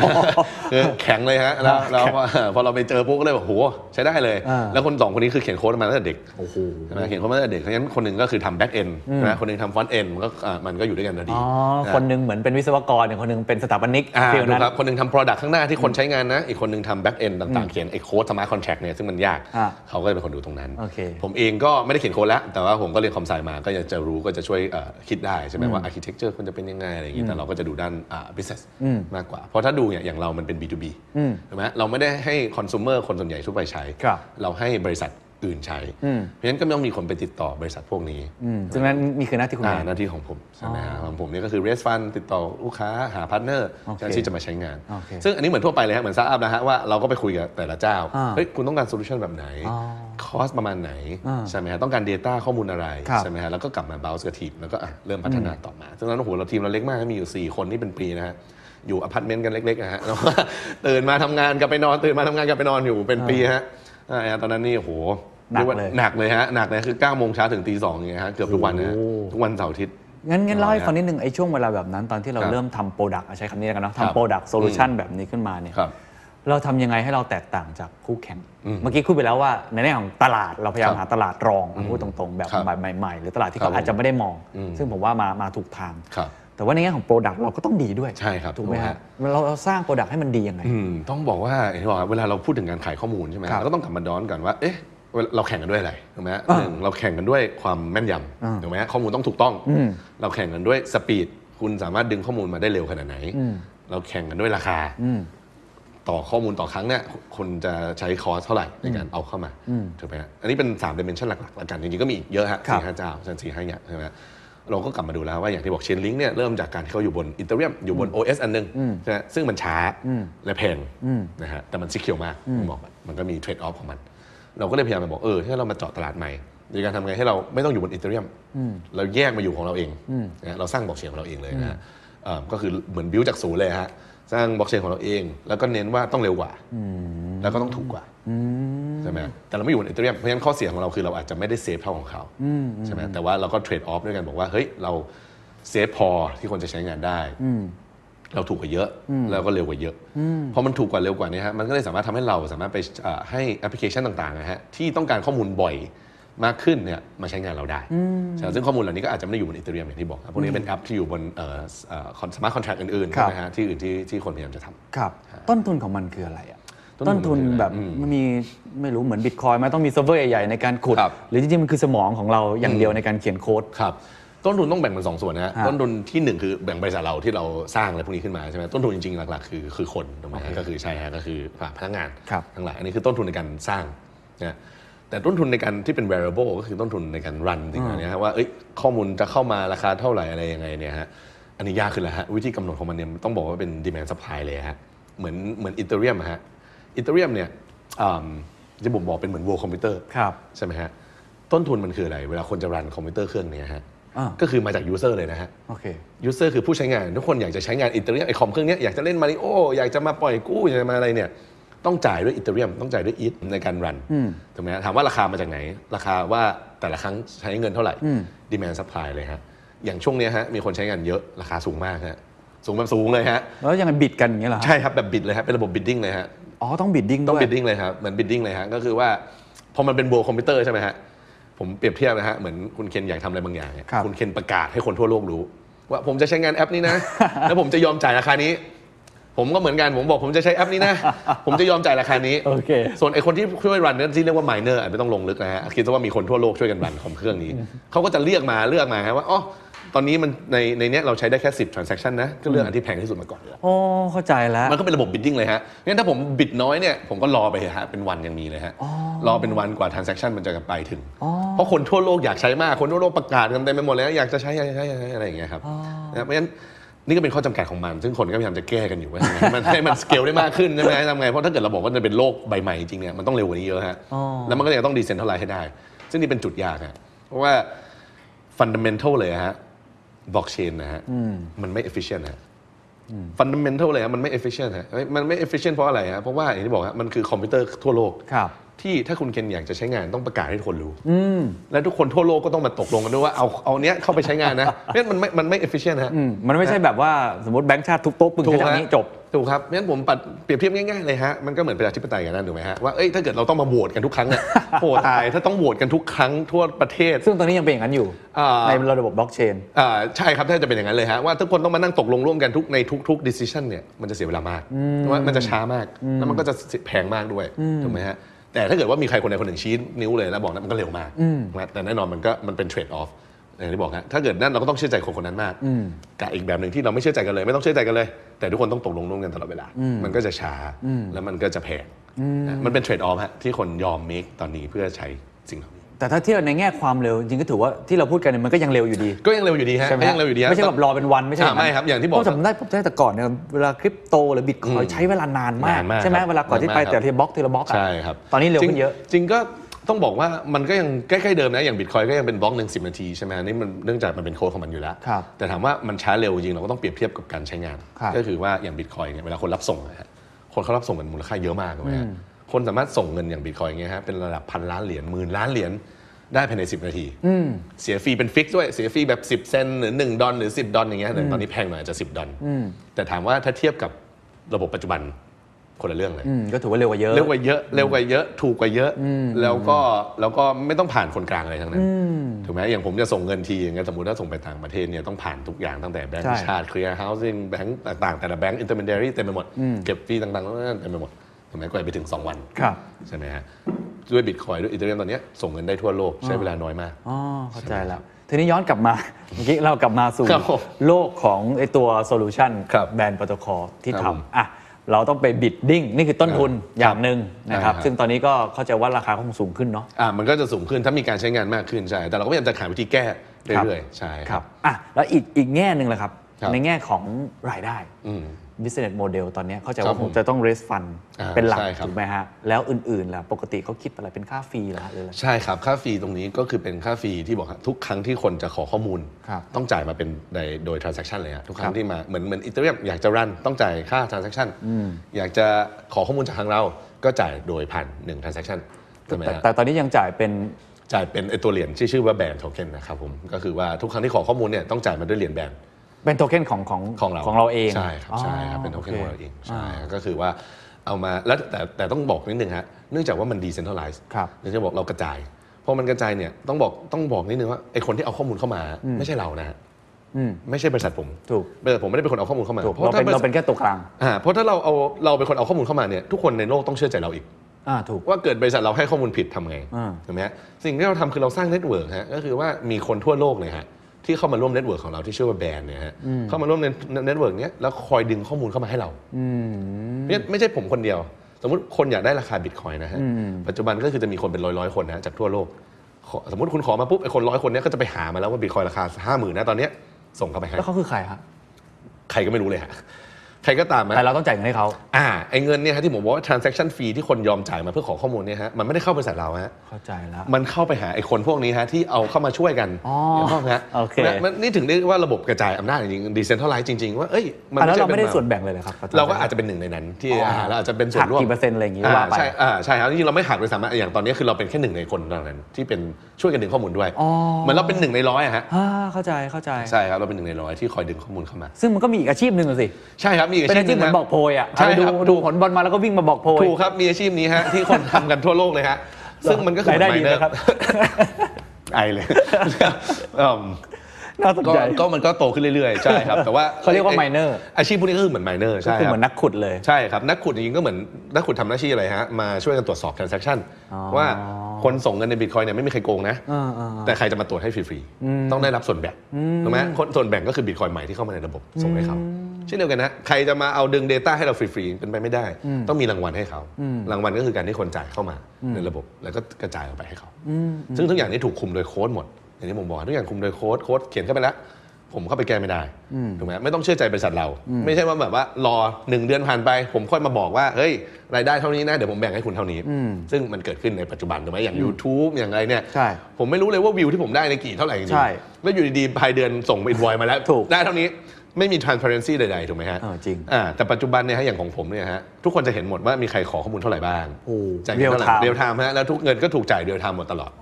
ทุกอย่างกำหนดโดยโค้ดหมด อ่าเข้าใจแล้ว นี่ก็เป็นหนึ่งในตัวอย่างนะที่บอกว่าเฮ้ยเปลี่ยนโลกเมื่อเมื่อก่อนที่เราต้องเชื่อใจคนกลาง อ่า ใช่ไหมต้องเชื่อใจเขามันเป็นโลกใบใหม่ที่ทุกอย่างถูกออโตเมตโดย ครับ โค้ดหมดเลย ครับ ไม่ต้องเชื่อใจบริษัท ซึ่งผมว่ามันน่าสนใจฮะมันเอาไปอัพพลายได้หลายอย่างฮะ อ่า แบบเช่น อันหนึงฮะที่ผมสนใจมากอย่างเช่นการจ่ายเงินเดือนนะฮะ อืม การจ่ายเงินเดือนก็เป็นอะไรที่คนมันมีมาเป็นนานแล้วเนาะ การจ่ายเงินเดือนว่าต้องรอหนึ่งเดือนกว่าจะได้เงิน อืม เป็นเพ ถู โล กไหม แล้ว เป็นเพ อะ โรต้องทุกเดือนเพราะอะไรครับก็เพราะว่าหนึ่งจะให้จ่ายทุกวันก็ไม่ได้ ใครจะมานั่ง process ทุกวันจ่ายด้วยเงินเล็กๆน้อยๆเสียฟรีเสียอะไรของแบงก์ธนาคารถูกไหมถ้าต่อไปนะฮะคน adopt ตรงนี้มากขึ้น แล้วทุกอย่างสามารถจ่ายเป็นวินาทีได้เลย ทุกอย่างสามารถจ่ายเป็นเป็น นาหน่วยนาทีถูกไหมฮะทุกนาทีผมได้รับเงินเดือนของผมมาได้ตลอดเวลามันจะเปลี่ยนไปมากเลยนะฮะเพราะว่าระบบมัน efficient ขึ้นทุกอย่างถูกกระจายโดยโค้ดทุกอย่างแทนที่มันจะต้องผ่านคนกลาง ก็จริงเนาะ เป็นไปได้หมด คืออย่างน้อยเอา ผมว่าอย่างน้อยถ้าทุกท่านฟังอยู่อย่างน้อยจ่ายเป็นรายวันเป็นวีคก็โอเคนะ าถูกครับ หมุได้หมุน หรือ ได้ จ่ายหรือจ่ายเป็นรายวันอะไรอย่างเงี้ยครับถูกไหมฮะว่าว่ามันทำให้มัน efficient ขึ้น แล้วก็ถูกออโตเมตด้วยถูกไหมฮะไม่ใช่ว่าต้องมานั่งผ่านธนาคารนะ ครั อะ บ ไรใช่ไหมอันนี้เป็นสิ่งที่คนในโลกบอกเชนก็พยายามจะ question เยอะนะว่าเอ๊ะในโลกปัจจุบันที่เราเคยเขาเรียกว่า take it for granted ว่าเออมันต้องเป็นแบบเนี้ยมันต้องจ่ายเป็นรายเดือนนะไอ้ระบบแบบนี้ต้องทำแบบนี้นะมันมีวิธีไหนที่เราจะเปลี่ยนมันได้บ้าง ครับ ให้มัน efficient ขึ้นให้มันเร็วขึ้น โอเค ในแง่ลูกค้าล่ะครับ ครับ ลูกค้าส่วนใหญ่ตอนนี้มันเป็นเป็นธุรกิจแบบไหนเขาทำอะไร ส่วนใหญ่ ครับ น่าจะเป็นแนว decentralized finance ผมเข้าใจใช่ไหม ใช่ครับ ถูกครับ ส่วนใหญ่ก็จะเป็น decentralized finance ครับผมอย่างเช่นอ่าคนที่ทำอย่างอ่าเหรียญ stablecoin ใช่ไหมก็คือเหรียญที่เป็นเนี่ยฮะทำไงให้โทเค็นเนี่ยมีมูลค่าเท่ากับ 1 USD ครับ ใช่ไหมฮะก็มีเจ้าหนึ่งที่ใช้เราอยู่ที่เกาหลี ใช่ไหมครับ มีพวก synthetic อย่างที่บอกครับคนที่พยายามทำหุ้น Apple หุ้นอะไร Tesla อะไรอย่างเงี้ยครับ เราก็คอยฟีดข้อมูลพวกหุ้นเหล่านี้ให้เขา อ๋อ ใช่ไหม โอเค ฮะ เพื่อเขาเอามาใช้ เพราะเขาก็ต้องมีวิธีเพกราคาให้ได้ถูกไหมฮะเราก็จะคอยฟีดตรงนี้ให้ ระบบปล่อยกู้ อันนี้ก็เยอะฮะแล้วที่บอกปล่อยกู้ก็คืออย่างบางบริษัทต้องการที่จะทำตัวเป็นมันนี่มาร์เก็ตให้คนฝากบิตคอยอีเทเรียมได้ เราก็จะคอยฟีดข้อมูลช่วงบิตคอยพวกอีเทเรียมเข้าไปให้เขาใช่ไหมครับ ทุกเดือนนี่ก็มีเป็นล้านรีเควสครับที่ขอข้อมูลเรื่อยๆ เพราะว่าเขาต้องการข้อมูลเรียลไทม์ถูกไหมฮะเพราะถ้าเกิดข้อมูลผิดขึ้นมาผมบอกแล้วฮะการที่มันเป็นโค้ดเนี่ยมันมันดีก็จริง แต่ถ้าเกิด Input ผิดขึ้นมาเนี่ยมันเจ๊ง ได้เลยนะระบบพังเลยนะฮะ ถูกถูก เพราะทุกอย่างมันถูกกำหนดโดยโค้ด สมมติสมมติบิตคอยมันราคา 50,000 ดอลลาร์ใช่ไหมแล้วไอ้โซลูชันผมมันผิดพลาดขึ้นมา แล้วผมไปบอกว่าบิตคอยราคา 1 ล้านดอลลาร์เจ๊งเลยนะฮะ เพราะว่าโค้ดก็จะบอกว่า อ๋อ คุณส่งมา1บิตคอยใช่ไหมหนึ่งล้านดอลลาร์แล้วแก้ไม่ได้ด้วย แก้ไม่ได้ด้วยนะฮะส่งมาให้ 1 ล้านดอลลาร์เหรอ ให้ปล่อยกู้ไป 5 0 0 0 0 0 ดอลลาร์ โอ้ ทั้งนั้นที่จริง ๆ แล้วบิตคอยนั้นมีมูลค่าแค่ 50,000ทำให้ระบบมัน underwater ทันทีก็คือว่ามีมันมันอ่ามีเงินไม่พอจ่าย ครับ สมมติคนอยากถอนจ่ายไม่ได้ถูกไหมฮะเพราะฉะนั้นผมบอกว่าไอ้ Oracle เนี่ยคนที่บอกข้อมูลเนี่ยสำคัญมาก ตั้งแต่ทำมามีผิดพลาดบ้างไหม ของเราใช่ไหมครับ ของเราไม่เคยผิดพลาดครับ แต่มีดาวบ้างนะที่มีแบบว่าหยุดไปประมาณแบบ 10 นาทีอะไรอย่างเงี้ยครับซึ่งเราก็ต้องรีบแก้ใช่ครับ ต้องบอกว่ายังใหม่มาก ถามว่ามีผิดพลาดไหมมีผิดพลาดอย่างเช่นเรื่องนี้บ้าง เรามีระบบมอนิเตอร์ตลอดเวลา เนื่องจากตลาดมัน 24 ชั่วโมง ใช่ไหมฮะเจ็ดวันต่อสัปดาห์ เรามีระบบ alert ฮะที่บอกว่า แล้วมอนิเตอร์กันยังไงอะหมายถึงว่าใช้ใช้หุ่นยนต์หรือว่า อ่าใช่ครับ เราก็มีหุ่นยนต์ครับ ที่ basically alert engineer เราทุกคนนะถ้ามีปัญหาอะไรขึ้นมานะฮะ คุณจะปิดไซเรนมือถือไม่ได้ อ๋อเขียนโค้ดไปแล้ว เรา override เลยฮะเราเราเอาคอมพิวเตอร์เราเอาเอาเอามือถือเขาเนี่ย override ทุกอย่างฮะแล้วบอกว่าถึงแม้คุณจะปิดเสียงฮะมันจะดังมากๆ ฮะแล้วมันจะเป็น alert แบบยังไงก็ตื่นนะฮะยังไงก็ตื่นตีสี่ตีห้าก็ต้องตื่นนะ โอ้ยอยากเอามาใช้บ้างจั ง ใช่ จำเป็นนะครับเพราะว่าถ้าเราไม่ได้มีคนที่คอยมอนิเตอร์ตลอดเวลาอันตรายมาก อ่าครับ เพราะว่าสิ่งเหล่านี้เราเราดีลกับคริปโตโดยตรงเงิน ค โด รับ ยตรงมันมีมันมีโอกาส ครับลองคุยในมุมของคนที่เป็น CEO บ้าง ครับ นะครับอ่าเวลาไปหาลูกค้า ไปสื่อสารกับลูกค้าคเนี่รั ย บ ขายยังไง อืม เราเราบินไปคุยเลยไหม ครับ มันเหมือน business ปกติไหมครับ หรือว่าจริง ๆ ส่งอีเมล อืม ซูมคุยกันหรืออะไรยังไง ต้องบอกว่าเอ่อจริง ๆ แทบไม่ต้องบินเลยนะฮะ ฮะ คือเมื่อก่อนนะมีบ้างครับ อย่างตอนที่ผมฟัน r a i s i n g อย่างอะไรอย่างเงี้ยแน่นอนมันคุยกับนักลงทุนอะไรอย่างเงี้ยส่วนใหญ่ก็ต้องการเจอหน้าใช่ไหมสร้างความเชื่อถืออะไรอย่างงี้ตอนนั้นก็บินเยอะฮะแต่ช่วงหลังๆเนี่ยด้วยโควิดด้วยอะไรด้วยเนี่ยผมบอกได้เลยว่าทำธุรกิจได้โดยไม่ต้องบินเลยฮะสามารถประชุมผ่านซูมประชุมผ่านอะไรต่างๆเลยด้วยเทคโนโลยีตอนนี้เนี่ยเราก็คุยผ่านทางนั้นเลยฮะเนื่องจากคริปโตมันเล็กนะฮะมันมันทุกคนแทบจะรู้จักกันหมดเลยอะ ครับ ยิ่งถ้าอยู่มานานเนี่ยทุกคนจะรู้จักกันหมด พอมันเป็นอย่างนั้นปุ๊บผมว่ามันค่อนข้างมันทำธุรกิจได้ง่ายขึ้นเยอะใช่ไหมฮะแค่ ผ่านซูมคอสองสามครั้ง อย่างของเราเนี่ยข้อดีก็คือเราสับสิ d i ยเยอะฮะนั่นคือว่าเนื่องจากเราต้องการลูกค้าใช่ไหมฮะเราบอกได้เลยว่าเอ้ยคุณอยากใช้งานใช่ไหมเอาไปทดลองใช้ฟรี อ๋อ ใช้ฟรีไปเลยฮะ กี่เดือนก็ว่าไป อ่ะ ใช่ไหมหรือเป็นปีเลยฮะ อ๋อ แล้วเดี๋ยวเราค่อยมาว่ากันฮะแล้วถ้าเกิดเขาเชื่อใจในโซลูชันเราจริงโซลูชันเราดีจริงเนี่ยเขาเปลี่ยนแทบไม่ได้นะฮะมันเปลี่ยนยากฮะ อ๋อเข้าใจใช่ใช่ นะ ใช่ มันมีมันมีโหมดของมันอยู่ฮะว่าถ้าเกิดเราเขาใช้แล้วเนี่ยจะเปลี่ยนที อย่างที่ผมบอกฮะจะอัปเกรดไอตัวสมาร์ทคอนแท c t เนี่ย ไอโค้ดที่ขึ้นไปแล้วเนี่ยโอ้โหมันยากมากฮะมันยากมากๆฮะแทบเป็นไปไม่ได้ งั้นกลยุทธ์ตอนนี้ให้ใช้ไปก่อนเลย ใช่ครับถูก ให้เขา ฮะ ติดให้ได้ ถูกครับ ให้เขาติดให้ได้ฮะแล้วถ้าเกิดนั้นปุ๊บ มันง่ายขึ้นเยอะฮะถ้าเราจะมามอนิทายสิหลัง อ่าโอเคเล่าเล่าในมุมสตาร์ทอัพปกติบ้างละ ครับ ตอนไปพิชทำฟันเรสซิ่งเนี่ย ครับ เป็นยังไงบ้างเล่าให้ฟังหน่อยแล้วทำไมเขาถึงอันตอนนี้อยู่รอบไหนนะฮะ จริง ๆ เราเหมือนพับ l ิ c แล้วครับ อย่างที่บอกว่าเนื่องจากเหรียญเราตอนนี้มันพับ l ิ c ดีเทรดเดใช่ไหมเราเทรดอยู่ในกระดานคริปโตกันทั้งหมด คือต้องบอกว่าอย่างที่บอกธุรกิจเราอะฮะเนี่ยมันเป็นคริปโต แล้วเรามันดีเซนทัลไลซ์มาก บริษัทเราไม่ได้เป็นบริษัทอ่า for profit เราเป็นบริษัทเหมือน charity ด้วยซ้ำนะเป็นเหมือน foundation ที่เอ่อไม่แสวงกำไรถูกไหมฮะแล้วเงินทั้งหมดที่เข้ามาในบริษัทที่บอกฮะมันเข้าไปหาคนที่มาร่วมถูกไหมฮะ พอเป็นอย่างนั้นปุ๊บ เราก็เลยเหมือนเป็นเหรียญถูกไหมมีโทเค็นเราแต่ว่าเอาง่ายเหมือนเหมือนเหมือนเหมือนหุ้นแหละฮะถ้าเทียบแล้วเราก็เป็นการเวสฟันแบบปกติ เมื่อก่อนก็ก็สครัลเกิลค่อนข้างเยอะฮะ ตอนตอนที่เวสฟันเพราะตอนที่เราเวสฟันเนี่ยตลาดมันไม่ได้ดี เหมือนตอนนี้ถูกไหมตอนนี้ทุกอย่างขึ้นมันเวสฟันง่ายอะไร ครั เงี้ย บ ตอนนั้นนี่ทุกอย่างลงนะบิตคอยล่วงทุกอย่าง เพราะเราเรสฟันอยู่ในคริปโต ใช่ครับเราเวสฟัน เป็น คริปโต เป็นไอตัวโทเค็นไหม ถูกครับ ถูกฮะซึ่งตอนนั้นเราหูเราคุยไปเป็นร้อยร้อยเจ้าฮะผมนี่บินแบบ เหรอฮะ บางเดือนคือไม่อยู่ไทยเลยฮะ ก็คือบิน เกาหลีญี่ปุ่นอเมริกา อะไรอย่างเงี้ยเราเราเรสฟันพยายามจากอินเวสเตอร์ทั่วโลก ครับ ใช่ไหมฮะ ตอนนั้นก็โดนปฏิเสธเป็นหูเป็นร้อยร้อยรายนะฮะ แล้วก็เราก็ก็เราก็พิชเรื่อยๆ เราเอาฟีดแบ็กกลับมาเก็บ แล้วก็แก้เรื่อยๆแก้เรื่อยๆกว่าจะเป็นเวอร์ชันที่เริ่มได้รับเงินทุนเนี่ยฮะน่าจะเป็นเวอร์ชันโหหกเจ็ดอะไรอย่างเงี้ยครับแล้วก็แต่เราโชคดีฮะว่าเราอยู่ในอินดัสทรีมานานคนรู้จักเราใช่ไหมฮะ แล้วก็แล้วก็มีโอกาสได้ไปเจออย่างซิโคย่าเงี้ยฮะซึ่งก็เป็นกองทุนอันดับหนึ่งของโลกใช่ไหมฮะเราก็ได้ไปคุยกับเขาเขาก็สนใจบล็อกเชนมากว่าเออมันเป็นดูเป็นโลกอนาคตใช่ไหมฮะมีโอกาสเติบโตมันเยอะ ครับ ใช่ไหมอย่างที่บอกฮะถ้าคุณบอกว่าคุณจะเป็นธนาคารนะฮะแต่คุณไม่ใช่ธนาคารในไทยนะคุณธนาคารทั่วโลกนะฮะคุณกำลังทำคุณกำลังทำโซลูชันที่เป็นเหมือนธนาคารทั่วโลกเพราะฉะนั้นมาเก็ตไซส์มันใหญ่มาก อืมเพราะว่าของคุณเล่นมาเก็ตทั้งโลกเลย ถูกฮะ เพราะถ้าเกิดว่ามันเวิร์กจริง ๆ แล้วคนทั่วโลกใช้เนี่ยฮะคุณไม่ใช่เป็นแค่ธนาคารในประเทศประเทศหนึ่ง คุณเป็นธนาคารทั่วโลกใช่ไหมโดยที่แทบไม่มีคนด้วยซ้ำนะไม่มีคนออเปเรต อันนี้ก็เหมือนเราเป็นหมอดูของคนทั้งโลก ใช่ครับเราเป็นเหมือนอินฟ a า t เ c อร์ของคนทั่วโลกเพราะฉะนั้นตลาดมันใหญ่มาก ถ้ามันทำสำเร็จจริง ๆ มันก็อย่างที่บอกเป็นหลักบิลเลียนทริลเลียนได้ ใช่ไหมฮะถ้ามันเกิดขึ้น ครับ ซึ่งพอเราเพ้นท์ภาพอย่างนั้นได้ เขาเชื่อในทีมเราอย่างที่บอกทีมเราค่อนข้างแม่นค่อนข้างแน่น พอทีมเราดี product idea มันมีตลาดที่ใหญ่ ครับ เอ่อพวกอินเวสเตอร์ส่วนใหญ่ก็เลยเริ่มสนใจนะพอเราได้ซิโคยาเข้ามาปุ๊บเนี่ยมันเริ่มง่ายแล้ว พอเรามี lead investor ที่เป็น anchor ปุ๊บเนี่ยมันเริ่มง่ายแล้วที่จะเริ่ม raise fund กับกองทุนอื่นๆ ใช่ไหมฮะเราก็ได้รับลงทุนจาก Binance อย่างที่เป็นตลาดใหญ่สุดในโลกของคริปโตใช่ไหมครับรวมไปถึงดูนามูเนี่ยก็อยู่ที่เกาหลี อันนี้ก็คือเป็นแบ็กโดยคาเขาก็เป็นแบบ messaging app ของของที่เกาหลีนะเหมือนไลน์ไทยแลนด์ใช่ไหมฮะ อย่างอย่างตอนที่ใช้เวลานานไหมครับ กว่าที่ซิโกย่าจะจะเริ่มเข้ามาลงทุน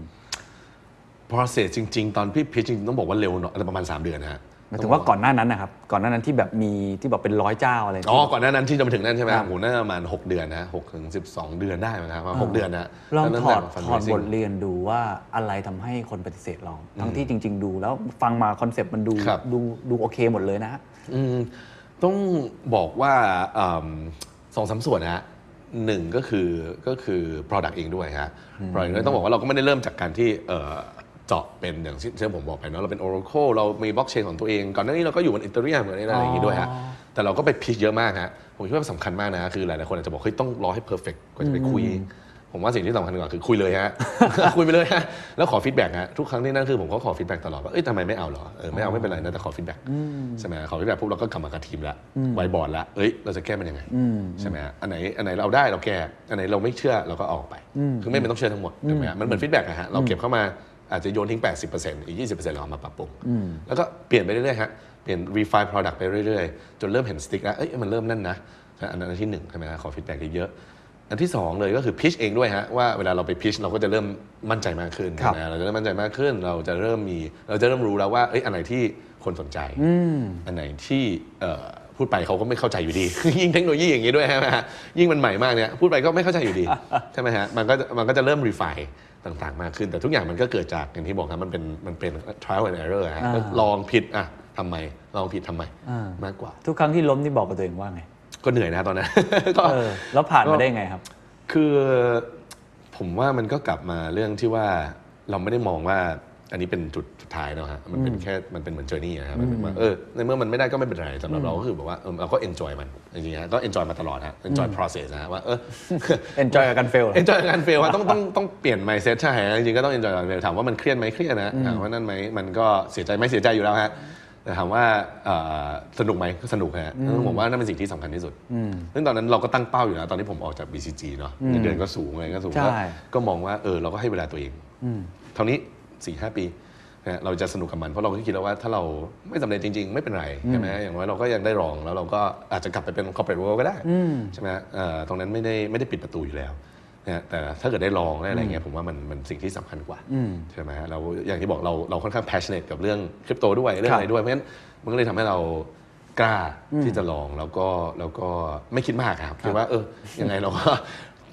สุดท้ายอย่างที่บอกผมกลับมาเรื่องทีมนะฮะสสำคัญสุดคือทีมจริงๆฮะเพราะว่าผมรู้ว่าทีมเราเก่ง ไม่ว่าตอนนี้มันจะเป็นยังไง ผมคิดว่าเราจะต้องไปถึงจุดจุดๆที่ว่ามันสำเร็จได้ แนะนำสตาร์ทอัพหน่อยครับ ในประเทศไทยที่ผมว่าหลายคนพอได้ฟังเรื่องราวนี้ก็คงจะมองเป็นโรลโมเดลหนึ่งนะ ครับ ที่น่าสนใจมาก ขอบคุณ นะค ครั รับ บ อะไรคือคือบทเรียนที่อยากจะบอก อืม จากความผิดพลาดก็ได้นะครับ ครับ อาจจะเป็นเรื่องการพิชก็ได้ว่าว่าพิชยังไงให้ให้ VC เขาเขาสนใจเรา ครับ หรือจะเป็นวิธีการสร้างทีมก็ได้ หรือจะเป็นตัวโปรดักก็ได้ ครับ เราลองดูจากประสบการณ์ของเราเองเนี่ยมีอะไรอยากจะแชร์สำห ครั รับบคนที่มองอยู่แล้วก็ อืม อยากจะห้าหมื่นล้านจังเลย เอิ่มผมว่าสำคัญที่สุดเลยนะฮะ จากที่ที่ผ่านมาเหมือนที่พูดไปเมื่อกี้อะครับ ก็คือว่าความที่อ่ะทีมดีแน่ๆ อันนี้เป็นกิเวนอยู่แล้วใช่ไหมแต่คุณ i t y ที่สำคัญที่สุดเลยนะของผมคือคือความเป็นฮัสเลอร์ฮะฮัสเลอร์ในที่นี้ก็คือเป็นนักสู้ฮะเป็นเหมือนนักสู้จริงๆฮะก็คือว่าเอ้ยไม่ยอมแพ้อะครับซึ่งซึ่งผมว่ามันหายากนะฮะมันมีมันหลายคนบอกให้เราเราเราพยายามเราเราเราเขาเรียกอะไรอะเราชอบในสิ่งที่เราทำอะไรเงี้ย อืมมี passion มี มี passion passion อะไรอย่างเงี้ยครับแต่สำหรับผมคือ passion ก็เรื่องหนึ่งนะฮะ แต่สุดท้ายแล้วคุณต้องเป็น hustler ให้ได้อะคือคุณต้องยอมหน้าด้าน ทำทุกอย่างฮะหน้าด้านจริงๆฮะต้องบอกว่าเราหน้าด้านมากเลยฮะ ไปคอนเฟรนซ์อย่างเงี้ยฮะเราคือหน้าด้านคุยกับทุกคนนะเอ้ย เราชื่อนี้แบบจากโนเนมอะไรอย่างเงี้ยเราชื่อนี้นะเราชื่อนั้นนะขอคุยด้วยหน่อยใช่ไหมครับหน้าด้านขนาด ว่าหน้าด้านว่าตอนแรกๆอะไม่มีเงินถูกไหมฮะอยู่ในอพาร์ตเมนต์อย่างที่บอกฮะถูกๆเนี่ยฮะ เอิ่มตอนแรกต้องมีออฟฟิศเพราะว่าเฮ้ยทำไงมีต้องต้องจ้างคนนะ จะไปอยู่แบบไกลๆก็ attract talent ไม่ได้ เดินเข้าไปขอออฟฟิศฟรีนะฮะผมเดินเข้าไปหา ที่เมืองไทยเนี่ยเหรอครับ ที่เมืองไทยเนี่ยแหละครับเอ่ออาจจะรู้จักดรคิดนะฮะ อ๋อ ให้เครดิต Rice ดรคิดอ่าไรส์ผมนี่เดินเข้าไปหาดรคิด ซึ่งตอนนั้นรู้จักกันผ่านเพื่อนอีกคนหนึ่งเพราะว่าลงทุนในคริปโตด้วยกันเขาบอกเอ้ยดรคิด ผมมีไอเดียนี่นะ ผมไม่มีตังค์ ผมไม่มีตังค์นะครับผมไม่กล้าเสี่ยงขนาดนั้น แต่ว่าผมต้องการออฟฟิศเอาไงดีฮะ แล้วเมื่อกี้ตอบมาว่า เมานั่งฟรีเลย มานั่งในออฟฟิศตรงเนี้ยฟรี โอ้ใจดีมาก อมรินทร์นะ ใจกลาง ใช่ ใจกลางเมือง ใช่ ใช่ไหม ผม ทำ เคย ให้เรา ไป สามารถ ออฟฟิศ จ้าง ดี employee เอ่อจ้างพนักงานได้ อ่า นะคือหน้าด้านมาก ฮะ ต้องมองต้องมองเลยฮะ ตอนนั้นนี่แบบอื้อหือหรือแบบบางครั้งอย่างเงี้ยฮะเราบินไปโดยที่เราไม่รู้ว่าจะเกิดอะไรขึ้นนะฮะผมเนี่ยต้องบินไปอย่างเอ่อตอนที่คุยกับซิคุย่าฮะ อ่า เขาก็บอก เอ้ย เดี๋ยว เดี๋ยวเอ่อคอนคอลก่อน ครั้งแรก ผมก็แบบโอ้ยคอนคอลแม่ง ก็ยากนะฮะ คอนคอลแบบบางทีมันไม่ได้เห็นหน้า มันไม่มี personal touch ไม่มีอะไรใช่ไหมฮะผมแบบจองตั๋วเลยดังนั้นจองตั๋วไปเลย แล้วก็บอกเขาว่า อ๋อ จริง ๆ แล้วต้องไปคอนเฟรนซ์พอดี แต่จริงๆไม่มี ไม่มี conference จงๆไม่มี conference เลยฮะยังไม่มีคอนเฟรนซ์เลยฮะ บินไปเลยฮะ แล้วก็แบบโอเค จะได้เจอต่อหน้าผมก็บินไปคนเดียว แล้วก็ไปนั่งรออย่างเงี้ย เอาไม่ฮะก็คือเราก็เลยบอกไปว่าเราจะมีคอนเฟนต์นั้นงั้นเจอต่อหน้าละกัน ไม่ต้องคอ๋ออนคอลเพราะเราคิดว่ามันน่าจะมีประโยชน์มากกว่า อ่าๆ ใช่ไหมคือเราเราบุกไปเลยฮะ ยังไงเราเราเน้นลุกเลยฮะ ก็ก็ฮัสฮัสโซมากฮะฮัสโซมาก ซึ่งอันนี้เป็นช่วงแรก ช่วงกลางก็เหมือนกันฮะฮัสโซมากครับเพราะว่าไอเชนลิงเนี่ยฮะก็สู้กับเรามาตลอดฮะก็แบบพยายามจะมาแย่งลูกค้านู่นนี่นั่นเราก็ต้องต่อสู้ฮะแบบว่ามีมีมีเยอะเลยฮะ เหรอฮะมีโรคดาร์กเยอะ มีมีมี ลบราหลายอย่างครับผมใช่แต่อย่างที่บอกว่าสำหรับนั้นกลับมาคำแนะนำสตาร์ทอัพผมก็ต้องต้องฮัสโซฮะแล้วต้องยอมที่จะแบบว่า ต้องมีแพชก็ไม่อยากเรียกแพชชั่นนะเพราะว่าผมว่าคนใช้คำว่าแพชชั่นเยอะแต่เราผมก็คือยอมทำทุกอย่างเพื่อมันจริงๆนะฮะมันเหมือนเหมือนแบบถ้าคุณคุณเคยรักใครคนใดคนหนึ่งอะมันจะยอมแบบทำทุกอย่างจริงๆครับไม่ว่ายังไงก็ตามเราจะเราจะคิดถึงมันตลอดเวลาแล้วทำยังไงก็ได้ให้มันเกิดขึ้นนะฮะผมว่าต้องมีคุณภาพนั้นนะฮะถ้ามีคุณภาพนั้นผมว่าอย่างน้อยๆมัน มันจะไปถึงจุดจุดหนึ่งได้และถึงแม้มันจะไม่ได้เนี่ยผมว่ามันจะมันจะมันจะเกิดกระบวนการ process ที่อย่างที่บอก iterative ฮะแก้ไปเรื่อยๆแก้ไปเรื่อยๆจนมันทำได้ฮะแบรนด์เนี่ยผ่านมาเป็น 10 เวอร์ชันนะ ผ่านมาเป็น 10 เวอร์ชันนะฮะมีคนเข้ามาหาเราออกไปพนักงานตอนแรกๆนะมีคนเข้ามาหนึ่งเดือนแล้วออก เข้ามาหนึ่งวันออกยังมีเลย ฮะ เข้ามาหนึ่งวันหนึ่งวันมาเฮ้ยนี่เป็นอะไรเนี่ย ทำงานอะไรกันเนี่ยออกฮะมีครับมีนะฮะเข้ามาหนึ่งวันแล้วออกเนี่ยฮะผมยังงงเลยฮะดังนั้นก็มีนะเพราะฉะนั้นในเจอร์นี่ที่ผ่านมามันมันมันไม่ง่าย มันไม่ง่ายเนอะ มัไม่ง่ กว่าจะมาถึง เพราะฉะนั้นเพราะฉะจุดนี้นั้นมันต้องมันต้องรักในสิ่งที่เราทำจริงๆแล้วก็ก็ต้องคัดโซ่กับมัน โอ้ผมชอบมากครับเซลกับมัน ใช่ครับ แล้วก็หมกมุ่น แล้วก็ทุ่มเททุกสิ่งทุกอย่าง ใช่ครับ เพื่อได้มันมาไม่ใช่แค่ ใช่ แพชชั่นอย่างเดียว ใช่ครับ ในแง่ของพิชล่ะ อยากให้แชร์นิดนึงเพราะ ครับ ที่เห็นบอกว่าเราไปพิชมา อืม แล้วก็การที่เราได้เอ่อคนลงทุนเจ้าใหญ่ ๆ เนี่ย ครับ ทริคคืออะไรวิธีการเข้าไปพูดเนี่ย อืม มันต้อง ครับ ยังไงสตอรี่เทลลิ่งยังไงฮะ ครับอันนี้ต้องบอกว่าจริงๆคำแนะนำนี้มาจากพี่ต้องนะพี่ต้องอ่าก วีวุฒิ อ่า ครับ ที่แปดบรรทัดครึ่งใช่ไหมฮะผมว่ายิ่งของเรานะอันนี้ให้ความแนะนำจากการที่เราเรสตอนนั้นเราเป็น early stage ก็คือว่าเรายังไม่มี product เรายังไม่มี revenue ยังไม่มีตัวเลขอะไรใดๆนะฮะงั้นทุกอย่างมันเป็น art มันไม่มี science ใดๆฮะไม่มีตัวเลขอะไรแล้วไม่มีตัวเลขอ้างอิงด้วยว่าตลาดนี้ใหญ่ขนาดไหนถูกไหมครับเพราะว่า blockchain ก็ใหม่มาก เพราะอย่าเพิ่งอย่าลืมว่านี่คือ 3 ปีที่แล้ว ใช่ครับ มัน สามสี่ปีที่แล้วเพราะฉะนั้นเนี่ยไม่มีอะไรให้อ้างอิงก็ทุกอย่างเป็นอาร์ตหมดเพราะมันเป็นอาร์ตเนี่ยฮะข้อแนะนำหนึ่งเลยที่ได้จากพี่ต้องเลยนะฮะก็คือว่าเราต้องเพ้นภาพใหญ่ให้ได้ ครับ นะเพ้นภาพใหญ่ให้ได้ว่า เอ้ย สิ่งที่เราทำมันใหญ่นะมันใหญ่มากขณะที่คุณน่ะคิดไม่ออกนะว่ามันใหญ่ขนาดไหน ผมก็ยังคิดไม่ออกว่ามันใหญ่ขนาดไห น แต่มันใหญ่ทำไมฮะต้องคอนวินให้ได้ก่อนว่าเออ opportunity เนี้มันใหญ่จริง แล้วเราตอนพูดใหญ่นี่เราเปรียบเทียบกับอะไร analogy คืออะไร analogy ใช่ไหมครับ เราเราพูดเยอะนะครับ ตั้งแต่ ตั้งแต่แบบโห red it ไปจนถึงแบบอย่างที่บอกฮะเทคโนโลยีที่เปลี่ยนมาใหม่ใช่ไหมครับพาราดามที่จะเชฟถูกไหมฮะสิ่งที่จะเข้ามาแทนที่ในโลกปัจจุบัน ถ้ามันสำเร็จจริง ๆ เนี่ย มันเป็นทริลเลียนนะฮะ มันเป็นบิลเลียนมันเป็นทริลเลียนดอลลาร์ใช่ไหมฮะมันใหญ่มากๆใช่ไหมฮะเพียนภาพใหญ่ หลายคนอาจจะชอบ หลายคนเวลาพิชอะฮะจะชอบลงรายละเอียดเยอะพอดักเราดีอย่างนู้น ใช่ อย่างนี้ ใช่ใช่ใช่ ใช่ไหมฮะ เอ้ยตัวเลขแบบโหปังปังปังปังมา ตัวเลขนั่นมากซึ่งเอาจริงๆฮะ VC หลาย ๆ เจ้าแบบไม่ค่อยแคร์ด้วยซ้ำอะมีหลายเจ้าไม่ค่อยแคร์ด้วยซ้ำว่าตัวเลขที่ออกมาเป็นเท่าไหร่ เพราะว่าอย่างที่บอกฮะหลายคนไม่เชื่อด้วยซ้ำมาว่าอีก 2 ปีข้างหน้า Product จะเป็น Product เดิม อืมไม่เชื่อในอดีตอะว่างั้นเถอะ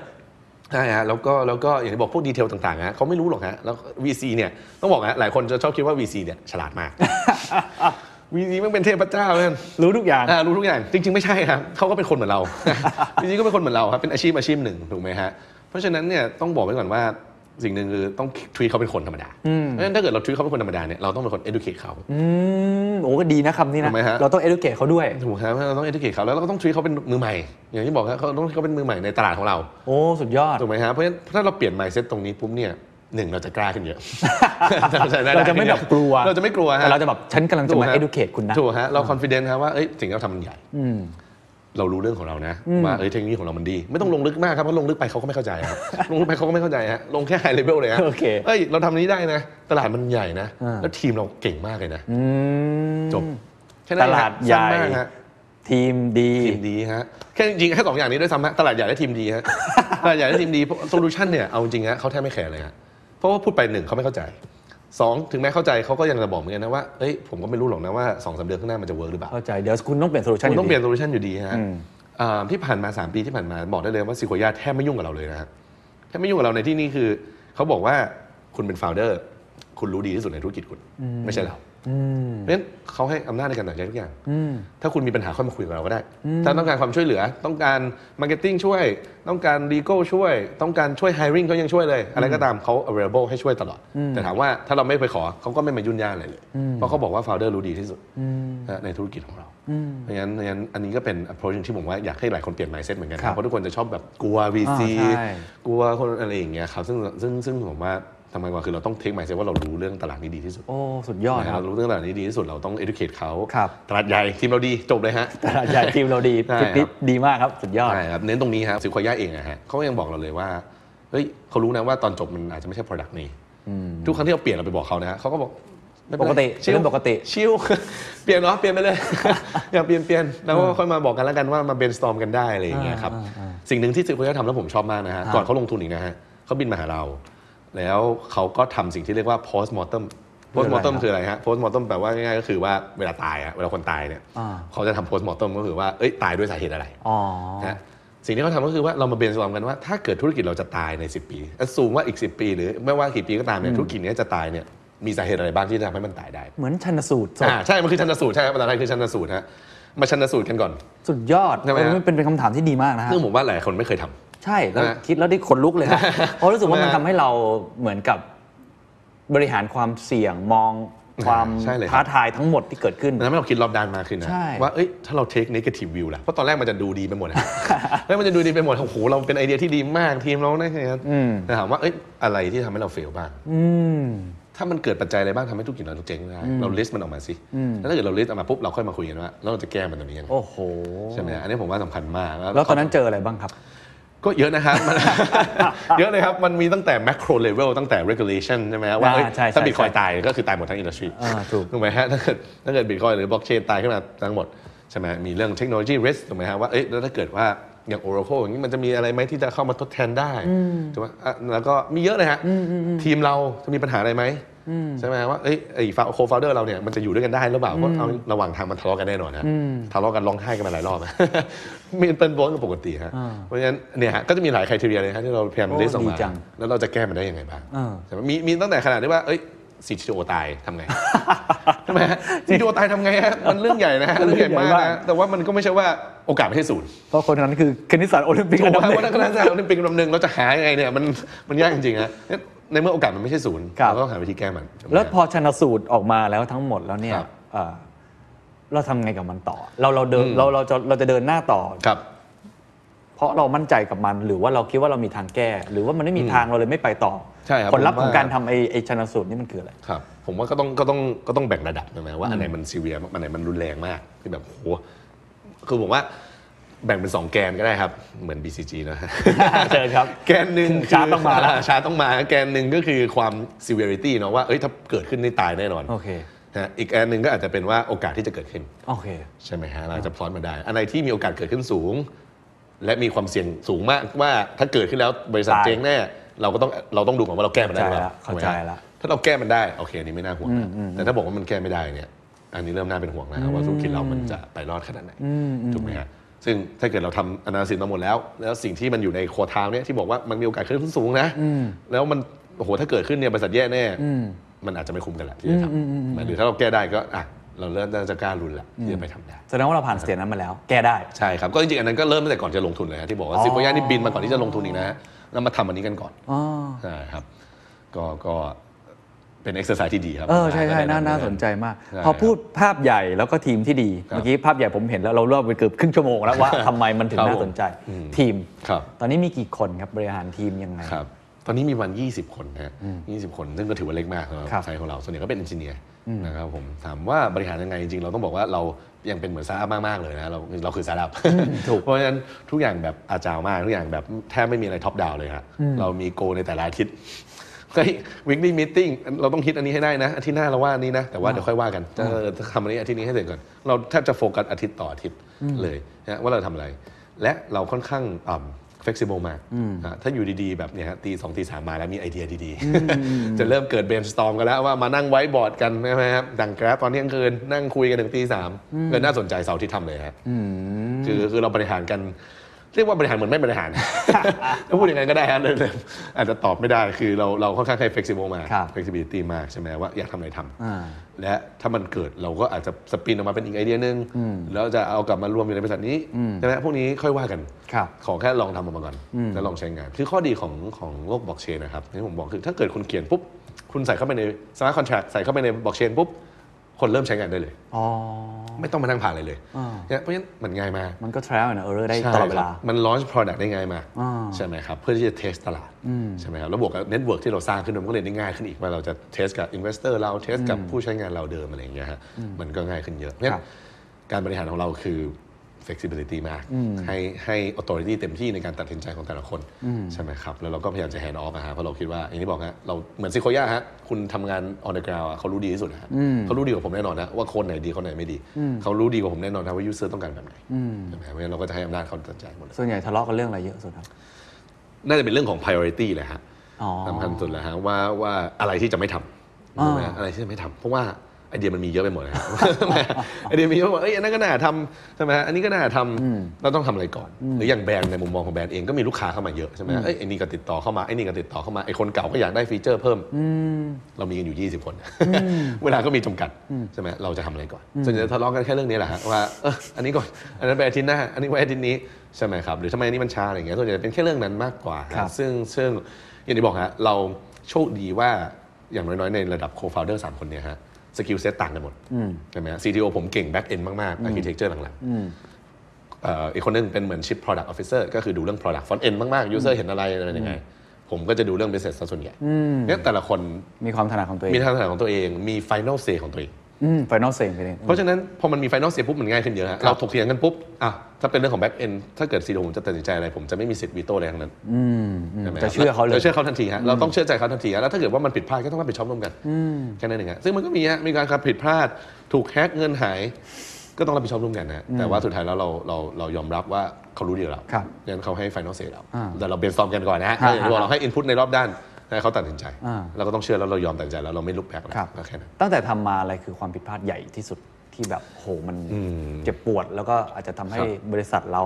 อืม แบบมีความเสี่ยงอะไรอย่างเงี้ ครั ย บ ใหญ่ที่สุดใช่ไหมฮะ ความผิดพลาดที่ใหญ่ที่สุดนะฮะเอ่ออืมอันนี้ตอบยากเลย ครั นะ บ เนี่ยครับมันมีความผิดพลาดเยอะ เพราะว่ามันเยอะมากก็เลยไม่แน่ใจว่าเอ๊ะอันไหนมันมันนั่นที่สุดใช่ไหมฮะอืม หรืออาจจะเป็นความผิดพลาดที่เราได้บทเรียนสำคัญก็ได้นะครับ ครับ ที่เราอยากจะแชร์ให้กับทุกท่าน อืมอืมผมว่าอ่าสิ่งหนึ่งเลยฮะ ก็คือว่าอ่าไม่ได้จะใหญ่ที่สุดหรือเปล่านะแต่เป็นที่ผมผมคิดว่าสำคัญ ก็คือว่าเรื่องของ control ใช่ไหมฮะเรื่องของ control ว่า โดยเฉพาะอย่างในเรื่องของคริปโตอะครับเอ่อในเรื่องของคริปโตเนี่ยฮะเราพยายามจะ decentralize การที่จะ decentralize ได้เนี่ยมันแปลว่าอะไร แปลว่า control เราต้องน้อย ถูกไหมฮะ control as a company ในบริษัทของเราต้องน้อย แล้ว control ต้องไปอยู่กับทุก ๆ คน ที่สมมติถือเหรียญแล้วช่วยกันโหวตช่วยกันอะไรถูกไหมฮะ ต้องบอกว่าแบรนด์เนี่ยก็ยังค่อนข้างเรายัง control อยู่เยอะ ซึ่งอันนี้เป็นสิ่งที่ผมรีเกรสเหมือนกันที่เราพยายามอยู่ตอนนี้นะว่าจะทำยังไงให้เราสามารถ keep up control ตรงเนี้ยให้มากขึ้นเรื่อยๆ ในอีกปีข้างหน้า ในอีก 3-4 ปีข้างหน้า เพื่อให้มันดีเซนท r a ไลซ์จริงๆ เพื่อให้เหรียญส่วนใหญ่อยู่กับคนส่วนใหญ่ เพื่อให้การตัดสินใจทั้งหมดอยู่กับคนส่วนใหญ่โกของผมเลยคือถ้าผมหายไป ถ้าผมเสียชีวิต หรือเกิดอะไรขึ้น มันต้องอยู่ได้ถูกไหมฮะหรืออย่างที่บอกถ้าซีดีโอผมเป็นอะไรขึ้ นมา มันต้องอยู่ได้ มันต้องดีเซนท r a ไลซ์พอเหมือนอินเตอร์เรียมตอนนี้ฮะบิตคอยก็ได้ฮะเนี่ยไม่มีซาโตชิแล้วใครก็ไม่รู้มันอยู่ของมันได้ใช่ไหมอินเตอร์เรียมก็เหมือนกันฮะมันอยู่ของมันได้ ปัจจุบันเนี่ยเรายังไม่ถึงจุดนั้น แล้วมันก็มันก็เกิดจากการตัดสินใจหลาย ๆ อย่างตอนแรก ๆ ด้วยเหมือนกัน ว่าเอ๊ะเราจะ raise fund ยังไง ใช่ไหมครับ เราจะ market project นี้ยังไง เราจะหา user ยังไง เราจะกระจายเหรียญตรงนี้ยังไง คือมันเป็นการกระจายหลายอัน ใช่ไหมฮะร่วม ๆ กันอ่าแต่สุดท้ายแล้ว ultimate goal ที่เราคิดว่าอยากให้มันเกิดขึ้นมากขึ้นคือควรจะ control ตัวเองให้น้อยกว่านี้ ซึ่งเมื่อก่อนเรารู้สึกว่าเราอยากจะ control เยอะ ฮะ ใช่ไหมครับ ซึ่งสำหรับผมคือถ้าเรายิ่ง control น้อย แล้วให้มีคนมันมีคนร่วมเยอะเนี่ย มันจะไปได้ไกลกว่านี้ผมคิดว่ามันจะไปได้ไกลกว่านี้ ครับพอคุยเรื่องนี้เราอยากคุยเรื่องในแง่ของการสเกล ครับ มองอนาคตยังไงบ้าง ผมว่ายังไงก็ต้อง ใช่ครับ ต้องเพิ่มคนถูกไหมฮะ ถูกครับ ยังไงก็ต้องเอา ใช่ คงไม่ใช่อพาร์ตเมนต์ที่เดิมแล้วล่ะ ใช่ครับ เราก็ ถูก ค ครับงไม่ได้ยืมออฟฟิศพี่คิดแล้วล่ะ ใช่ครับ คงจะต้องขยายออฟฟิศ ใช่ครับ แล้ววันหนึ่งมันจะมันจะเป็นยังไงมันจะเป็นตึกขนาดใหญ่ไหมครับ จะสเกลไปแบบไหน ครับ เอ่อมองอนาคตบริษัทตัวเองในอีก 5 ปีข้างหน้ายังไง ครับ จริง ๆ ตรงข้ามเลยครับเหมือน เหรอ ที่ผ ฮะ มพูดมาเมื่อกี้ครับผมมองว่าอีก 5 ปีข้างหน้าผมไม่อยากให้มีออฟฟิศฮะ อ๋อ ห้าปีข้างหน้าคือผมอยากมองว่าทุกๆอย่างที่เป็นการพัฒนาเกิดขึ้นจากทั้งคนในบริษัทตอนนี้และคนทั่วโลกใช่ไหมฮะคุณเป็น developer ทั่วโลกที่อยากมา contribute มา contribute ได้มาช่วยกันเขียนโค้ดคุณอยากใช้งานเหรอช่วยกันติดต่อมีมี documentation ที่คุณไม่ต้องผ่านผมใช้งานได้เลยไม่ต้องผ่านบริษัทเราใช่ไหมฮะอันนั้นคือเป้าหมายของเราเลยฮะ เหรอฮะ ก็คือว่า 5 ปีต่อจากเนี้ยผมไม่อยากมีออฟฟิศนะทุกคนทำงานที่บ้าน หรือทุกคนยังไม่ต้องทำงานอะไรก็ได้ ใช่ไหมฮะแล้วมีคนมาช่วยกันทำทั่วโลก มาอยากมามีส่วนร่วม มาช่วยกัน contribute อันนี้คือสิ่งที่เรียกว่า decentralize จริงๆใช่ไหมอย่างที่ผมบอกเหมือนอีเ h อร e u มอะฮะตอนนี้คือเขามีอีเ h อร e u ม Foundation ก็จริง แต่ว่าไม่มีนักพัฒนาไม่มีออฟฟิศนะไม่มีออฟฟิศใครมานั่งช่วยพัฒนาอีเ h อร e u มให้ดีขึ้น ที่บอกว่าอีเ h อร e u มต้องสเกลให้เร็วขึ้นเนี่ยส่วนใหญ่ก็เป็นคนที่อยู่ที่บ้าน แล้วบอกว่าผม passionate กับเรื่องนี้ ผมมีความสนใจในอิตาเลียนว่าผมอยากทำให้มันดีขึ้น มันคือ Open Source อะ Open Source Community เพื่อทำให้มันดีขึ้น เช่นกันครับบิตคอยก็เหมือนกันฮะคนที่ช่วยพัฒนาบิตคอยตอนนี้ก็คือเป็นใครก็ไม่รู้นะฮะ independent เลยฮะ แล้วก็คือบอกว่าอยากจะเป็น contributor มาช่วยกัน submit แล้วถ้าเกิดอยากจะมีอะไรที่เปลี่ยนแปลงคนทุกคนก็ต้องโหวตร่วมกันใช่ไหมฮะผมอยากให้มันเป็นแบบนั้นซึ่งผมมองว่านั่นคือการสเกลที่แท้จริงฮะการสเกลที่แท้จริงคือเราไม่จำเป็นต้องมานั่ง hiring ฮะการสเกลที่แท้จริงคือคนทั่วโลกเชื่อ อยากจะมีส่วนร่วม แล้วก็เข้ามาร่วมเองโดยที่ไม่จำเป็นต้องมีรีวอร์ดด้วยซ้ำนะรีวอร์ดที่เป็นในรูปแบบของเงิน แต่เป็นรูปแบบของการที่เรามีส่วนร่วมกับสิ่งเหล่านี้ เหมือนบิตคอยฮะตอนที่ผมมาช่วยพูด ให้คนเข้าใจบิตคอยน์มากขึ้นจริงๆผมก็ไม่ได้มีส่วนได้ส่วนเสียอาจจะมีอะผมถือบิตคอยน์แน่ๆถูกไหม แต่ถามว่ามีส่วนได้ส่วนเสียโดยตรงไหมมีคนมาจ่ายเงินผมไหมไม่ แต่เราแพชชั่นกับมัน แล้วเรารู้สึกว่าถ้ามีคนเข้าใจมันมากขึ้น มันจะมีประโยชน์ต่อโลกใบนี้ โอ้ ใช่ไหม มันเหมือน เราอยากให้มันเป็นแบบ เป็ นั้น น มากก กา ว่าร เผยแพร่ลัทธิอะไร อ่าใช่ เหมื อาจ น จะ น พูดอย่าง นะ นั้นก็ได้ครับมันเป็นเหมือนมันเป็นเหมือนอย่างนั้น แต่ในแง่ ก็ได้ บิสเนสมันเป็นไปได้เหรอครับ การที่แบบว่าคุณไม่ ครับ จำเป็นต้องมีออฟฟิศไม่จำเป็นต้องมีพนักงาน ครับ ที่ชัดเจอนืม หรือในแง่ของรายได้ที่จะเข้ามา ครับเป็นไปได้เลยครับ ก็เหมือน เหรอฮะ บิตคอยน์อีเทเรียมอย่างที่ผมบอกอย่างอีเทเรียมเนี่ยไม่มีออฟฟิศถูกไหมฮะทุกคนมาช่วยกันคอนทิบิวส่วนคนที่ได้รับรายได้สิ่งที่สร้างแวลูขึ้นมาจากอีเทเรียมก็คือหนึ่งคนที่ถือเหรียญอีเทเรียม ครับ และสองก็คือคนที่เป็นไมเนอร์ก็คือคนที่บอกฮะคนที่มามีส่วนร่วม ช่วยตรวจสอบ transaction ช่วยกันรันคอมพิวเตอร์เครื่องเนี้ยจะมีส่วนร่วมกับอีเทเรียมใช่ไหมฮะเช่นกันฮะอย่างแบรนด์เองเราก็มองว่าในอนาคต ใครก็ได้ทั่วโลกอยากจะมาช่วยกันดึง Data ช่วยกันขายข้อมูลมาร่วมได้เลยโดยที่ไม่ต้องนั่นจริงๆตอนนี้ก็ร่วมได้เลยโดยไม่ต้องขอ permission เรานะฮะ ฮะ แค่เรายังไม่ถึงจุดจุดๆนั้นที่ทำได้ที่เขาแบบอยากทำเอง อ่ามั มันมันถึงที่เขาต้องมาผ่านบริษัทเรา ครับ ใช่ไหมฮะเช่นเดียวกันคนที่อยากขอข้อมูล เขาก็ต้องมาผ่านบริษัทเราเฮ้ยทำยังไงเหรออแต่ถ้าต่อไปมันมีด็อกิเมนที่ดี อยู่บนอินเทอร์เน็ตใครอยากจะมาใช้ก็ใช้ได้ โดยที่ไม่ต้องผ่านเราเลยเป็น ครับ ไปได้ครับ แล้วเราก็ไม่จำเป็นต้องมีออฟฟิศ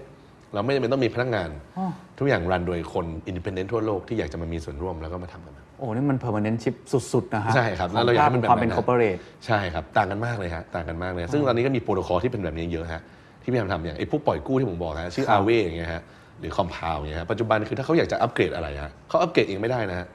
ไม่ใช่บริษัทที่อยู่ดีมาอัปเกรดโค้ดอัปเกรดไม่ได้นะฮะ อ่า เขาจะต้องโหวตกันหมดเลยฮะใครที่ถือเหรียญคอมเนี่ยชื่อของคอมพาวเนี่ยต้องมาโหวตกันว่าจะยอมรับเปลี่ยนความเปลี่ยนแปลงอันนี้ไหมถ้าส่วนใหญ่โหวตก็ค่อยเปลี่ยนได้ อย่างนี้โครงสร้างบริษัทมันก็ไม่เหมือนเดิมเลยครับ ไม่มีบริษัทเลยฮะ ไม่มีบอร์ด ไม่มี อะร บอร์ดไม่มีอะไรเลยฮะไม่มีแชร์โฮเดอร์ไม่มีไม่มีไม่มีอะไรเลยฮะ โอ้โห ซึ่งนั่นก็เป็นฟิวเจอร์ที่เราก็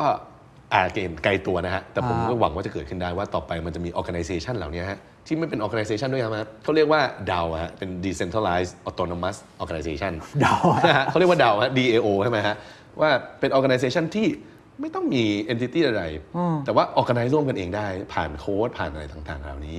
ซึ่งกลับมาเหมือนกันนะคุณเคนเรื่องแรกที่เราคุยกันว่ามันเป็น paradigm shift ของความว่าเราเชื่อใจอะไร อ่า ตอนนี้เราสร้าง organization อย่างบริษัทเนี่ยเพราะอะไรฮะ เพราะเราเชื่อใจใน infrastructure ตอนนี้ที่บอกว่าเอ้ยการที่เราจะอยู่ร่วมกันได้ ต้องมี shareholder structure นะ ใช่ ต้องมี agreement ระหว่าง founder นะ ใช่ ต้องมี lawyer มาช่วยดูนู่นนี่ ใช่ นั่นต่างๆนี่คือ ต้องต้องจดทะเบียนโลโก้ อ่าต้อง สิ จ น ดทะเบี ค้าย น มีป้ายอะไร ถูก ต่าง ฮะ ๆ ให้รู้ว่ามันมีตัวต้นนะ ใช่ครับ เพราะว่าอ้าวเกิดโฟลเดอร์ผมโกงนู่นนี่นั่นเขาหนีไปอะไร จริง จะจ่ายเงินกันยังไง ก็เพราะเราเชื่อใจกันไม่ได้เราเลยต้องเกิด entity เหล่านี้ขึ้นมา อ่าจริง แต่ถ้าต่อไปเราบอกเราเชื่อใจผ่านโค้ดทุกอย่าง ทุกอย่างผ่านสมาร์ทคอนแท็กหมด ครับ ทำไมเราจำเป็นต้องมี legal entity โอ้โห ถูกไหมฮะทำไมเราต้องมีบริษัท เพราะว่าบริษัทเพอร์เพสของมันจริงๆ ก็แค่ว่าทำให้เรามีคอนแท c t ถูก ระหว่างกัน ถูก แต่ถ้าต่อไปเห็นห้าสิ บปี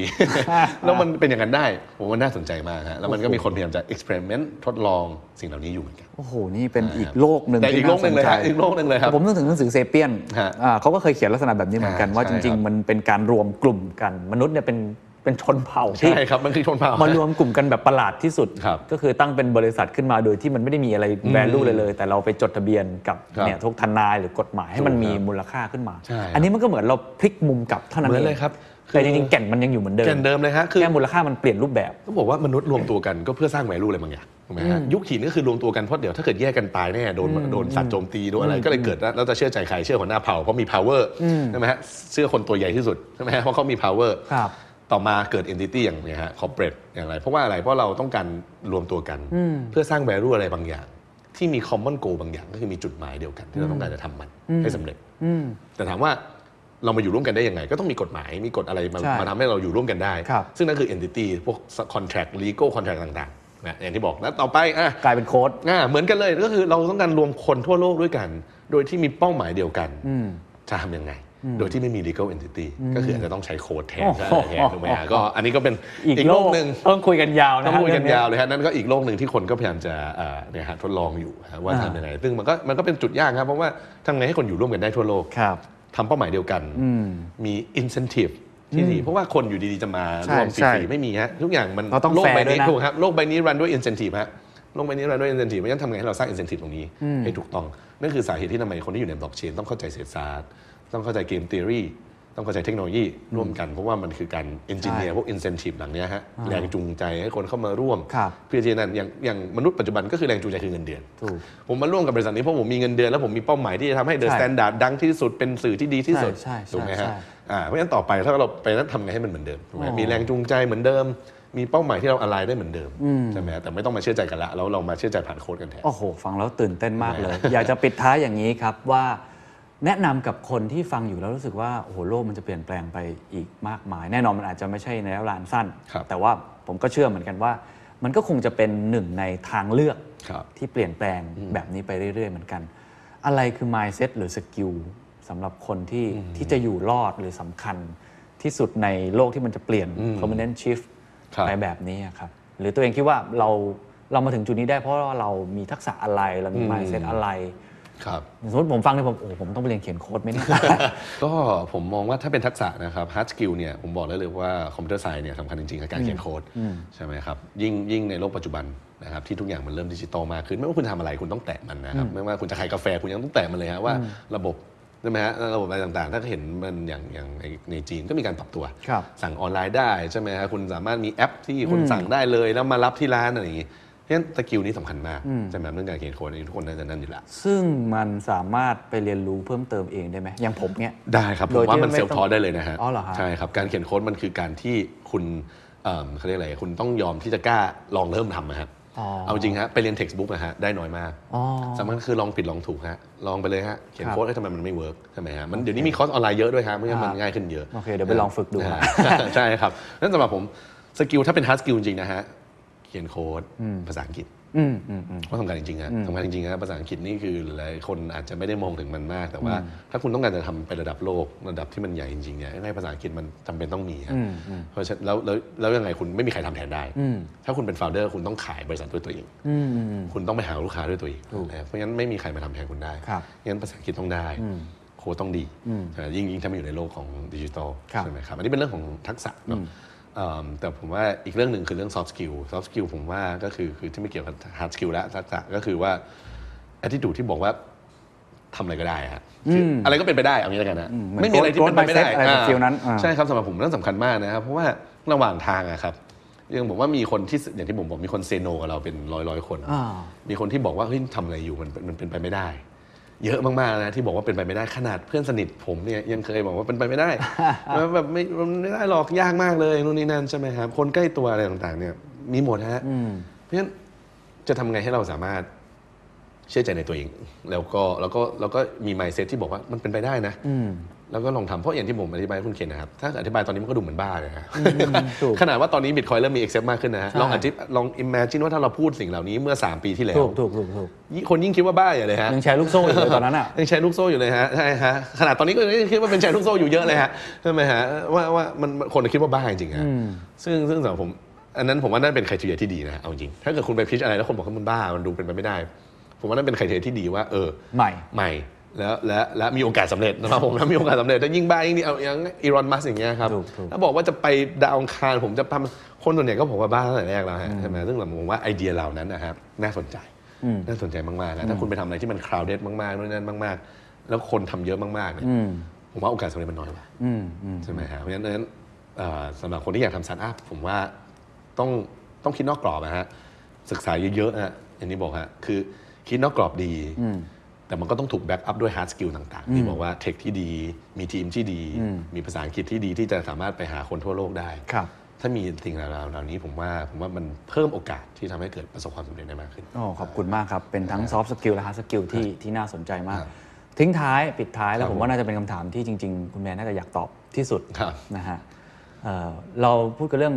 ฮัสเซลเราพูดกันเรื่องการต้องหมกมุ่นแล้วก็ ใช้คำว่าบูชาหรือศรัทธาในในสิ่งที่เราท ครับ ำของปรัชญาของคริปโตเคอเรนซีหรือปรัชญาของอะไรแบบเนี้ย ผมอยากลองให้โน้มน้าวนะครับทำ storytelling สักนิดหนึ่งกับคนที่เขาอาจจะยังมองว่าโลกนี้ยังเป็นไปไม่ได้ ครับ โลกนี้ยังไม่น่าจะเกิดขึ้น ครับ ทำไมคุณแมนถึงเชื่อในสิ่งนี้มากว่ามันมีโอกาสที่จะเกิดขึ้น อาจจะนาน หรืออาจจะไม่ได้เป็นทางหลักขนาดนั้น ครับ แต่ทำไมถึงสิ่งนี้มันถึงดีกับโลก หรือทำไมมันถึงจำเป็นต้องเกิดขึ้น อ่าครับอืมอันนี้ดีนะฮะเอิ่มผมว่าสำหรับผมอาจจะต้องบอกว่าลองลืมความเชื่อเก่า ครับ ๆนะฮะ แล้วแล้วแล้วสูงลองลองคิดว่าความเชื่อเก่าๆไม่มี สมมุติว่าเราเพิ่งเกิดมาเลย อ่าอ่าอ่า แล้วเราไม่รู้คอนเซปต์ของเงิน เราไม่เข้าใจของคอนเซปต์ของไทยบาท USD เราไม่เข้าใจคอนเซปต์ของทองคำเริ่มจากศูนย์เลยนะฮะ แล้วลองจินตนาการนะฮะ ลองจินตนาการว่ามันจะดีกว่าไหม ถ้าโลกใบนี้เนี่ยมีสกุลเงินอันหนึง ที่ทุกคนใช้ได้ทั่วโลกนะฮะโอเคไม่ต้องลืมว่าตอนนี้มีอะไร อยู่นะ ไม่ต้องคิดว่าตอนนี้มีอะไรอยู่ โอเค ไม่ต้องคิดถึงบิตคอยไม่ต้องคิดอะไรด้วย โอเค คิดลองจินตนาการตามนะฮะว่าถ้าเราเกิดมาในโลกที่มี currency กันหนึ่งหรือว่าตัวกลางกันหนึ่งที่ทุกคนใช้ได้กันทั่วโลกนะครับไว้ซื้อของซื้อขายแลกเปลี่ยนกัน หรือว่าเก็บมูลค่าไว้ มีซัพพลายหรือว่ามีเขาเรียกซัพพลายคืออามีซัพพลายที่จำกัดใช่ไหมครับ ก็คือว่าไม่มีใครในโลกเนี้ยสามารถมาบอกได้ว่าจะปริ้นมันเพิ่ม อืมจะพิมพ์ หรื มัน จะ เพิ่ม พิมพ์มันเพิ่ม หรือจะทำอะไรมันเพิ่มใช่ไหมครับ มีอินฟลชันที่ต่ำและจะลดลงเรื่อยๆ ก็คือมีอินฟลชันผมไม่แน่ใจ เงินเฟ้อ าเงินเฟ้อที่ต่ำนะฮะเอามานะฮะมีสกุลเงินที่ใช้ได้กันทั่วโลกนะฮะใครก็ได้ไปประเทศไหนก็ใช้ได้หมดเลยไม่ต้องมาแลกเปลี่ยน สามารถเอ่อมี inflation มีเงินเฟ้อที่ต่ำมีจำกัด ไม่มีใครก็ได้ทั่วโลกมาปริ้นมันเพิ่ม ไม่มีใครก็ได้ในทั่วโลกที่มาหยุดมันได้ สมมติผมอยากส่งไปที่นี่ ผมอยากจะส่งไปให้ใคร ไม่มีใครมาหยุดมันได้นะครับ ส่งไปไหนก็ได้ทั่วโลก จะส่งเป็น fraction ก็ได้ คือสมมติผมมีบาทหนึ่งผมสามารถส่ง 0.0001 บาทไปได้นะครับ ถ้าเกิดทำแล้วก็ไม่เสียหายไม่หายไปไหนนะไม่ไม่อยู่ดีๆ แบบโดนหนูกัดกินหายไป หรื ครั อบ ว่าอยู่ดีกัดกร่อนไปถูกไหมหายไม่ได้ ส่งได้ทั่วโลกฟรีต่ำมันดีไหมฮะแล้วไม่มีใครมาหยุดมันได้นะฮะ ถ้าเราสามารถอยู่ในโลกแบบนี้ได้เนี่ย มันจะดีกว่าดอนนี้หรือเปล่า อาจจะลองจินตนาการดูก่อนฮะ ลองจินตนาการดูก่อน แล้วถ้าเกิดเชื่อว่า เออ สมมุติว่ามันมีแบบนี้ได้จริงเนี่ย มันน่าจะดีกว่านะ มันน่าจะดีกว่าปัจจุบันนะ อาจจะเริ่มมาศึกษาบิตคอยน์มากขึ้นว่า เออ แล้วแล้วมันทำงานยังไงจริง ๆ แล้วมันจะสามารถทำตามที่พูดได้หรือเปล่าตามในคุณทีเรียที่เราบอกใช่ไหมครับ ซึ่งซึ่งอย่างที่บอกฮะ ยังไม่ต้องพูดนะฮะว่าศึกษาว่าบิตคอยน์ทำงานยังไง คิดแค่นี้ก่อนฮะว่า property ต่างๆ เหล่านี้ฮะ ถ้าเรามีแบบนี้ได้เนี่ย โลกนี้จะดีขึ้นไหม ใช่ไหมครับ เพราะว่าสำหรับผมนะฮะ สิ่งที่สำคัญที่สุดไอ้ที่เล่าไล่มาได้ดีหมดฮะ แต่สิ่งที่สำคัญที่สุดคือมันเป็นครั้งแรกในโลกนะฮะ ที่มนุษย์อย่างเราเนี่ย สามารถถือ value เราเรียกมันว่า value เราเก็บ value ครับ ด้วยตัวเราเองได้ เมื่อก่อนเราทำไม่ได้นะฮะ เมื่อก่อนการที่เราผมถือไทยบาทคือผมไม่ได้ value ของผมนะฮะ ผมผมเชื่อใจรัฐบาล ผมซื้อถือ USD ผมเชื่อใจรัฐบาลอเมริกา Central Bank อเมริกา ว่าเขาจะไม่ปริ้นเงินแล้วไปไหน ผมถือทองคำผมก็เชื่อว่าอินฟลชันมันจะต่ำนะ อยู่ดีจะไม่มีใครมาเทคโนโลยีใหม่ขุดทองคำมันได้เต็มอี o อนมัสจะไม่ดึงทองคำมาจากโลกอื่นใช่ไหมฮะ อันนี้เป็นแล้วแล้วถ้าเกิดว่ามีรัฐบาลที่แย่ ยกตัวอย่างเช่นนาซียุคยุคนาซีเนี่ยสมมติเขาฆ่าล้างเผ่าพันธุ์เนี่ยคุณมีเงินเยอะขนาดไหน คุณไม่สามารถหนีประเทศนั้นไปได้นะเวเนซุเอลาปัจจุบันถ้าเกิดคุณอยู่ในเวเนซุเอลาคุณทำไงฮะ คุณซื้อ USD ไม่ได้ คุณซื้อทองคำไม่ได้ คุณชีวิตคุณล่มสลายเล คุ ย ณจะกินแค่ไก่ตัวหนึ่งเนี่ยต้องแบก แบกเงิน ก เป็นระสอบ นั่นครับเงินเป็นแค่กระดาษทรายฮะเป็นแค่เศษกระดาษนะฮะแต่แล้วถ้าเกิดคุณเดินข้ามบอร์เดอร์อย่างที่บอกฮะคุณโดนลิฟต์หมดฮะรัฐบาลแบบเอาทองคำมาคุณเอาเงินนั้นมาไม่ให้ไม่งั้นโดนยิงตายแต่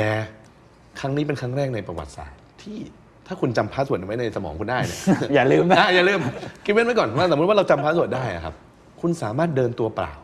คุณเก็บแวลูไว้กับตัวเองจริง ๆ แล้วคุณเดินตัวเปล่าไปเริ่มต้นชีวิตใหม่ได้โดยที่ไม่มีใครมาหยุดคุณได้โลกใบนี้มันน่าจะดีขึ้นนะเอ่อผมคิดว่าผมคิดว่าถ้ามันเป็นไปได้แล้ว ครั มั บ นเป็นจริงได้เนี่ย มันจะเปลี่ยนโลกได้เยอะเลย ครับโอ้ขอบคุณมากเลยครับ นี่เป็นการปิด ครับ ที่ผมว่าให้เราได้คิดต่อ ครับ นะครับว่านี่เป็นคำถามปลายเปิดมาก ครับ ๆ ว่าสิ่งนี้จะเกิดขึ้นได้จริงหรือไม่ และมันดีต่อโลกเราหรือไม่ ครับ ผมเชื่อว่าวันนี้คงจะเหมือนกับกระตุ้นไอเดียใครหลาย ๆ คน ให้พบกับโลกใหม่ เป็นโลกที่พาราดามชิฟอย่างแท้จริง ถ้ามีโอกาสคงพูดคุยกันอีกนะครับ ได้ครับ ขอบคุณมากนะครับ ขอบคุณเพื่อนมากครับ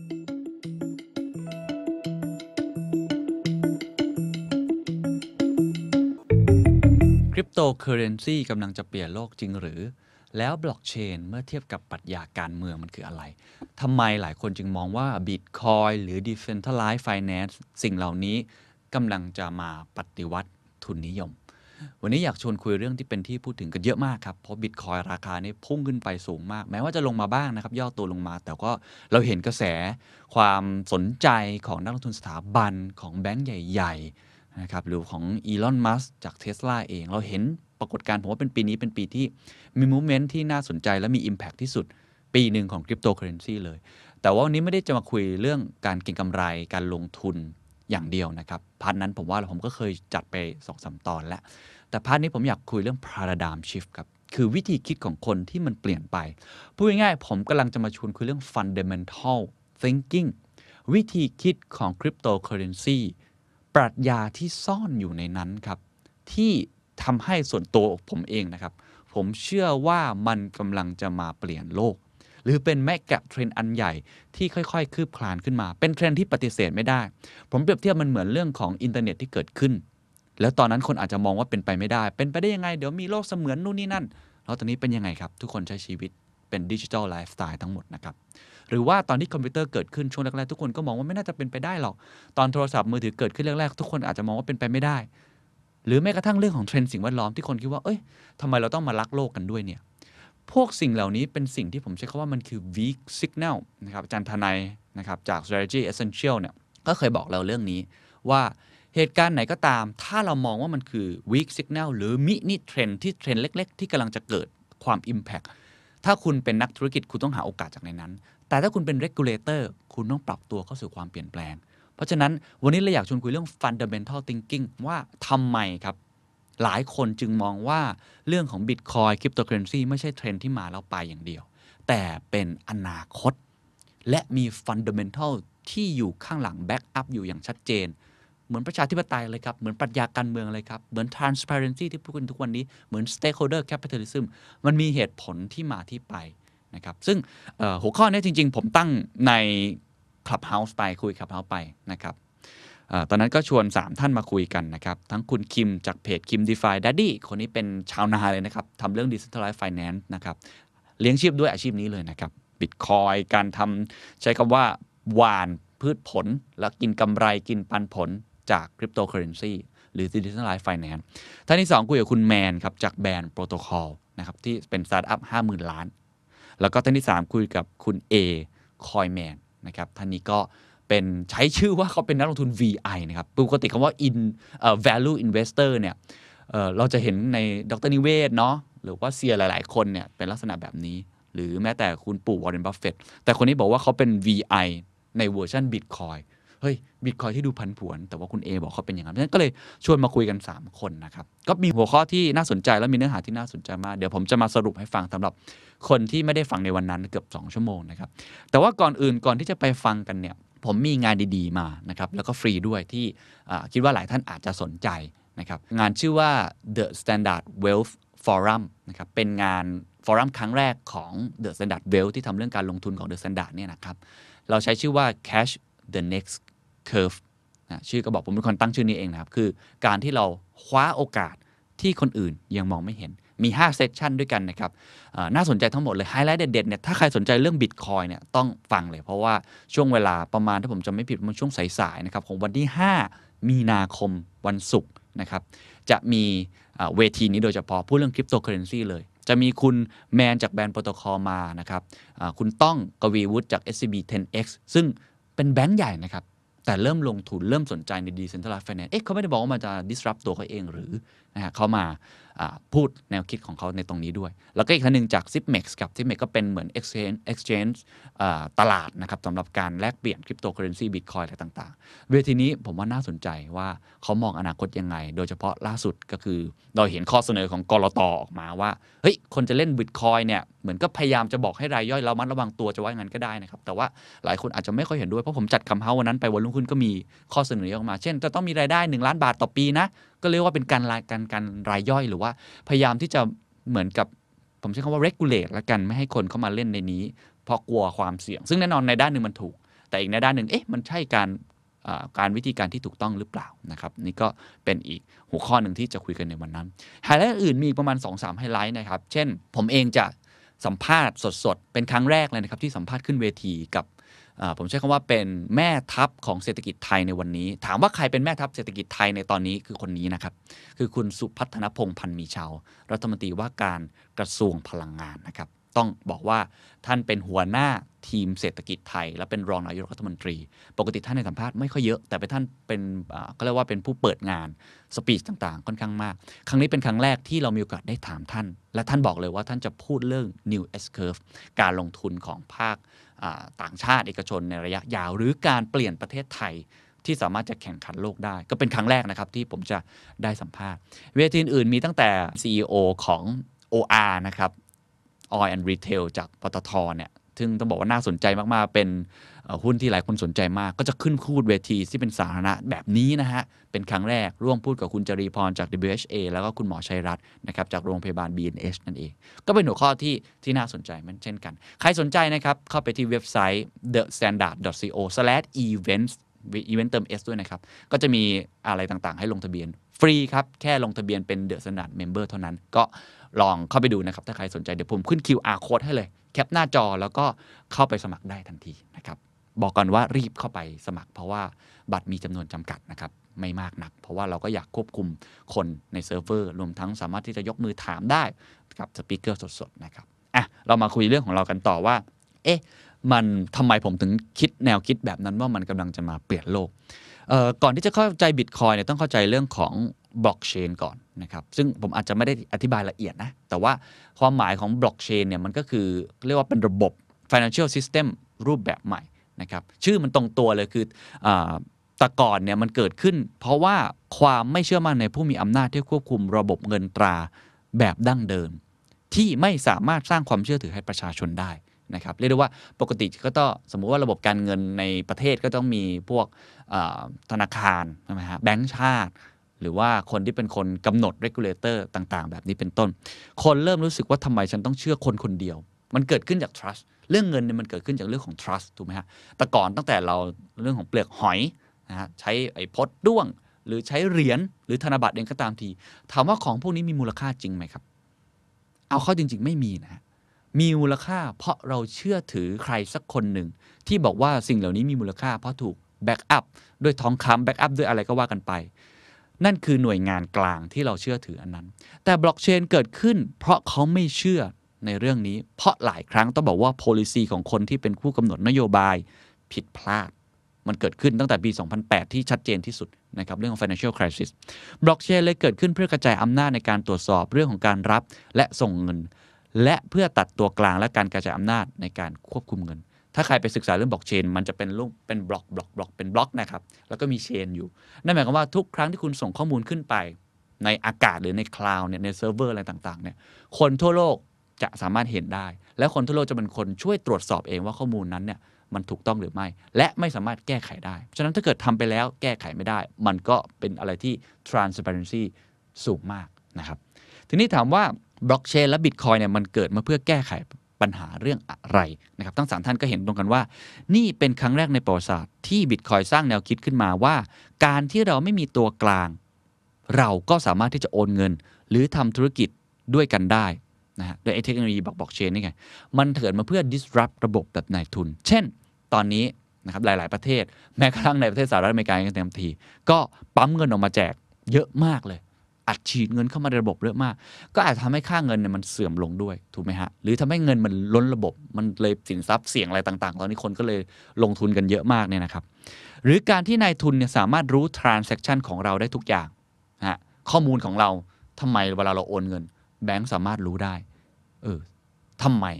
ไม่ทำอีกรูปแบบหนึ่งที่ไม่มีตัวกลางแบบนี้ขึ้นมานะครับหรือเรื่องเซนเซอร์ชิพนะครับต่างๆ ที่ตัวกลางสามารถเซ็นเซอร์ได้อย่างล่าสุดอ่ะสมมติเรื่องบิตคอยอะไรอย่างเงี้ยกรตก็อาจจะมีเรื่องของข้อกำหนดอะไรขึ้นมา เอ๊ะทำไมคนก็เริ่มมีความรู้สึกแบบนั้น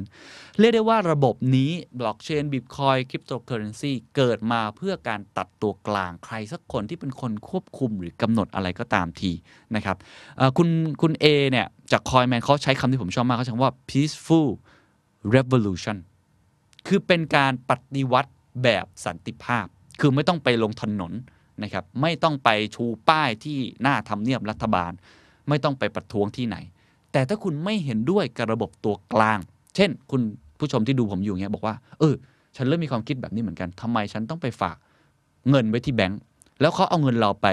กินดอกเบี้ยต่อ หากำไรต่อ แล้วเราก็ไม่รู้ว่าเงินของเราจะปลอดภัยหรือไม่อย่างไร ทำไมตอนปี 2008 แบงค์ล้ม รัฐบาลถึงต้องเข้ามาอุ้มคนรวยแบบนี้ด้วย ถ้าเรามีความเชื่อแบบนี้ มันจะเกิดสิ่งที่เรียกว่า peaceful revolution นะครับ ไม่เชื่อใจเงินรัฐ เราก็ไปซื้อเงินดิจิตอลนะครับ อย่างเช่นเขายกตัวอย่างนะครับว่า เมืองไทยเนี่ยสมมุติว่าดอกเบี้ยต่ำมากนะโดนกดดอกเบี้ย เราก็ไปโลก decentralized finance decentralized ก็คือโลกที่มันไม่มี ธนาคารแบบไหนมากำหนดอะไรได้ ทุกคนเป็นคนกำหนดด้วยการเขียนสมาร์ทคอนแท็กนะครับขึ้นมาเป็นกติกาด้วยตัวเองนะครับไม่ต้องไปทะเลาะกับใครนะครับก็สามารถที่จะกระโดดเข้ามาหรือปฏิวัติตัวเองได้อย่างเงียบๆนะครับคนเริ่มเห็นโอกาสว่าทำไมเราต้องไปอยู่ในโลกที่ regulator เขามากำหนดเรานะครับหรืออีกตัวอย่างหนึ่งที่ชัดเจนมากก็คือหุ้น GameStop ที่ผมเคยพูดถึงไปแล้ว ที่ชาว reddit หรือพันทิปของฝรั่งเนี่ยช่วยกันซื้อหุ้นทำให้สถาบันใหญ่ที่เขาช็อตเซลลิงไปในยขาดทุนมหาศาลมาก หลังจากนั้นแอปพลิเคชันอันหนึ่งที่เป็นแอปสำหรับเทรดหุ้นรายย่อยโดยเฉพาะก็คือ Robinhood ก็มาห้ามซื้อขายหุ้น GameStop ถูกไหมฮะ เพราะรายใหญ่ขาดทุน คนก็เริ่มเอะใจว่า เอ๊ะ แล้วทำไมเนี่ย ฉันจะต้องยอมให้ไอ้เจ้าโรบินฮูดเนี่ยมาห้ามฉันด้วย ทำไมมันไม่มีใครบอกหรอ ว่ามันต้องเป็นอิสระของฉันสิ ที่สามารถที่จะเทรดอะไรก็ได้ คนเริ่มตั้งคำถามกับสิ่งเหล่านี้ให้มันเกิดขึ้นนะครับ นี่คือสิ่งที่ผมอยากจะเล่าให้ฟังว่า เหตุผลของการเกิดขึ้นมามันเพราะเหตุผลนี้นะครับ คนเริ่มไม่เชื่อใน regulator นะฮะไม่ได้บอกว่า regulator นั้นทำตัวไม่ดีนะครับ แต่ความเชื่อของคนมันเริ่มเปลี่ยน มันถึงบอกว่ามันเป็น paradigm shift เพราะฉะนั้นหัวข้อแรกที่เราชวนคุยกันคือชวนคุยกันเรื่องว่าสิ่งที่อยู่เบื้องหลังนะครับ ไม่ว่าจะ cryptocurrency bitcoin คือเกิดจาก fundamental thinking อันนี้ว่าทำไมต้องมีใครสักคนเพียงคนเดียวมากกำหนดกติกาทุกอย่างทำไมไม่ให้ทุกคนช่วยกันกำหนดกติกา และกติกานั้นไม่สามารถ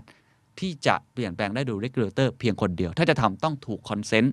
ทั้งหมดที่เกิดขึ้น เป็นการตัดตัวกลางออกไปนะครับเล็กตัวอย่างหนึ่งครับ อันนี้ลองเลือกตัวอย่างในเรื่องของเทคโนโลยีแล้วกันเนาะเพราะว่าผมก็ชวนทั้ง 3 ท่านคุยว่า มันจะเป็น fundamental tech ที่จะเปลี่ยนโลกไหมเหมือนกับอินเทอร์เน็ตที่เกิดขึ้นเขาบอกสิ่งสำคัญที่สุดของบล็อกเชนคือการที่ decentralize ถูกไหมฮะไม่มีใครสามารถควบคุมได้ ไม่มีใครสามารถที่จะมาหยุดคุณได้ ยกตัวอย่างเช่นเทคคอมพานีใหญ่ ๆ ทุกวันนี้ Apple Google Facebook มีอำนาจไหมครับ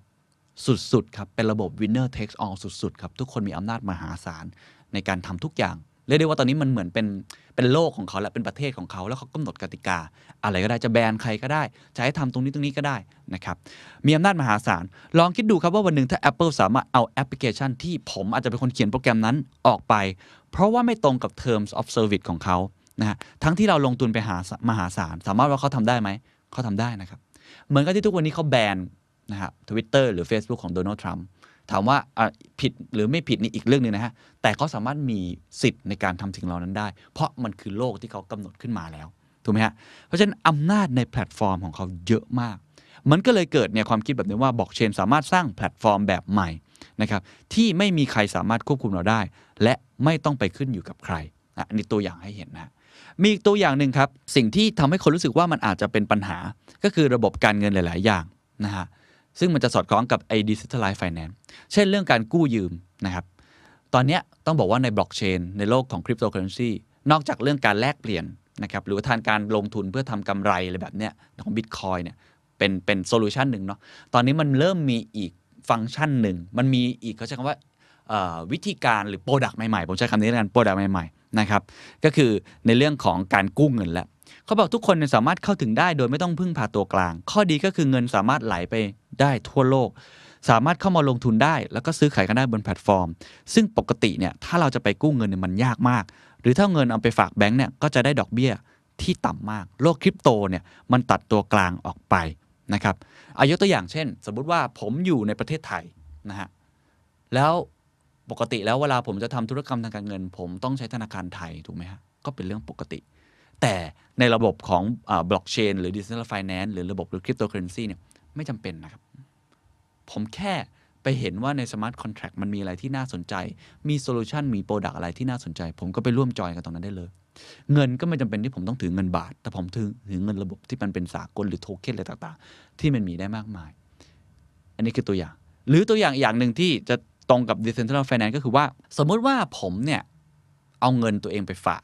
นะในแบงก์นะผมกินดอกเบี้ย สมมุติว่าศูนย์จุดเท่าไหร่ไม่รู้อะสองห้าเปอร์เซ็นต์แบงก์มีหน้าที่หรือว่าเรียกได้ว่ารายได้หลักเขาเลยเนี่ยนะครับ ก็คือเอาเงินที่เราไปฝากนี้ ถูกไหมครับร้อยบาท สมมติผมฝากร้อยบาท เอาร้อยบาทนี้ไปปล่อยกู้ต่อนะครับอาจจะเป็นคุณก็ได้สมมติคุณมาอยากได้เงินไปทำกู้อาจจะเป็นเชิงธุรกิจก็ได้ คุณก็ต้องเสียดอกเบี้ย ให้กับแบงก์คือดอกเบี้ยเงินกู้อ่ะผมตีไปสมมุติว่าปัจจุบันประมาณ 6%อ่ะสมมตินะครับ ส่วนต่าง 6%กับไอ้0.25 มันคืออะไรครับ มันคือรายได้ ของแบงก์ถูกไหมครับเขาก็เขาก็ทำธุรกิจจากอันนี้ ซึ่งแต่ก่อนเราเข้าใจได้ เพราะว่าเราอยากที่จะได้รับความน่าเชื่อถือ จากคนสักคนหนึ่งก็คือธนาคารนั่นเอง สมมุติว่าโลกที่ยังไม่มี decentralized finance ฮะผมเนี่ยปล่อยกู้คุณนะครับ แล้วผมบอก เอ้ย จ่ายดอกเบี้ยผมมา 5%ถูกไหมฮะ ผมก็ได้เพิ่มขึ้นกว่าปกติ จากเมื่อกี้ได้แค่ 0.25 ตัวคุณเองก็ได้ดอกเบี้ยเงินกู้ที่ลดลงก็ประหยัดต้นทุนไป แต่สิ่งเหล่านี้ถ้ามันทำแล้ว มันจะเกิดสิ่งที่เรียกว่าไม่มี trust เกิดขึ้น เพราะคุณอาจจะเบี้ยวผมก็ได้ หรือผมอาจจะโกงคุณก็ได้ เพิ่มดอกเบี้ยขึ้นโดยไม่มีใครมากำหนดก็ได้ นั่นเป็นโลกแต่ก่อนที่ทำให้ธนาคารก็เลยยังจำเป็น ที่จะต้องมีอยู่คือมีตัวกลางคนใดคนสักสักคนหนึ่งที่น่าเชื่อถือคือ trust นั่นเองมีกติกาที่ชัดเจนนะครับแต่ที่เราคุยกันวันนั้นคือเขาบอกว่า ตอนนี้ในแพลตฟอร์มบนโลก decentralized finance มันทำสิ่งนี้ได้แล้วครับเขาสิ่งเขียนสิ่งที่เรียกว่าโค้ดขึ้นไปเป็น smart contract เป็นกติกาบนเนี่ยในโลกเนี่ยที่คุณไม่สามารถบิดพลิ้วมันได้ คุณเปลี่ยนมันไม่ได้ ถ้าคุณจะเปลี่ยนคุณต้องให้ทุกคนที่เห็นคอนแท c t นั้นนะเปลี่ยนเป็นกติกาหรือต้องมีการโหวตอะไรกันก็ให้ชัดเจน เพราะฉะนั้นในโลกนั้นนะครับนี่คุณคิมเล่าให้ฟังเลยว่า คุณจะได้ดอกเบี้ยที่สูงกว่าเลทปกติสูงมากสำหรับคนที่ไปฝากเงิน นี่ก็คือการทำฟาร์มแบบที่เขาบอกเนี่ยแหละฮะ สมมุติคุณไปฝากไปปล่อยกู้ในนั้นนะครับคุณอาจจะได้ดอกเบี้ยสัก 10%สมมติ ในขณะที่คนมากู้เอง ก็อาจจะได้ดอกเบี้ยอีกแบบหนึ่ง ที่อาจจะแพงกว่านั้นแพงกว่า 10%เล็กน้อย ส่วนต่างนะครับของคนที่อ่าผมไปฝากเนี่ยผมก็จะได้เงินตรงนั้นเป็นเงินกำไรของผมนั่นเองนะอันนี้คือเป็นวิธีการของเขา ถามว่าทำไมเราจึงสามารถที่จะเนี่ยแลกเปลี่ยนกันได้ หรือปล่อยกู้ต่างๆ นานาเนี่ยแล้วได้ดอกเบี้ยที่มากกว่าปกติ ก็เพราะไม่มีตัวกลางไงครับ ไม่มีการที่หักส่วนต่าง รายได้เหล่านี้ไปเป็นกำไร หรือไปเป็นค่า operation fee ของแบงก์ใด ๆ ในโลก DeFi แพลตฟอร์มมันก็เลยเก็บเรื่องนี้น้อยมากหรือแทบไม่เก็บเลย รายได้ที่จะจ่ายให้ตัวกลาง มันจะถูกนำมาจ่าย แทนที่จ่ายให้แบงก์จะมาถูกจ่ายให้ผู้ใช้งานได้อย่างเต็มที่ อันนี้เป็นหลักเลยฮะเป็นวิธีคิดเลย ที่ทำให้มันค่อนข้างที่จะได้รับความนิยมมากขึ้นเรื่อยๆนะครับคุณคิมเล่าให้ฟังว่าอาชีพอย่างของเขาคือ yield farmer เนี่ยนะครับหรือว่าบางคนเรียกว่ามันคือการทำ yield farming นะครับก็ farming ก็ทำฟาร์มเนาะ yield ก็เรื่องของปันผลอะไรแบบนี้นะครับ คือการที่เราทำกำไรจากการปล่อยกู้บนบล็อกเชนเนี่ยรายได้รับผลตอบแทนเป็นดอกเบี้ยที่ไม่ผ่านตัวกลาง ความเสี่ยงตอนนี้มันคืออะไร ความมั่นคงมันคืออะไรผมก็ถาม เขาบอกว่าขึ้นอยู่กับการลงทุนของเรานะครับ ถ้าเราลงทุนใน stable coin stable coin คือคอยที่มันมีสินทรัพย์จริง ๆ เช่น USD ดอลลาร์สหรัฐแบ็กอัพอยู่จริง ๆ เนี่ย ความเสี่ยงของเราจะเป็นเรื่องของค่าเงินดอลลาร์ ซึ่งค่อนข้างจะไม่ผันผวน แล้วก็มั่นคงระดับหนึ่ง แต่ถ้าเราลงทุนในคู่บิตคอยเนี่ย ความเสี่ยงจะเป็นเรื่องของความผันผวนของค่าเงินที่ขึ้นลงไปตามกระแสนั้นเซเบอร์คอยก็จะมั่นคงกว่านะครับนั้นอันนี้เอามาเล่าให้ฟังว่ามันมีหลายเหตุผลที่มันซ่อนอยู่เบื้องหลัง ถ้าคุณลองฟังไปเรื่อยๆคุณจะเริ่มเห็นนะ ผมพะลองแต่ต้นมันคือเรื่องของวิธีคิดใช่ไหมฮะ แล้วก็ 2 ตัวอย่างเมื่อกี้เป็นของ use case ที่เกิดขึ้นว่าเห็นไหม มันเกิดสิ่งเหล่านี้เกิดขึ้นจริงแล้ว ซึ่งทั้ง 3 ท่านเนี่ยก็มีมุมมองที่แตกต่างกันนะครับ อย่างคุณ A ของ Coinman เนี่ยเขาบอกว่า regulator ครับเอ่อจะเป็นความเสี่ยงสำคัญนะครับ ถ้า regulator เข้ามานะครับเอ่อเหมือนกับกีดกันเนาะหรืออาจจะแบบป้องกันปกป้องตัวเองเนี่ยมันก็อาจจะทำให้เอ่อเกิดขึ้นได้ช้านะครับ คุณคิมเนี่ยบอกว่าอุปสรรคก็คือ regulator เหมือนกันครับ เพราะคริปโตเนี่ยมันจะกระทบขั้วอำนาจเก่า ถ้าธนาคารทั่วโลกเนี่ยจับมือกัน อันนี้คิดอีกมิวมุมหนึ่งเลยเนาะ ถ้าธนาคารทั่วโลกจับมือกันแล้วสร้างสกุลเงินดิจิตอลของตัวเอง คุณค่าของบิตคอยจะเหลือไหมอ่ะเป็นคำถามที่น่าสนใจนะ หรือว่าถ้าหากมองแบบ maximalist เลย มันจะอยู่ด้วยกันควบคู่แบบนี้ อาจจะเกิดสมดุลแบบใหม่ก็เป็นไปได้นะครับ อันนี้ก็เป็นอีกมุมมองหนึ่ง หรือว่าถ้ามองแบบอีกสุดเลยนะครับ บางท่านก็อาจจะบอกว่าไม่มีอะไรมาหยุดได้หรอกนะสามไม่มีอะไรก็มาหยุดได้ อยู่ที่ว่ารัฐบาลก็จะต้องเหมือนกับหรือ regulator เองควบอำนาจเก่าเองอะจะต้องเริ่มเข้ามาทำความเข้าใจกับมันให้มากขึ้นเรื่อยๆนะครับนั่นก็เป็นมุมมองเรื่องของความเสี่ยงนะครับ ทีนี้มาอีกเรื่องหนึ่งฮะก็เป็นท้ายๆแล้วครับ ผมก็ถามว่า ถ้าถ้าทุกท่านพูดเนี่ยจะมีมุมมองหนึ่งคล้าย ๆ กันว่า ตัวคริปโตเคอเรนซีมันอาจจะไม่ถึงกับค่านะฮะค่าแบบอืมเงินเลยอะหรือว่าสินทรัพย์แบบดั้งเดิมที่เราใช้กันอยู่ทุกวัน เอ่อมันน่าจะเกิดสมดุลแบบใหม่ คือเป็นทางเลือกหนึ่งจะว่างั้นก็ได้ ส่วนส่วนตัวผมผมก็เชื่ออย่างนั้นเหมือนกันว่า มันน่าจะเป็นหนึ่งในทางเลือก มันเหมือนกับสื่ออะครับในทุกวันเนี้ยที่ถามว่าทีวีวิทยุตายไหม มันก็ไม่ได้ตายไป เพียงแต่มันเริ่มปรับสมดุล บทบาทอาจจะลดลงออนไลน์จะขึ้นมา แต่ว่าก็ไม่ได้ค่าไปไปไปซะทั้งหมดซะทีเดียว ก็เลยถามมุมมองซึ่งคุณแมนนะครับ อ่าของอาตัวแบรนด์โปรโตคอลเนี่ยตอบได้ค่อนข้างดี 3 ข้อ เขาบอกว่าอันที่1 Bitcoin จะกลายเป็นสินทรัพย์ที่ทุกคนให้การยอมรับ บริษัทใหญ่หลาย ๆ บริษัทเริ่มซื้อเข้ามาเก็บไว้นะครับเพื่อเป็นตัวอ่าประกันความเสี่ยงหรือตัว hedge เอง เรื่องของอาเงินเฟ้อนะครับ ทุกคนเชื่อว่า Bitcoin คือ store value สินทรัพย์ที่ไม่มีตัวกลางคุม อันนี้บางคนบอกมันคือ virtual gold เราเห็นข่าวล่าสุดแล้วใช่ไหมครับ Citibank ออกมาให้ความเห็นนะครับเรื่องคริปบิตคอยในทางบวก เราเห็นธนาคารยักษ์ใหญ่ของโลกหลายแห่งนะครับ Morgan Stanley เองหรือหลายๆที่เองก็ออกมาพูดเรื่องนี้ค่อนข้างเยอะเหมือนกัน ฉะนั้นมุมมองนี้ก็อาจจะมีความเป็นไปได้นะครับ อันที่ 2 ครับเขาบอกระบบ payment system ตัวกลางเนี่ยจะน้อยลงเรื่อย ๆ เช่น ถ้าเราส่งเงินด้วย Western Union มันก็ช้าแล้วก็แพง แต่ถ้าส่งเงินบนบล็อกเชนเนี่ยส่งร้อยล้านบาทเสียค่าธรรมเนียม อาจจะแค่ร้อยบาทเองนะครับ และได้รับเงินแบบรวดเร็วมากด้วย ซึ่งในโลกปกติทำไม่ได้ อ่ะ อันนี้เป็นไปได้การโอนเงินไปต่างๆแบบนี้นะครับ อันที่ 3 คือเรื่อง value ซึ่งอันนี้ผมว่าน่าสนใจมากเขาบอกว่า value จะถูกกระจายไปหาผู้ใช้งานมากขึ้น แล้วก็แฟร์มากขึ้น เขาบอกเช่น Facebook เนี่ยตอนแรกเปิดมาให้นักพัฒนาเกมเข้ามาทำเกมบนแพลตฟอร์มนะครับแต่พอโตขึ้นเรื่อยๆนะครับก็เตะไอ้นักพัฒนาคนนั้นออกนะหลายคนอาจจะเคยเห็นเกมซิงเอ่อผมจำชื่อไม่ได้นะซิงก้านะถ้าผมจำไม่ผิดขออภัยนะครับเออบอกไม่ให้ทำแล้ว เรียกง่ายๆว่าผมเนี่ยสมมติผมเป็นนักพัฒนาเกมคนนั้นนะผมเป็นคนทำให้คนมาเล่น Facebook เยอะขึ้นจากการเล่นเกมอันนั้นน่ะ ถูกไหมฮะ แต่ว่า Facebook มองว่าพอโตขึ้นคุณอาจจะไม่สำคัญแล้ว มีฐานยูเซอร์ใช้แล้วนะครับ อันเนี้ยเป็นเคสที่เกิดขึ้นจริงนะฮะซึ่งคุณแมนบอกว่าสมดุลใหม่ที่อาจจะเกิดขึ้นก็คือว่า value ต่างๆ ที่เกิดขึ้นเหล่านี้ จะไม่ได้ตกอยู่แค่บริษัทอย่างเดียว แต่อาจจะตกอยู่ที่ผู้ใช้งานด้วย เช่น ถ้าคุณเป็นคนทำให้โลกของ Uber ของ Grab มีคนมาใช้เยอะขึ้น มันคือ Network Effect ถูกไหมฮะ คุณน่าจะได้รับส่วนแบ่งนั้นบ้าง พวกเราเองผมใช้ YouTube เยอะ ผมเป็นคนสร้างคอนเทนต์ใน YouTube ผมเป็นคนสร้างเพจใน Facebook แต่ผมได้ผลตอบแทนน้อยมากเลย นั่นคือโลกแบบเก่าเขาบอกโลกแบบใหม่ value อย่างนี้จะถูกนะครับ shift มาทางนี้มากขึ้น ซึ่งสำหรับผมมันคือคำว่า stakeholder capitalism มากยิ่งขึ้นครับซึ่งอันนี้ไม่แน่ใจว่ามันจะเป็นไปได้มากน้อยแค่ไหนนะครับ แต่ว่า incentive เหล่านี้คุณแมนมองว่ามันน่าจะถูกย้ายไปถูกคนที่สมควรจะได้ คือเขาเป็นคนสร้าง value ให้กับแพลตฟอร์มนั้นๆน่ะ ไม่ใช่แค่คนที่เป็นแชร์โฮเดอร์อย่างเดียว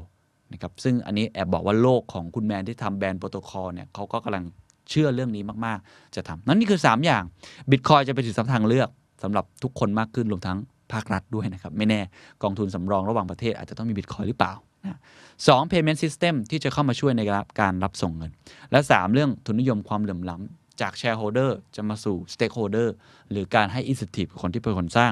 value มากยิ่งขึ้นนะครับ แล้วก็มาถึงพาร์ทสุดท้ายนะครับ ผมก็ถามเรื่องพาราดามชิฟนี่แหละคำถามตรงไปตรงมาเลยบล็อกเชนหรือคริปโตเคอเรนซีเนี่ย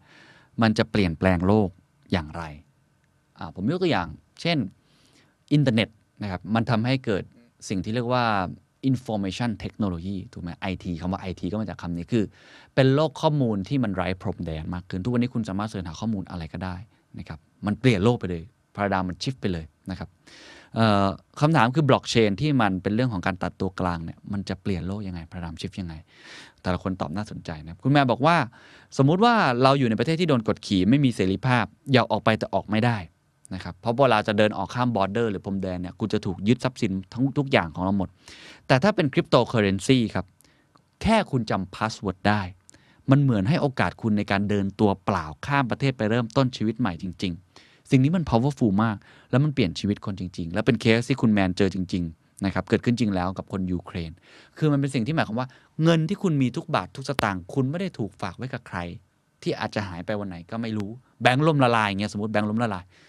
มันก็เงินทุนก็ล่มสลายไปด้วย แต่ความสวยงามของโคดดิ้งความสวยงามของโลกบล็อกเชนคือ ไม่ว่าคุณจะทำอะไร แค่คุณต้องจำพาสเวิร์ดตัวเองให้ได้ เงินจะเป็นของคุณตลอดการ อยู่ที่คุณจะเอาออกมา เมื่อไหร่นะครับนี่คือความสวยงามที่คุณแมนบอก แล้วคุณแมนก็ยังบอกด้วยว่า อีกอย่างหนึงที่มันจะเปลี่ยนโลกก็คือ ถ้าอินเทอร์เน็ตเนี่ยมันทำให้คนเข้าถึงข้อมูลได้แบบไม่จำกัดคริปโตเคอเรนซีคือการทำให้คนเข้าถึงการเงินได้แบบไม่มีข้อจำกัดฮะเห็นไหมฮะมันเป็นการยกระดับเหมือน revolution อีกครั้งหนึ่งอะอินเทอร์เน็ตทำให้เราสามารถเสิร์ชได้เข้าถึงข้อมูลได้ ตัวบล็อกเชนหรือคริปโตเคอเรนซีจะทำให้เราสามารถเข้าถึงการเงินได้แบบไม่จำกัด ส่งผลให้อำนาจรัฐบาลจะลดลง จะเกิดการแข่งขันระหว่างรัฐบาลมากยิ่งขึ้น เพราะถ้ารัฐบาลไหนไม่ดี เราควรจะมีสิทธิ์ในการไปใช้บริการของรัฐบาล หรือหน่วยงานอื่น ๆ ได้ ซึ่งเมื่อก่อนมันเป็นไปไม่ได้เลยครับ ยังไงคุณก็ต้องถือแบงค์เนี่ยที่มันอยู่ในประเทศของคุณเนี่ย ตอนนี้มันเป็นไปได้แล้ว รัฐบาลต้องแข่งขันกันมากขึ้น ฟังเสียงคนมากขึ้น และอาจจะมีบทบาทหรือตัวเล็กลง ก็ต้องบอกว่านี่เป็นการมองโลกค่อนข้างแง่แง่ดีนะอ่ะพูดกันตามตรงในในฐานะที่ถ้าเรามองไปนะครับ ส่วนคุณ A ครับบอกว่าที่มันจะเปลี่ยนโลกคือมันเกิดขึ้นแล้ว เขาใช้คำนี้เลยนะ สิ่งเหล่านี้เกิดขึ้นแล้ว และไม่ย้อนกลับไปที่เดิมอีกแล้ว การตัดตัวกลางจะเกิดขึ้นอีกมากขึ้นเรื่อยๆ เหตุผลเพราะผู้บริโภคได้รับประโยชน์มากขึ้น และโดนควบคุมหรือเลกูเลตได้ยากขึ้น เราสามารถท่องโลกการเงิน เหมือนกับการครอบครองทรัพย์สินที่ต้องการได้ โดยไม่มีข้อกำหนดใด ๆ มันจะเกิดสิ่งที่เรียกว่า global citizen ใหม่ๆ เกิดขึ้นเยอะมาก ตอนนี้โลกเปิดเสรีใช่ไหมครับ ถ้าไม่นับเรื่องโควิดเนาะเราบินไปไหนก็ได้ เราเป็น global citizen เพราะเราเข้าถึงข้อมูลได้หมด เรารู้ว่านิวยอร์กเกิดขึ้นอะไร เรารู้ว่าโตเกียวเกิดอะไรขึ้นภายในเสี้ยววินาที อนาคตครับจะเหมือนกันครับ เราสามารถท่องโลกการเงินได้แบบเสี้ยววินาที เช่นเดียวกัน โอ้เป็นมองที่น่าสนใจนะครับ คุณกิมบอกว่าในอนาคตครับบล็อกเชนจะไม่ถูกใช้แค่เรื่องการเงิน แต่จะถูกนำไปใช้ในเรื่องอื่นๆ เพราะบล็อกเชนความหมายมันคือเรื่องของกติกาไอ้สมาร์ทคอนแท็เนี่ยสิ่งที่เอ่อเราไม่อยากให้ใครมาเป็นตัวกลางถูกไหมครับ การที่ทุกอย่างตรวจสอบได้และแก้ไขไม่ได้ ยกตัวอย่างเช่น การเมืองการเลือกตั้ง ซึ่งมีบ้างแล้วนะ มีคนใช้แล้ว อาจจะมาใช้ adapt ได้ หรือเรื่องของเพลงครับ มีคนเอาเพลงประเทศกูมีเนี่ยอัปโหลดขึ้นไปบนบล็อกเชน แล้วก็มีไม่มีใครสามารถที่จะแบนมันได้เป็นต้น ตอนนี้เรื่องของโซลูชันยูสเกตเกิดขึ้นมากขึ้นเรื่อยๆ เขาบอกว่าบล็อกเชนนี้ก็น่าจะถูกนำไปใช้แบบนี้มากเช่นเดียวกันนะครับนี่คือเหตุผลที่ทุกคนมองตรงกันว่ามันน่าจะเปลี่ยนโลก ส่วนสุดท้ายครับผมถามว่าอ่ะผมทุกท่านฟังมาหมดแล้ว ทุกท่านอาจจะมีคำถามเชื่อบ้างไม่เชื่อบ้างไม่เป็นไรนะครับ อันนี้ไม่เป็นไรแล้วแต่ความคิดเห็น แต่ทุกคนอาจจะต้องเริ่มสงสัยแล้วว่าแล้วทำไงดีกับตัวเราเอง เราควรจะปรับตัวอย่างไรปรับไมเซ็ตอย่างไร เพื่อจะได้ต่อสู้เนี่ยหรือใช้คำว่ารับมือกับไอเทรนด์เหล่านี้ที่เกิดขึ้นแล้วกันนะครับ เอาของคุณคิมก่อน คุณคิมบอกว่าเป็นโอกาสใหม่ แทนที่จะไปแข่งในตลาดทุนเดิมที่มีคนเก่งเยอะอยู่แล้ว มันก็อยู่ที่เราจะคว้าโอกาสนี้ได้หรือเปล่านะครับ อันนี้เขาพูดในแง่ของนักลงทุนเลยนะ เพราะตอนนี้ตลาดยังใหม่อยู่ เรียกได้ว่ายังเป็น blue ocean เป็น white ocean อยู่ net mindset ก็อย่าลิมิตแค่บิตคอยยังมีอีกหลายตัวให้ศึกษา ซึ่งเราสามารถเข้าไปดู smart contact เพื่อทำความเข้าใจได้ ว่าตัวตัวไหนทำงานเป็นอย่างไร มันเป็นโลกที่ transparent มากๆนะครับเขาแนะนำให้แบ่งเงินสัก 1%ลงมา เป็นเหมือนค่าเทอมในการเรียนรู้ อันนี้คือในมุมของคุณคิมนะครับ คุณเอบอกว่าเงินเป็นเรื่องที่เกี่ยวข้องกับทุกคน อยากให้สิ่งนี้หรือคริปโตเคอเรนซีนี้ช่วยคนตั้งคำถามเรื่องเงินของเราเอง ว่าดอกเบี้ยที่เราได้มันคุ้มไหม มีช่องทางไหนอีกบ้าง เป็นจุดเริ่มต้นในการทดลอง แล้วแนวคิดเรื่องธุรกิจจะพรั่งพรูเข้ามาเอง ต่อให้ไม่มาก็ได้เห็นโอกาสนะครับหมายถึงว่าตัวคริปโตมันอาจจะไม่มาแบบแมสอะมันก็เห็นโอกาสในการลองทำสิ่งใหม่ๆ ไม่มีข้อเสียนะครับคุณแมนบอกว่ามันเกี่ยวข้องกับเราทุกคนครับในเรื่องนี้ เราควรศึกษาถึงความเสี่ยงของการถือเงินว่าในอนาคตมันจะเสี่ยงที่จะสูญค่าไปเลยได้หรือเปล่า mindset ควรที่จะต้องเปิดรับความคิดใหม่ๆนะครับซึ่งต้องบอกว่าสิ่งนี้มันอาจจะเวิร์กหรือไม่เวิร์กก็ได้นะฮะ แต่ลองจินตนาการดูครับว่าถ้าเราเข้าใจมันจริง ๆ เราอาจจะนำมันประยุกต์ใช้กับธุรกิจของเรา หรือการใช้ชีวิตของเราก็ได้ ทิ้งท้ายเขาบอกว่าตอนนี้ยังทันครับ ผมถามว่าทันไหมศึกษาตอนนี้มันยากเหลือเกินเนี่ยบอกเหลือเฟือครับ ตอนนี้เพิ่งมีคนใช้งานแค่ 0.01%เท่านั้นเอง เพราะฉะนั้นยังเป็นเรื่องใหม่มากนะครับผมก็เลยอยากจะจบตรงนี้เหมือนเช่นเหมือนเช่นเดียวกันนะครับว่า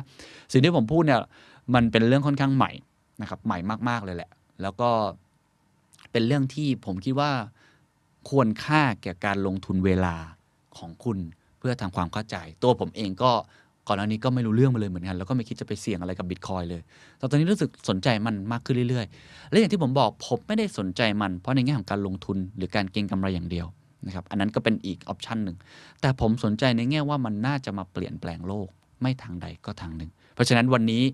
เอาลองมาเล่าให้สู่กันฟัง ว่าในมุมมองของทั้ง 3 ท่านและมุมมองของผม สิ่งเหล่านี้มีโอกาสที่จะเปลี่ยนแปลงโลกจริง ๆ แม้ว่ามันจะเพิ่งเริ่มเองก็ตามที ก็ขึ้นอยู่กับคุณแล้วนะครับ คุณไม่เห็นด้วยก็ไม่เป็นไร แต่อยากให้มี growth mindset เนาะมาลองทำความเข้าใจกับมันว่ามันทำงานอย่างไร เหตุผลที่อยู่เบื้องหลังมันคืออะไรนะครับเอ่อก็อยู่ที่แต่ละคนว่าจะมองเห็นสิ่งนี้เป็นเป็นวิกฤต นะครับที่อาจจะมาโอ disrupt ทำให้เรายากลำบากขึ้น หรือคุณมองว่าเป็นโอกาสนะอันนี้อยู่ที่มุมมองของตัวคุณเอง สวัสดีครับ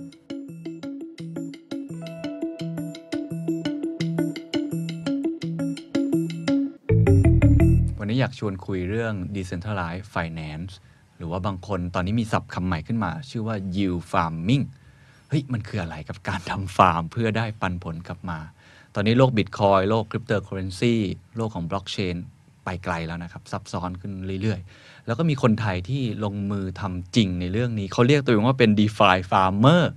โอ้โห มันคืออะไร มันน่าสนใจขนาดไหน แล้วก่อนหน้านี้เขาเป็นไมเนอร์นะ เขาขุดมาก่อนด้วย เป็นคนขุดบิตคอยตั้งแต่สามสี่ปีที่แล้ว มีอาชีพหลักๆ ตอนนี้คือเป็นเทรดเดอร์อยู่ในเนี่ยอยู่ในคริปโตเคอเรนซีเลย แล้วก็ทำฟาร์มเมอร์นี้ รายได้อย่างจริงจังเป็นอาชีพ น่าสนใจมาก ผมคุยกับคุณคิม เจ้าของเพจ DeFi Daddy นะครับ กับ Bitcoin Addict สวัสดีครับ ครับสวัสดีครับคุณเคนครับ สวัสดีครับท่านผู้ชม ชื่อเพจน่ารักมากครับ DeFi Daddy ครับผมก็ อ่าตั้งให้สอดคล้องกับอ่าสถานการณ์ปัจจุบันนะเนื่องจากตัวเองมีมีลูกแล้ว นะเป็นพ่อคนแล้วก็เลยทำเพจขึ้นมา ครับ ให้ความรู้ด้วย ก่อนก่อนที่จะชวนคุยว่า decentralized finance คืออะไรบล็อกเชนแบบ 101 นิดนึงให้ทุกคนเข้าใจว่ามันกระทบกระทั่นยังไงอะนะครับ แล้วก็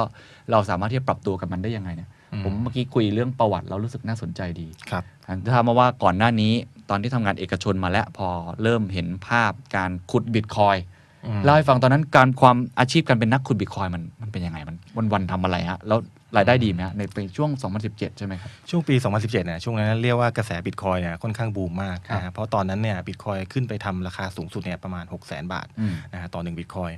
เพื่อนๆก็ที่เอ่ออยู่ที่ทำงานก็มาชวนกันนะครับให้ไปซื้ออุปกรณ์ขุดบิตคอยนะฮะสมัยนั้นก็ต้องไปตามหาพวกการ์ดจออ ม คอมพิวเตอร์นะฮะอ่าพวกซอฟต์แวร์ฮาร์ดแวร์ต่างๆนะครับเอามาประกอบแล้วก็ขุด อืม ช่วงนั้นก็ขุดแรกๆเนี่ยรายได้ก็ค่อนข้างดี อธิบายคำว่าขุดให้ทุกท่านฟังนิดหนึ่งมันหมายความว่ายังไง ครับการขุดบิตคอยเนี่ยก็คือการที่เราเนี่ยอ่าเปิดอาคอมพิวเตอร์ของเรานะครับให้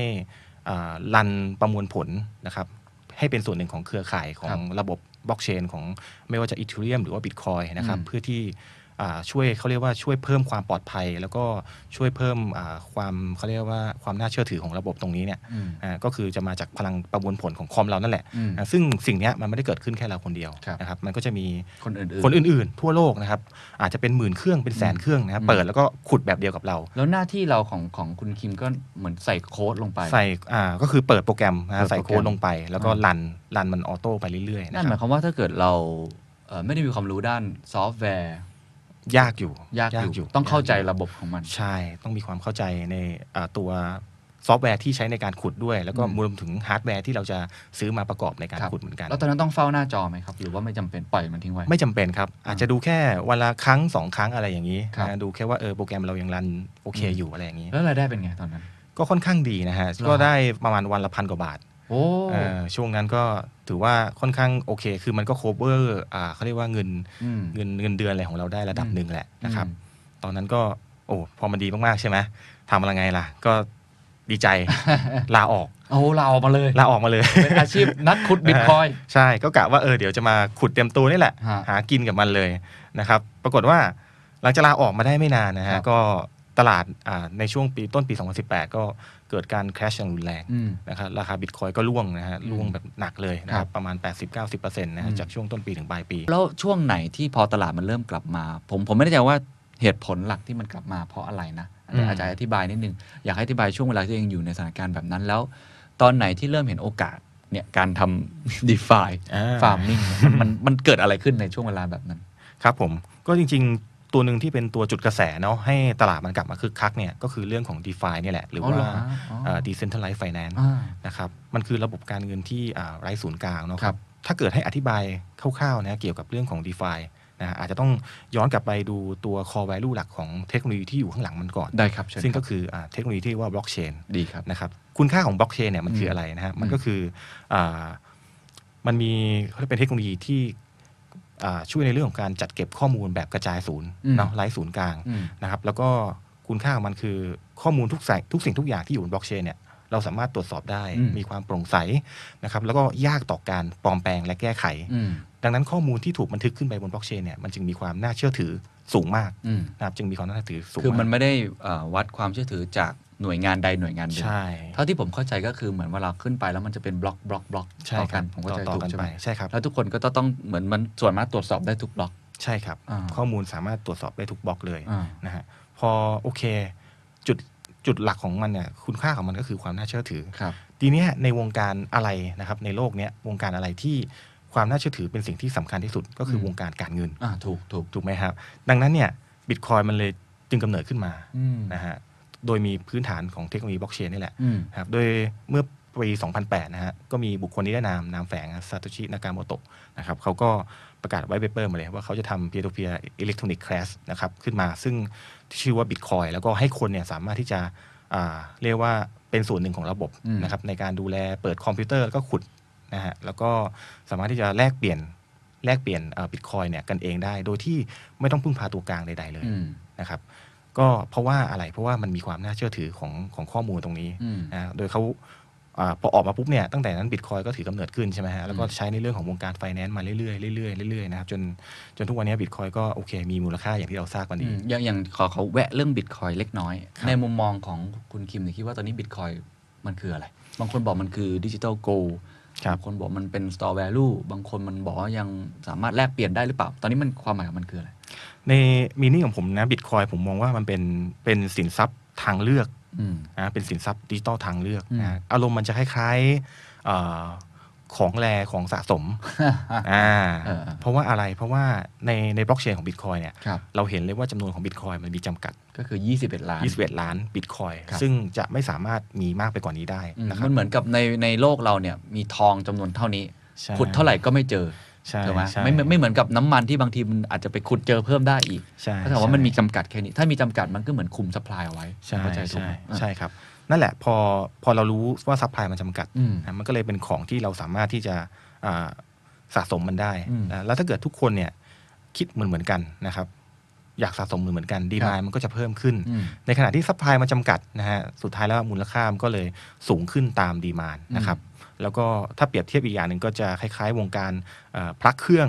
อะไรอย่างนี้ อ่าๆ นะที่ทุกคนแบบอ่ามุ่งจะแสวงหามุ่งจะสะสมสิ่งที่มันแรสิ่งที่มันหายาก อืม นะครับเพราะเรารู้ว่ามันมันมีจำกัด อืม จะคล้ายๆกันนะครับมองว่าเป็นของสะสม ครับเพราะฉะนั้นโลกของอินฟราสตรักเจอร์พื้นฐานข้างหลังเนี่ยคือบล็อกเชน ใช่ แล้วบิตคอยก็เริ่มโด่งดังขึ้นมาว่าเป็นสกุลเงินดิจิตอลหนึ่งของคริปโตเคอเรนซี ใช่ แล้วหลังจากนั้นมันยังไงต่อฮะ ใช่ โอเค หลังจากนั้นเนี่ยก็ประมาณปี 2000 น่าจะปี 2010 12หรือ13นี่แหละนะคฮะรับ ก็คือมีมีบุคคลหนึ่งชื่อว่าไวตาลิกนะครับไวตาลิกเนี่ยเขาอ่าเป็นเป็นโปรแกรมเมอร์นะครับคนหนึ่งนะที่เขามองเห็นคุณค่าหรือ core value ของบล็อกเชนนี่แหละ อืม ว่า เอ๊ะ ในเมื่อบล็อกเชนเนี่ย มันสามารถทำให้อ่าระบบการเงินหรือว่าระบบต่าง ๆ เนี่ย มัน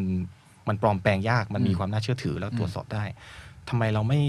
ไม่เขียนคำสั่ง หรือว่าเขียนโปรแกรมโค้ดอะไรบางอย่างนะครับ แล้วก็ฝังมันขึ้นไปบนบล็อกเชนล่ะ อืมอืมอืม นะฮะโดยให้ให้ไอโค้ดหรือคำสั่งโปรแกรมตรงเนี้ยมันสามารถทำงานได้เอง อืม นะครับทำงานได้เองโดยที่ไม่ต้องมีบุคคลใดบุคคลหนึ่งเนี่ยคอยควบคุม อืม นะสิ่งนี้แหละเป็นจุดกำเนิดของคำที่เรียกว่าสมาร์ทคอนแท็ก อืม นะครับหรือว่าสัญญาอัจฉริยะ จะเรียกได้ว่ามันเหมือนกึ่งกึ่งๆเป็นกฎหมายเป็นกติกา จะเรียกว่าอย่างนั้นก็ได้ครับ มันจะค อ่า ล้ายๆเงื่อนไขกติกาอะไรบางอย่างนะครับในการที่จะรันโอเปอเรชันทุกสิ่งทุกอย่างเลย อื เนี่ย มอย่าง ครับ อย่างเช่นสมมุติว่าเราเอ่อกติกาฟุตบอล อืม เราก็เขียนเขียนโค้ดขึ้นไป ว่า ครับ กติกาห้ามใช้มือ อ่า อถ้าใช้ในเขตโทษจะโดนจุดโทษ ใช่ อะไรแบบนั้นยิ ใอง ไ ประตูชนะจะได้เป็นอย่างงู้นอย่างนี้ เป็นได้กี่แต้ม ใช่ เข้าใจถูกใช่ไหม ใช่เข้าใจถูกครับก็เขียนเขียนขึ้นไปแล้วก็ฝังมันขึ้นไปบนบล็อกเชนเลย ซึ่งมันเอาจริง ๆ มันใช้ในอะไรก็ได้ จะใช้ในฟังรูปแบบ use case ไหนก็ได้ ใช่ใช่ใช่ครับ ไม่ใช่แค่เรื่องของการเงินอีกแล้ว โอเค นะครับก็แต่ว่าหลักๆเนี่ยทุกวันเนี้ยูสเคสหลักๆ คนก็ยังเอามาใช้ในเรื่องของของการเงินอยู่ ยัง เพ เป็น ราะ การ ว่า เงินอยู่ตอนนี้ เพราะว่ามันเป็นสิ่งที่เขาเรียกว่าใกล้ตัวคนที่สุด แล้วก็ ครับ ต้องการความน่าเชื่อถือมากที่สุด โอเค เข้าใจ นะครับ เพราะฉะนั้นตอนนั้นสามารถ contact ก็เริ่มเกิดขึ้น ก็เริ่มเกิดขึ้นนะครับ แต่ว่าก็ยังอ่าไม่ได้ยังไม่ได้มีคนเข้าใจมาก อ่าน นะครับ แล้วก็ developer หรือนักพัฒนาเนี่ยก็ยังยังไม่ได้อามองภาพไปได้ไกลมากกว่าอ่าที่คุณไวตาลิกเขามอง ครับ นะครับอ่าแต่ในช่วงย้อนหลังไปเมื่อปีที่ผ่านมานี่เองนะฮะปีอ่า2020นะช่วงกลางปีนะครับอ่านักพัฒนาทั่วโลกเนี่ยเขาก็เริ่มตระหนักแล้วเขามองว่าเอ๊ะ คือจริง ๆ แล้วเนี่ยมันมันทำอะไรได้มากกว่า มากกว่าแค่การแบบส่งโอนเงินกันทั่วไปเหมือนบิตคอยหรือเปล่านะครับ อืม เขาก็เลยเอ่อรวมร่วมกันพัฒนาอ่าสิ่งแรกเนี่ยที่ที่เกิดขึ้นเลยก็คือระบบที่เรียกว่า decentralized exchange อืม นะครับ เพิ่งเกิดไม่นานเนาะฮะ เพิ่งเกิดไม่นาน เกิดช่วงโควิดอะสิครับใช่ไหม อ่าจริง ๆ มันเกิดมานานสักพักหนึ่งแล้ว อ่าน นะครับ แต่ว่ามันเพิ่งจะมาบูมหรือว่ามีกระแสเนี่ยในช่วงปีที่แล้ว โอ ต้อง เค บอกอย่างนี้ ก็คือเขากำลังจะเขียน smart contact อ่า ที่เป็น ะครับ decentralized ครับ exchange Exchange ให้คนสามารถแลกเปลี่ยนสินทรัพย์ คอยเหรียญต่างๆ เนี่ยกันเองได้นะฮะโดยที่ไม่ไม่ต้องพึ่งพาตัวกลาง ซึ่งปกติก่อนหน้านั้นเรายังต้องพึ่งพาอยู่ ใช่ก่อนหน้านั้นเนี่ยเราอาจจะต้องแบบสมัครเว็บไซต์นู้นเว็บไซต์นี้ใช่ไหมครับ เป็น market อะไรต่างๆ ใช่กรอก username password ส่งอีเมลนั่นนู่นนี่ อ่าๆ นะครับแต่นี่ไม่ใช่ละ อ่าน นะครับแค่แค่เราเนี่ยครับมีกระเป๋าหรือว่าเราถือเอ่อ private key ของเรา อ่าน นะครับแล้วเรามีเหรียญอยู่ในนั้นน่ะเราก็สามารถแลกเปลี่ยนกับใครก็ได้บนโลกนี้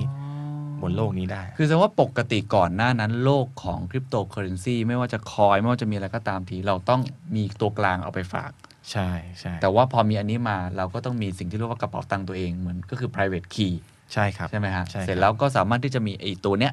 ไป exchange ได้ ใช่ใช่นะตั้งแต่นั้นมาก็ decentralized exchange ก็เริ่มเริ่มเกิดนะคนก็อ่าคนก็เริ่มเริ่มมองเห็นภาพว่า เออ ในเมื่อเราสามารถแลกเปลี่ยน อืม นะครับสินทรัพย์หากันได้ มันก็น่าจะทำอะไรได้มากกว่านั้น ก็เลยมีแพลตฟอร์มใหม่ๆ เกิดขึ้นมาอีก ครับ อย่างตัวอย่างเช่นแพลตฟอร์มอ่า Compound นะซึ่งคอนเซปต์ของมันเนี่ยง่ายเรียบง่ายมากเลยก็คือ เป็นแพลตฟอร์มอ่าคล้ายๆโรงรับจำอนืม ำ นะครับเป็นแพลตฟอร์มเงินอ่าเป็นแพลตฟอร์มที่เปิดให้คนเนี่ยสามารถที่จะฝากเหรียญ อืม เข้าไปนะครับแล้วก็อ่าเหรียญที่เราฝากเข้าไปเนี่ยก็จะเปิดโอกาสให้คนนะครับใครก็ได้บนโลกเนี้ยสามารถมากู้ยืม อืม มันไปได้ โดยที่การกู้ยืมของเขาเนี่ยจะต้องมีเอ่อสินทรัพย์ที่จำนวนมากกว่าเนี่ยค้ำประกันอยู่ อืม นะครับก็เกิดเกิดเป็นอ่าแพลตฟอร์มที่เรียกว่า peer-to-peer lending ขึ้นมา อืม นะครับในโลกของอ่า DeFi คือฟังแล้วมันก็เหมือนดูเหมือนโลกยุคเก่ามากเลยเนาะ ครับ แต่ว่าแค่มันอยู่บนดิจิตอล ใช่ วิธีการมันมันมันเปลี่ยน แต่ว่าคอนเซปต์จริงๆอ่ะมันก็คล้ายๆกับโลกการเงินที่ค่อใช่ยๆ พัฒนาไป ใช่ เฮ้ยผมถามจริงๆก่อนที่จะไปตัวลงลงรับจำนำเนี่ยตอนที่มันเป็น exchange เนี่ย ครับ มันมันแลกกันยังไงอะสมมุติว่าผมมีเหรียญอยู่แล้วแล้วคุณคิมมีเหรียญอยู่แล้วเราก็มาแลกกันอย่างเงี้ยเหรอ ครับ อ่า คือในอ่าแพลตฟอร์มพวก decentralized exchange นะครับบนบนโลก DeFi เนี่ยเขาจะมีระบบที่เรียกว่า AMM ที่ย่อมาจาก automatic market maker อืม นะฮะคือเขาจะเปิดโอกาสให้ใครก็ได้ คุณเคนก็ได้ผมก็ได้นะครับ อืม ฝากเหรียญเข้าไปในระบบ อืม นะครับเพื่อเพื่อป้อนอะไรป้อนสภาพคล่องหรือว่า liquidity อืม นะครับให้กับแพลตฟอร์มนั้น อืม ๆนะเพราะว่าการที่เราจะแลกเปลี่ยนอะไรกันได้อะมันจะต้องมีสภาพคล่องเพียงพอให้คนสามารถแลกเปลี่ยนกันได้ใช่ไหม อ่า ครั ถู บ กครับ แต่ถ้าเกิดว่าเอ่อคุณเคนหรือผมเนี่ยเอ้ยแต่ถ้าเกิดว่าคุณเคนหรือผมเอออยากอยากจะแลกเปลี่ยนกันแต่ว่าสภาพคล่องมันไม่พออ อืม ก็คงแลกเปลี่ยนกันไม่ได้ อืม เนี่ยมันเลยเปิดระบบ AMM ขึ้นมาให้คนน่ะฝากเหรียญเข้าไป อืม นะครับแล้วก็ได้เป็นเขาเรียกว่าได้ถือแชร์ หรือว่าได้ได้ถือส่วนหนึ่งของระบบนะครับถือเปอร์เซ็นต์ส่วนหนึ่งของระบบ ซึ่งถ้าเกิดว่ามันมีการแลกเปลี่ยนกันเกิดขึ้นจริงคราวเนี้ยจะเป็นใครก็ได้แล้วนะ อืม แล้วการแลกเปลี่ยนนั้นมันเกิดขึ้นแล้วเนี่ยมันจะมีการจัดเก็บค่าธรรมเนียมอาจจะ 0.3% ม ของ transaction อืม ไอ้ค่าธรรมเนียมเหล่านั้นแหละนะครับเขาจะเอามาแจกจ่ายให้กับผมหรือคุณเคนที่ว่าฝากเหรียญเข้าไปในระบบนั้น อ๋อ ฝากก็ได้ค่าธรรมเนียมนั่นเหมื ๆ อ ฝาก นกั ก็ได้ค่าธรรมเนียมนั้นใช่ ยิ่งยิ่งเราฝากเยอะเนี่ยนะครับเราก็จะเป็นส่วนหนึ่งของระบบเยอะใช่ไหมเราก็จะได้ค่าธรรมเนียมเยอะ อันนี้คือ เอ่อ ยังอยู่แค่ใน exchange นะไหมอั ใช่ นี้ อั อันนนี้ นี้ ยัง เขา ไม่ เรียกว่า decentralized exchange อันนี้ยังแค่ exchange ที่ได้อันนี้อยู่ ใช่ นี่ผมถามนึงผมผมไม่มีความรู้ด้านนี้จริงๆขอไปผมอยากรู้มากเลยว่า ครับ เวลาแลกกันเนี่ยมันมีกี่เหรียญหรือมันแลกอะไรกันน่ะอยู่ในโลกนั้นนะอ่ะสมมติในโลกความจริงก็มีดอลลาร์ มีหยวน มีบาทอะไรเงี้ย อืมครับ ดังนั้นแลกแลกอะไรกันแล้วแลกไปไปเพื่ออะไรฮะ ครับผมก็ในโลกของ d e f าเนาะก็จะมีการเขาเรียกว่ามีการอ่าสร้างเหรียญขึ้นมา อืม หลายชนิดนะครับ อืม อ่าเหรียญที่เรารู้จักกันดีอย่างเช่นบิตคอยเนี่ย ครับ ปัจจุบันเนี่ยก็มีการสร้างแล้วก็สามารถแลกเปลี่ยนในอ่าแพลตฟอร์มของพวก d e f าได้แล้ว อืม นะครับหรือว่าแม้แต่อีเทเรียม อืม นะครับก็สามารถแลกเปลี่ยนได้แต่แพลตฟอร์มพวกเนี้ยเหรียญพวกเนี้ยมันจะมีความเรียกว่าผันผวนอ่าบิตคอยเนี่ยเราเห็นกันอยู่แล้ว อ่าใช่ มันขึ้น ใช่ ลงวันหนึ่งเนี่ยบางทีแบบ5% 10%ใช่ไหมฮะบิต อ่า ซึ่งอ่าความผันผวนมันก็สูง ทีเนี้ยในโลกในโลกของคริปโตเคอเรนซีมันจะมีสกุลเงินที่เรียกว่า stable coin อ๋ออ่า อ่า stable coin คืออะไร stable coin เนี่ยในสกุลเงินดิจิตอลเนี่ยคือเขาจะสร้างเหรียญขึ้นมานะครับ โดยอ่าโดยมีเงินสำรองนะครับเป็นดอลลาร์สหรัฐ คือแบ็กอัพไว้เลย แบ็กอัพไว้เลย อืม อ่า โดยเขาบอกว่า 1 เหรียญที่เขาสร้างขึ้นมา จะมีมูลค่าเท่ากับ 1 ดอลลาร์สหรัฐ ก็คือเท่ากันเลย เท่ากันเลย อืม นะครับ ยกตัวอย่างเช่นอะไร เหรียญ USDT อืม อ่า USDC BUSD นะ อื ฮะ ม ซึ่งจะมีคำว่า USD เป็นเป็นคีย์เวิร์ดอยู่ในในเหรียญพวกนี้ เราก็จะได้รู้ว่าเนี่ยเป็น stable coin อ่าเป็น stable coin นะครับ ซึ่งเหรียญพวกนี้อ่ะเขาก็จะมีเงินอ่า back up อยู่นะครับ พอพอมี back up อยู่แบบเป็น 1 ต่อ 1 กับดอลลา ครั ร์ บ ใช่ไหม มันก็จะเกิดโลกการเงินนะฮะใน decentralized finance ละคือเราสามารถที่จะเอ่อ exchange ค่าเงินนะครับ ไอไอสเตเบิลคอยพวกเนี้ยกับเหรียญคริปโตอื่นๆไม่ว่าจะเป็นบิตคอยอีทูเรียม เข้าใจละ นะฮะดังนั้นเหรียญบิตคอยอีเทเรียมต่างๆ ที่เราเห็นว่ามันมีมูลค่าเพิ่มขึ้นเพิ่มขึ้นเนี่ยส่วนหนึ่งก็มาจากเหรียญสเตเบิลคอยเหล่านี้แหละที่เป็นกระแสเงินสดนะครับ เข้ามา หมุนเวียนเข้ามาเข้ามาซื้อเข้ามาเพิ่มราคามัน เข้าใจแล้ว ครับ อย่างอย่างสมมติตอนที่คุณคิมเนี่ยได้รายได้ จากเหรียญบิตคอยหรือการขุดอะไรต่าง อืม ๆ ก็คือเราก็คือเอาไอ้ตัวเนี้ยไป exchange ใช่ เป็น ใช่ USD ใช่ ตอนนี้ ใช่ ประเทศไทยมี มีครับมีมีแล้วครับในประเทศไทยเนี่ยที่กรตรับรองก็จะมีทั้งบิตครับสตางโปซิเปกนะพวกนี้ก็จะมีคู่เหรียญ USDT กับไทยบาท อ๋อ เข้าใจละ ให้คนเนี่ยสามารถที่จะขาย UST เนี่ยอ่าเป็นไอ้ USDT เนี่ยเป็นเป็นเงินบาทเลย แล้วก็ถอนเข้าบัญชีธนาคารโดยตร เข้าง ใจ ได้เลย แล้ว แต่ยังไม่ได้มีเป็นเหมือน THBT อะไรอย่างนี้ ยังครับ อย่างอันนี้อ่าแบงค์ชาติน่าจะยังไม่ยอม อ๋อ นะครับ เพราะว่า โอเค มันอาจจะติดเรื่องเลกูลเลเตอร์กฎหมายอะไรบางอย่าง โอเค เข้าใจแต่ว่าตอนนี้เรายังต้องจำไอตัว USDT อะไรต่างๆ มาแลกคือ ใช่ ที่เราได้รายได้มาจากตรงนี้ ใช่ใช่ใช่ อ่ะโอเคอ่ะย้อนกลับมา ค ค รั รั บบ ผม พอ Exchange เริ่มเกิดขึ้น อืม แล้วยังไงต่อคนก็มองเห็นการพัฒนาว่าน่าจะต่อยอดไปทำอย่างอื่นได้ ใช่ ไหมมีเริ่มมีลงรับจำนำแล้ว ครับ แล้วยังไงต่อฮะ ครับก็อย่างไอคอนเซปต์ของคอมพาหรือโรงรับจำนำในโลก d e f าที่ผมเล่าให้ฟังเนี่ยเรียบง่ายมากก็คือ ผมหรือคุณเคนเนี่ยมีเช่นมี USDT อยู่ อืม มี stablecoin อื่น ๆ อยู่ อืม นะครับเราสามารถเอาเหรียญเหล่าเนี้ยนะครับไปไปวางฝากไว้ในแพลตฟอร์มพวกนี้ อืม นะฮะแล้วก็แพลตฟอร์มพวกเนี้ยจะนำเหรียญของเราไปปล่อยกู้ให้กับคนที่ต้องการ อืม อ่าเงิน อืม นะครับหรือว่าเหรียญ USDT เนี่ยไปเทรดหรือไปทำอะไรก็แล้วแต่ อืมอืม ซึ่งคนที่เขาจะมากู้ได้นะครับ ก็ไม่ใช่ว่ากู้ไปเฉย ๆ นะ เขาก็ อืม ต้องมีแอสเซทอะไรบางอย่าง ฝากคำเอาไว้ อืม ก่อนนะครับ อืม ดังนั้นเนี่ยอ่ายกตัวอย่างเช่น เขาอาจจะมีเหรียญบิตคอยเยอะมาก แต่ว่าเขามั่นใจว่าในอนาคตบิตคอยเขาจะราคาเพิ่มขึ้น อ่า แล้วเขาไม่อยากขาย อ๋อเข้าใจแล้ว เขาไม่อยากขายใช่ไหม เขาก็จะฝากบิตคอยเข้ามา แล้วเขาก็จะกู้ USDT จากผมหรือคุณเคนนี่แหละที่ฝากเข้าไป เข้าใจะ แล้วเขาก็จะเอาบิตเอ่อ USDT เนี่ยไปหมุนเวียนไปเทรด อ๋อ ไปทำกำไรอะไร คือคือของเขา คือแทนที่ อืม สมมติว่าผมมีอยู่ในนั้นมีอยู่กี่บิตคอยก็ว่าไปเนี่ย อ่า แล้วผมอยากลงทุนเพิ่มกับบิตคอยผมเชื่อว่ามันจะขึ้นไปอีก อ่าอ่าใช่ แต่ ครับ แทนที่ผมจะไปยืมเงินจากคุณคิมที่เป็นเงินดอลลาร์ปกติข้างนอก ใช่ มาผมยืมในนั้นได้เลย มัน ใช่ มีโลก ครับ ที่ยืมในนั้นได้เลย ใช่ครับ ก็สามารถฝากผ่านสมาร์ทคอนแท็กทุกอย่างจัดการโอเปอเรชั่นที่เอ่อทุกอย่างเนี่ยไม่มีมนุษย์ควบคุมเลย แล้วอย่างไอคอมเพลลงแล้วจำนำเนี่ยก็สามารถ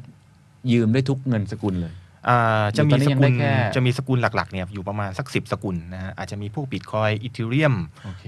USDT USDC อะไรพวกเนี้ยเซเบอร์คอยต่าง โอ ๆ เค นะครับก็ต้องต้องเข้าไปดู โอเค นะครับ แล้วหลังจากนั้นมันยังไงต่อตอนนี้ อ่า เราเข้าสู่โลก decentralized finance ยังครับ อันนี้คือใช่แล้ว อันนี้คือใช่แล้วนะครับ ก็คือเนี่ยอันนี้ต้องเรียนต่ออีกนิดนึง ตอนที่เขากู้ไปเนี่ยเขาก็ต้องมีการจ่ายดอกเบี้ย อ่า อ่าดอกเบี้ยตรงนี้แหละนะครับเขาจะในในแพลตฟอร์มพวกเนี้ยจะเอามาจ่ายให้กับผมหรือคุณเคียนที่ว่าฝาก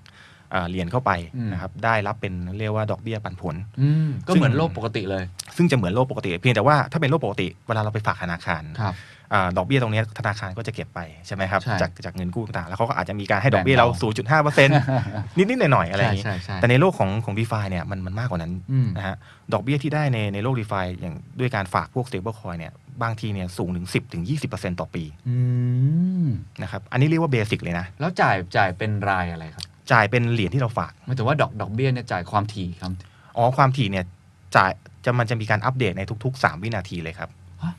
หมายถึงว่าเงินเราเข้าทุกสามวินาที ใช่ เราจะเห็นเงินเรามันเด้งตลอดเลย โอเค นะครับ ซึ่งอันนี้ เพราะว่า อันนี้ก็คือสิ่งที่เรียกว่า yield farming ใช่ครับ ถูกไหม ใช่ครับ ผมก็จะถูกไหม ใช่ครับ งั้นอธิบายอีกสักครึ่งอ่ะเราเริ่มเข้าใจเห็นภา ครั พ บ อะไรต่างๆ แล้ว เดี๋ยวผมจะ ใช่ มามาถามคำถาม ซึ่งจริงๆต้องควรจะถามคำถามแรกนะ แต่ผมอยากปูพื้นไปเรื่อย ครับ ๆ DeFi คืออะไร yield farming คืออะไร ครับผม โอเคก็จริง ๆ ที่เราเล่าไปเมื่อเมื่อครู่นี้ที่ผมปูพื้นเกี่ยวกับเรื่องของของความน่าเชื่อถือของบล็อกเชนเนาะ อืม ว่าเป็น core value ของมันอ่ะก็นั่นแหละครับอ่านักพัฒนาทั่วโลกเขามองมองเห็นจุดประสงค์ของอ่าเทคโนโลยีนี้ว่ามันเพิ่มความโปร่งใส แล้วก็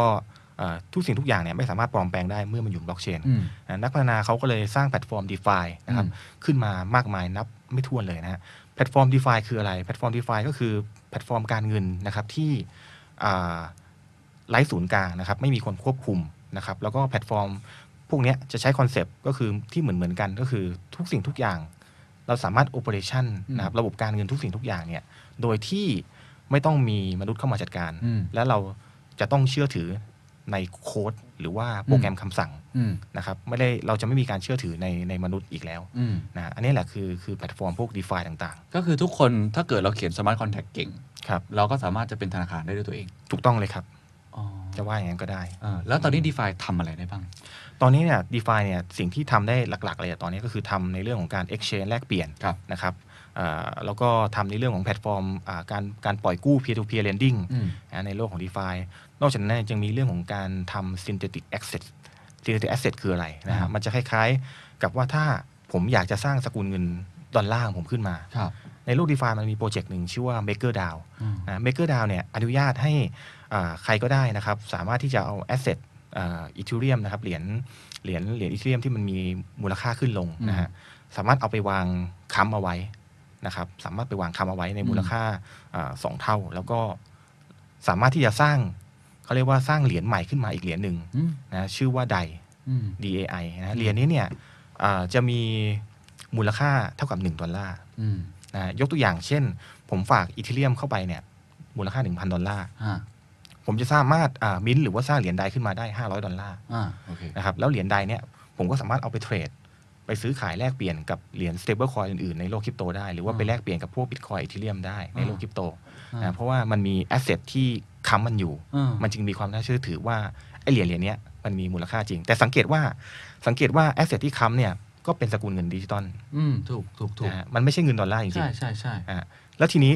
ถ้าเกิดว่าแอสเซทที่ค้ำอยู่ราคามันร่วงเยอะ อ่า ๆ จะเกิดอะไรขึ้น อ่า อ่ะในโลกคริปโตเนี่ยนะครับหรือว่า d e f าเนี่ยมันจะมีเรียกว่า automate อ่า liquidation นะก็คือถ้าเกิดว่าราคาเหรียญที่ค้ำเอาไว้อย่างเช่นอีเ e ียมเนี่ยลดลงต่ำกว่ามูลค่าเหรียญที่คุณสร้างขึ้นมา อืม มาก โอเค ๆนะครั ไอ้ บ ใดเมื่อกี้ อ่าไอ้ใดเมื่อกี้เขาจะเอาแอสเซทที่คุณค้ำไว้เนี่ยไปบังคับขาย อ๋อ นะครับแล้วก็เอามาเติมกอง อ๋ออา เพื่อ ก็คืคุณคุณจะเสียตรงนั้นไปเลย คุณจะเสียเงินนั้นไปเลย อ๋อ เพื่อป้องกันหนี้เสียในระบบ โอเค นะครับโดยสิ่งตรงทุกสิ่งทุกอย่างที่ผมเล่ามาตรงเนี้ย ฮะ เกิดขึ้นโดยการบริหารจัดการที่เป็นสมาร์ทคอนแท็กโคดดิ้งหมดเลย โอเค นะครับไม่มีไม่มีมนุษย์เข้ามาแบบกดคลิกตรงนั้นตรงนี้ โอเค นะครับไม่มีเลยทุกสิ่งทุกอย่างเป็น smart อันนี้คือ contract ทั้งหมดที่ d e f ายังพอทำได้อยู่ ใช่ใช่ ยัง ครับ ยัง ผม ยังไม่ได้ไปไกลอื่น ๆ ยังประมาณนี้อยู่ ถ้าตอนเนี้คอนเซปต์หลักๆเนี่ยยังยังจะเป็นประมาณนี้อยู่ โอเค นะครับยังจะเป็นประมาณ ผม นี้ผอยู่ มถามไอ้ตัวซินเทติกเมื่อกี้นิดหนึ่ง ครับ คือฟังดูแล้วมันก็ใช้คำว่าอะไรอะมันเหมือนเสือนอนกินเลยอะคือคือสมมติเราเอาอีเทเรียมของเรา ม หรือเหรียญอะไรก็ว่าแต่ไปไปค้ ครับ ำแล้วมันก็จะมีไอ้ซินเทติกอะไรที่ออกมา อ่าออ ใช่ ก ไหม มาก็ได้ใช่ แล้วเราเราเราไม่ต้องเสียอะไรเลยสิครับหมายถึงว่าเราก็สมมุติว่าเราไปกู้เงินอย่างเงี้ยเราต้องค้ำประกันที่ดินสมมตินะเรามีที่ดินที่ ครับ จะค้ำประกัน มีสินทรัพย์อะไรต่างๆ ที่ธนาคารเขาดูไว้ ครับ ถูกไหมฮะแล้วเราก็ได้มา แต่สิ่งที่เราต้องทำคือต้องจ่ายดอกเบี้ยถูกไหม ใช่ใช่ จ่ายดอกเบี้ยที่แพงระดับหนึ่ง ใช่ครับ แล้วก็อันนี้ก็ไม่แน่นอนว่าหนึ่งจะถูกยึดไปหรือว่ากันไป ใช่ครับ แต่ว่าไอ้โลกแบบนี้เอาไปค้ำแล้วเราก็ได้เหรียญมาใหม่เลย แล้วมัน ใช่ครับ มันเราก็ไม่ต้องเสียอะไรเลยสิครับ เสียสิครับ เพราะว่าสิ่งที่เราค้ำอยู่ก็คือเหรียญอีเทเรียมที่เราฝากเข้าไปใช่ไหม อ่า ถ้าเกิดว่ามูลค่าอีเทเรียมมันมันลดต่ำกว่า ครับ เงินที่เรากู้ออกมา อ่ามั มันก็จะโดนยึด โอเค โดนยึดขายออกไป เพราะฉะนั้นถ้าเกิดว่ามูลค่ามันไม่ต่ำกว่า เราก็ไม่เสียอะไรครับ ถูก โอ้ ต้อง โห ถ้ามูลค่ามันเพิ่มขึ้นเรื่อยๆเรื่อยๆ ใช่ ใช่ไหมครับ ใช่ใช่ เราก็ไม่เสียอะไรครับ อ๋อเข้าใจ ครั แล้ว แต่ว่าตอนตอนที่เราจะอยากจะได้แอสเซทที่ค้ำไว้คืน อืมอืมม อ่า ตรงนี้แหละมันอาจจะมีการเก็บค่าธรรมเนียมของเราเล็กน้อย อ๋ออ อ่าหนึ่งเปอร์เซ็นต์สองเปอร์เซ็นต์อะไรอย่างนี้นะครับ จาก เข้าใจ จาก แล้ว มูลค่าแอสเซท ซึ่งตรงนี้ก็เป็นกลไกทั่วไปของของการคืน เขาเรียกว่าการการการคืนสินทรัพย์ที่ที่ค้ำ โอ นะ เค ครับ อ่ะงั้นเรามาสู่คำว่า yield farming ครับผม เมื่อกี้ที่พูดไปใช่ yield farming ไหม จริงๆ เป็นเพียงแค่ส่วนหนึ่งนะฮะยังไม่ใช่แบบ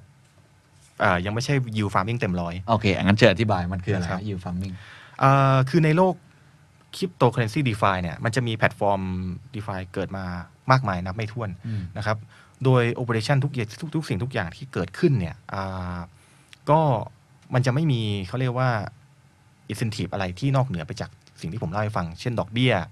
ใช่ไหมฮะหรือว่าปันผลอะไรต่างๆ ทีนี้เนี่ยแพลตฟอร์มพวกเนี้ยเขาเขาก็มีกลยุทธ์ในการดึงดูด อืม คนให้เข้ามาใช้งานแพลตฟอร์ม อืม มากมากกว่าแค่ไอ้เงินปันผลอะไรพวกนั้นที่ผม อืม บอกสิบถึงยี่สิบเปอร์เซ็น อืม ด้วยการอะไรเขาก็เขาก็เลยอ่าออกเหรียญใหม่ขึ้นมาเหรียญหนึ่ง อืม นะฮะเป็นเหรียญของแพลตฟอร์มเขาเอง อืม นะยกตัวอย่างเช่นคอมพาวหรือโรงรับจำนำเนี่ย อ่า ก็จะมีอ่าเหรียญโทเค็นของเขา โอเค ชื่อว่าคอมพาวโทเค็น โอเค เข้าใจ นะครับโดยคอมพาวโทเค็นเนี่ยจะมีการแจกจ่ายให้กับคนที่ เข้ามาใช้งานในระบบ ฮะ อ่าอ่าการใช้งานในระบบของคอมพาวคืออะไรก็คือเราต้องฝาก อ่า ฝากเหรียญหรือ โอเค ว่ากู้เหรียญ อ่า นะครับนี่แหละเขาจะมีการเอาอ่าเอาจำนวนเงินฝากหรือว่าเงินกู้ที่ที่เราฝากหรือเรากู้เข้าไปเนี่ยนะครับ จะมีการเทียบเรโชกับบุคคลอื่น อืม ๆ ในระบบ แล้วก็มีการแจกรีวาร์ดให้กับเรา โดยเทียบว่าถ้าเกิดเราเราฝากฝากฝากเยอะเราก็ อืม อาจจะได้เยอะ เข้าใจ ถ้าเราฝากน้อยเราก็จะได้รีวาร์ดเป็นโทเค็นเอ่อไอคอมพาวเนี่ยน้อย โอเค ซึ่งไอคอมพาวโทเค็นเนี่ยมันคืออะไร อ่า อ่าจริงๆเนี่ยถ้าอธิบายง่ายอ่ะมันคือมันเหรียญมันมันเป็นเหรียญคล้ายๆหุ้น อืม แต่ว่ามันเป็นหุ้นที่อ่าไม่สามารถได้รับปันผล โอเค มันแค่มีสิทธิ์ในการออกเสียง อ๋อ ของระบบนะครับ คือเขาจะเปิดให้คนอ่าที่ใช้งานแพลตฟอร์มเขา สามารถที่จะโหวตอ่าปรับปรุงระบบนะครับปรับเปลี่ยนดอกเบี้ยอัตราเงินฝากอะไรต่าง ฮะ ๆ ในระบบได้ผ่านการโหวต โอเค ซึ่งการโหวตเนี่ยคุณจะต้องมีเหรียญคอมเพล t โทเค็นเนี่ยที่ใช้ในการโหวต โอเค ยิ่งคุณมีเหรียญเยอะ คุณก็สามารถปรับเปลี่ยนอะไรพวกเนี้ยได้เยอะในแพลตฟอร์มเขาใช่ไหมฮะ อืม โอเคพอพอมันเป็นเหรียญที่ใช้ในการโหวตตรงนี้ได้ฮะมันก็เลยมีมีบางคนมองเห็นถึงมูลค่าของมัน อืม นะฮะพอมีมีคนมองเห็นถึงมูลค่าก็เลยมีการให้ค่า พอมีการให้ค่าเหรียญมันก็เลยมีราคาขึ้นมา อืม อ่าพอมีราคาขึ้นมาเท่านั้นแหละนะครับอ่าคนก็เลยเข้าไปใช้งานแพลตฟอร์มนี้ อืม เพราะว่าเขาไม่ได้คาดหวังแค่ เขาจะได้รับเงินปันผลจากการปล่อยกู้ละ อยากได้ตัว เขาอยากได้ไอตัว โเค็น โทเค็นเอ่อไอ ผม คอม ถามนิดนึงก่อนที่จะไป ตรงนี้ ต่อ ด้วย ว่าว่ายังไงต่อ ครับ การได้มีสิทธิ์โหวตมันมีคุณค่าอะไรนะครับ ครับ ก็ยกตัวอย่างเช่น เราอยากจะเพิ่มเหรียญใหม่ อ่า ในคอมเพลเนี่ยตอนนี้มีอยู่แค่ประมาณ 10 เหรียญ อ่า นะครับ แต่สมมุติว่าอ่าคุณเคนออกเหรียญเคนโทเค็น ขึ้นมา ยกตัวอย่าง ทำได้ทำได้ คุณเคนเออคุณเคนอยากจะให้คอมเพลมันซัพพอร์ตเหรียญเนี้ยสามารถ อ๋อ สามารถเอาเคนโทเค็นไปฝากได้ เข้าใจละเข้าใจ นะฮะ ละ แต่ว่าคุณเคนไม่มีสิทธิ์ออกเสียงนะ ถ้าคุณเคนไม่มีคอมเพลโทเค็น อ๋อ ไปโหวตก็ต้องเนี่ยก็ต้องมีถือเหรียญเนี่ยเยอะ โอ้โห ๆ แล้วก็ไปโหวตซะนะใช้อำนาจเงินนะโหวต ซะอ่ะลิดเหรียญชั้นทีอะไรอย่างเงี้ยอันนี้แค่ยกตัวอย่าง โอ นะ เคเข้าใจ มันสามารถทำได้ มันก็เหมือนมีเรามีสิทธิ์ในบอร์ดบริหาร ใช่ ว่าเราจะเปลี่ยนอะไรต่างๆ เพื่อ ใช่ สร้างผลประโยชน์ให้กับเรา ใช่ใช่ โอ ใช่ เค ประมาณนั้น อ่แล้วไงต่อฮะ นะครับ ก็อย่างที่เรียนให้ทราบพอเหรียญมันมีราคาใช่ไหมคนก็ซื้อขายกันราคามันก็เพิ่มขึ้นนะไอเหรียญนี้อ่าคนก็เลยไม่ได้หวังแค่ปันผล ก็เลยหวังที่จะฝากเข้าไปเยอะๆนะฮะหรือบางคนก็อยากจะอ่ากู้เยอะๆเพื่อที่จะหวังจะได้ไอคอมพาว Token โทเค็น อืม มาเป็นรางวัล อืม ไอตรงนี้แหละครับเขาเรียกว่า yield farming เนี่ยไอส่วนที่มันงอกขึ้นมานี่แหละที่นอกเหนือจากปันผลทั่วๆไปเนี่ยเขาเรียกว่า yield farming อ๋อ นะครับหลังจากนั้นมานะฮะคนก็ถล่มกันเข้าไปฝากคอมเพลเยอะมาก จนมูลค่าแอสเซทที่หมุนเวียนอยู่ในคอมเพลทั้งฝากทั้งกู้ยืมเนี่ยมีมูลค่าประมาณ 5,000 ล้านดอลลาร์สหรัฐตอนนี้ โอ้โหสุดยอด เยอะมากนะฮ เพราะว่าอยากได้ไอ้โทเค็นนั้น เพราะอยากได้ไอโทเก้นนั่นเอง นะคนก็เลยแบบฝากกันเยอะมากนะคือถ้าเอาง่ายๆถ้าแค่แค่คุณเคนแบบสมมุติว่าแค่ฝากเฉยๆอย่างเงี้ย ครับ นะฮะเป็นเหรียญสเตเบิลคอยอย่างเงี้ยความเสี่ยงคุณเคนก็ไม่มีอยู่แล้ว อืม ใช่ไหมแถมได้เหรียญคอมเพลอีกทำไมคนจะไม่ฝาก อืมอืม นะคนคิดแบบนี้เยอะๆเขาก็ฝากกันเยอะนะเงินมันก็เลยแบบอ่าที่หมุนเวียนก็เลยเพิ่มขึ้นอย่างอย่างรวดเร็ว โอเค นะครับ ทีนี้พอคอมพาวมันทำแบบนี้ อืม แล้วมันปังขึ้นมา อืม อ่าแพลตฟอร์มอื่น เอาบ้าง อ๋อ เอาบ้างครับอ่า ทำ เอา ฟา บ้า ร์ ง มของตัวเองบ้าง ทำเลยนะก็เลยออกเหรียญของแพลตฟอร์มตัวเองออกมา เยอะแยะเต็มไปหมดเลย หมายถึงว่า นะครับ ลงรับจำนำอื่นๆ อื่นๆอ่าใช่ ก็จะออกโทเค็นของ โทเค็นของตัวเอง อ๋อ นะฮะเพื่อจูงใจให้คนเข้ามาใช้แพลตฟอร์ม โอ้ซับซ้อนเหลือเกินอะ นะครับนั่นแหละก็เนี่ยตรงเนี้ยมันเลยเกิดเศรษฐกิจอ่าหมุนเวียนนะครับของโลกดีฟาเนี่ยที่ทั้ง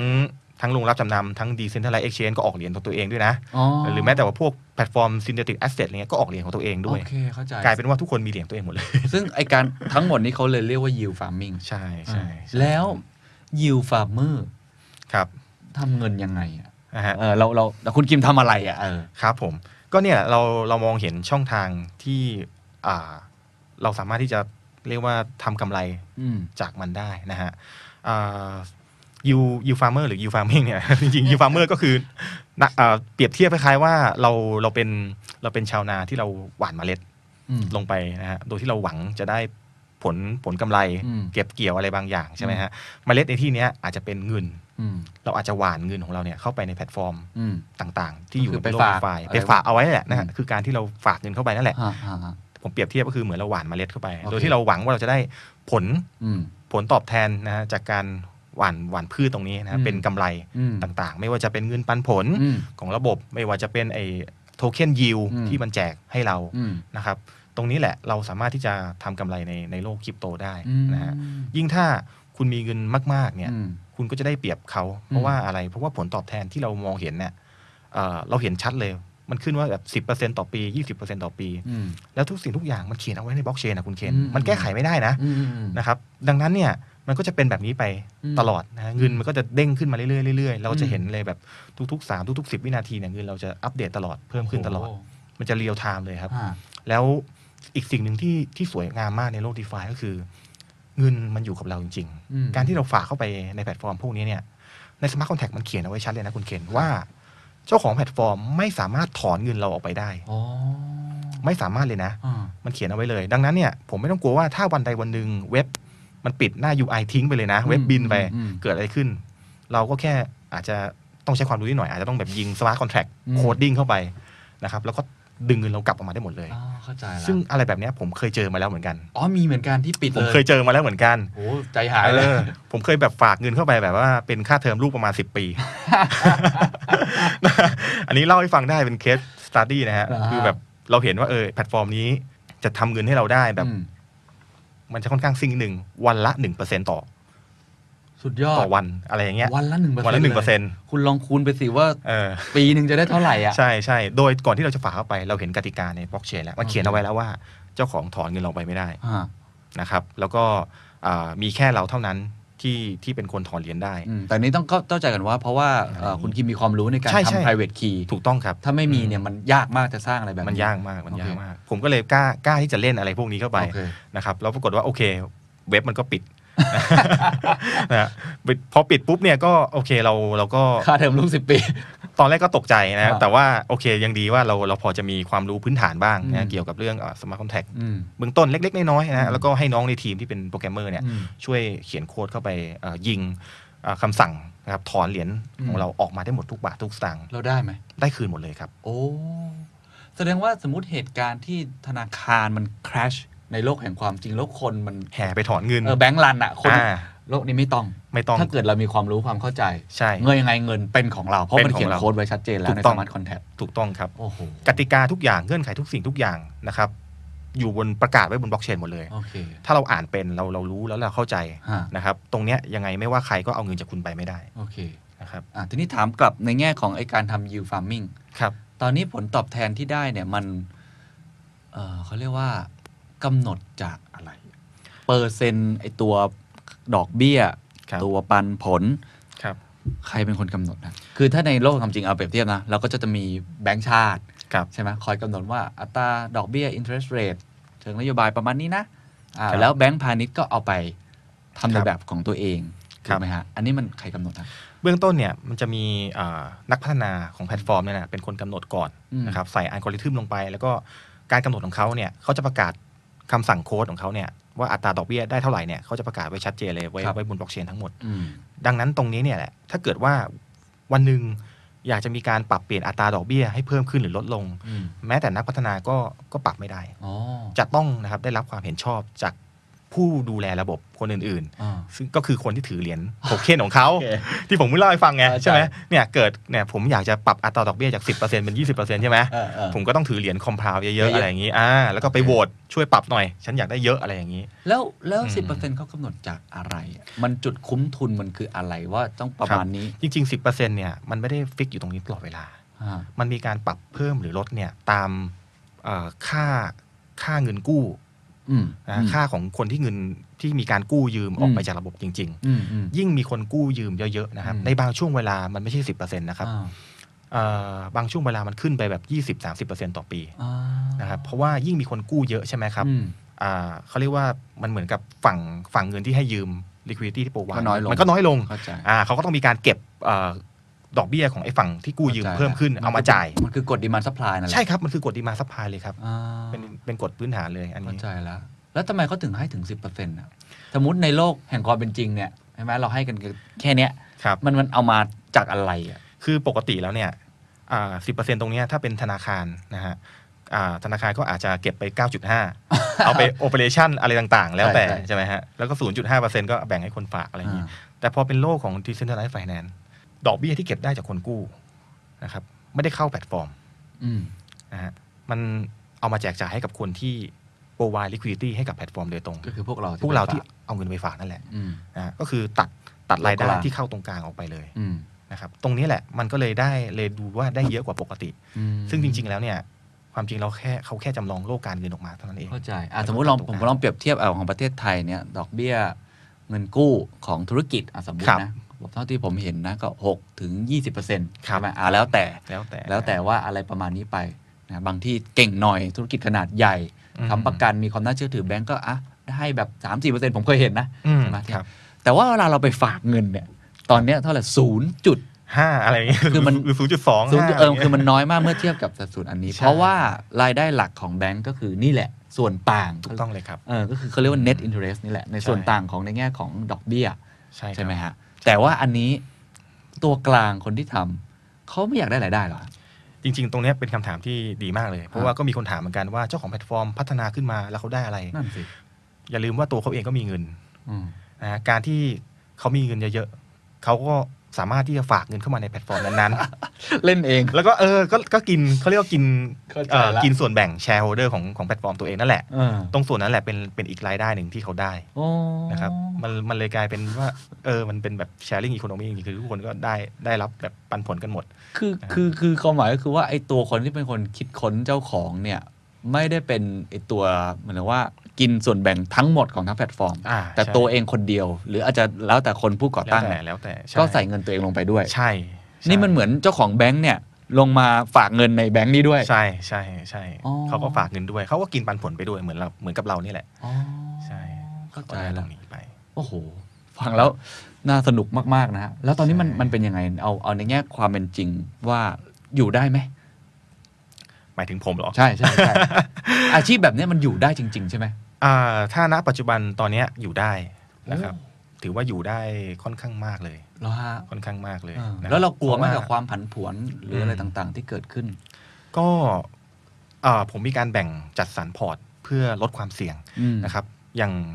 ครึ่งหนึ่งของพอร์ตผมเนี่ยผมก็จะเก็บเป็นพวกเหรียญ stable coin ต่าง อ๋อโอเคอันนี้มัน อ่ามั มันค่อนข้างจะมั่นคงหน่อย ๆ ใช่ใช่อ่ะยกตัวอย่างเช่นอ่ะ USDC USDT อะไรพวกนี้ที่มันเป็น ครับ หนึ่งดอลลาร์เท่ากับหนึ่งดอลลาร์สหรัฐ แล้วเซเบอร์คอยที่ครึ่งหนึงที่เก็บนี่ก็เอาไป เอาไปฝากแล้วก็กินยิว เข้าใจ กินปันผลตรงนี้ โอเค นะครับ อ่ะ แล้วก็เอามาจับจ่ายใช้สอยในชีวิตประจำวันไป โอ้โห ซึ่งตรงนี้มันก็เพียงพอละ โอเค นะครับ แล้วนอกนั้นนะครับเปร์เซ็ น ต์ อกนั้นอีก 50%ก็อาจจะซิ่งหน่อย อาจจะเอาไปเทรด อ๋ออ่ ่าเอาไปเอาไปเทรด เอาไปซื้ออ่าไปไปเล่นตลาดฟิวเจอร์ หรืออะไรพวกนี้ก็แล้วแต่นะครับซึ่งในโลกคริปโตมันก็มีมีความผันผวนที่สูง ครับ นะฮะ ครับ เหรียญบางเหรียญเนี่ยวันหนึ่งพุ่ง 50% 100% 200%ก็มีนะฮะซึ่งเห็นเห็นได้บ่อยมากในช่วงนี้นะ ใช่ใช่ใช่ เห็นบ่อยมากเพราะว่าตลาดมันกำลังแบบเขียวมันกำลังบรูมาร์เก็ต เออคนกำลังเข้ามาเยอะ คนกำลังเข้ามาเยอะนะครับเหรียญก็เลยแบบเอ่อพุ่งเร็วมากการที่เราจะทำฟาร์มล้วนๆร้อยเปอร์เซ็นต์เลยก็ดูจะเสียอาจจะเสีย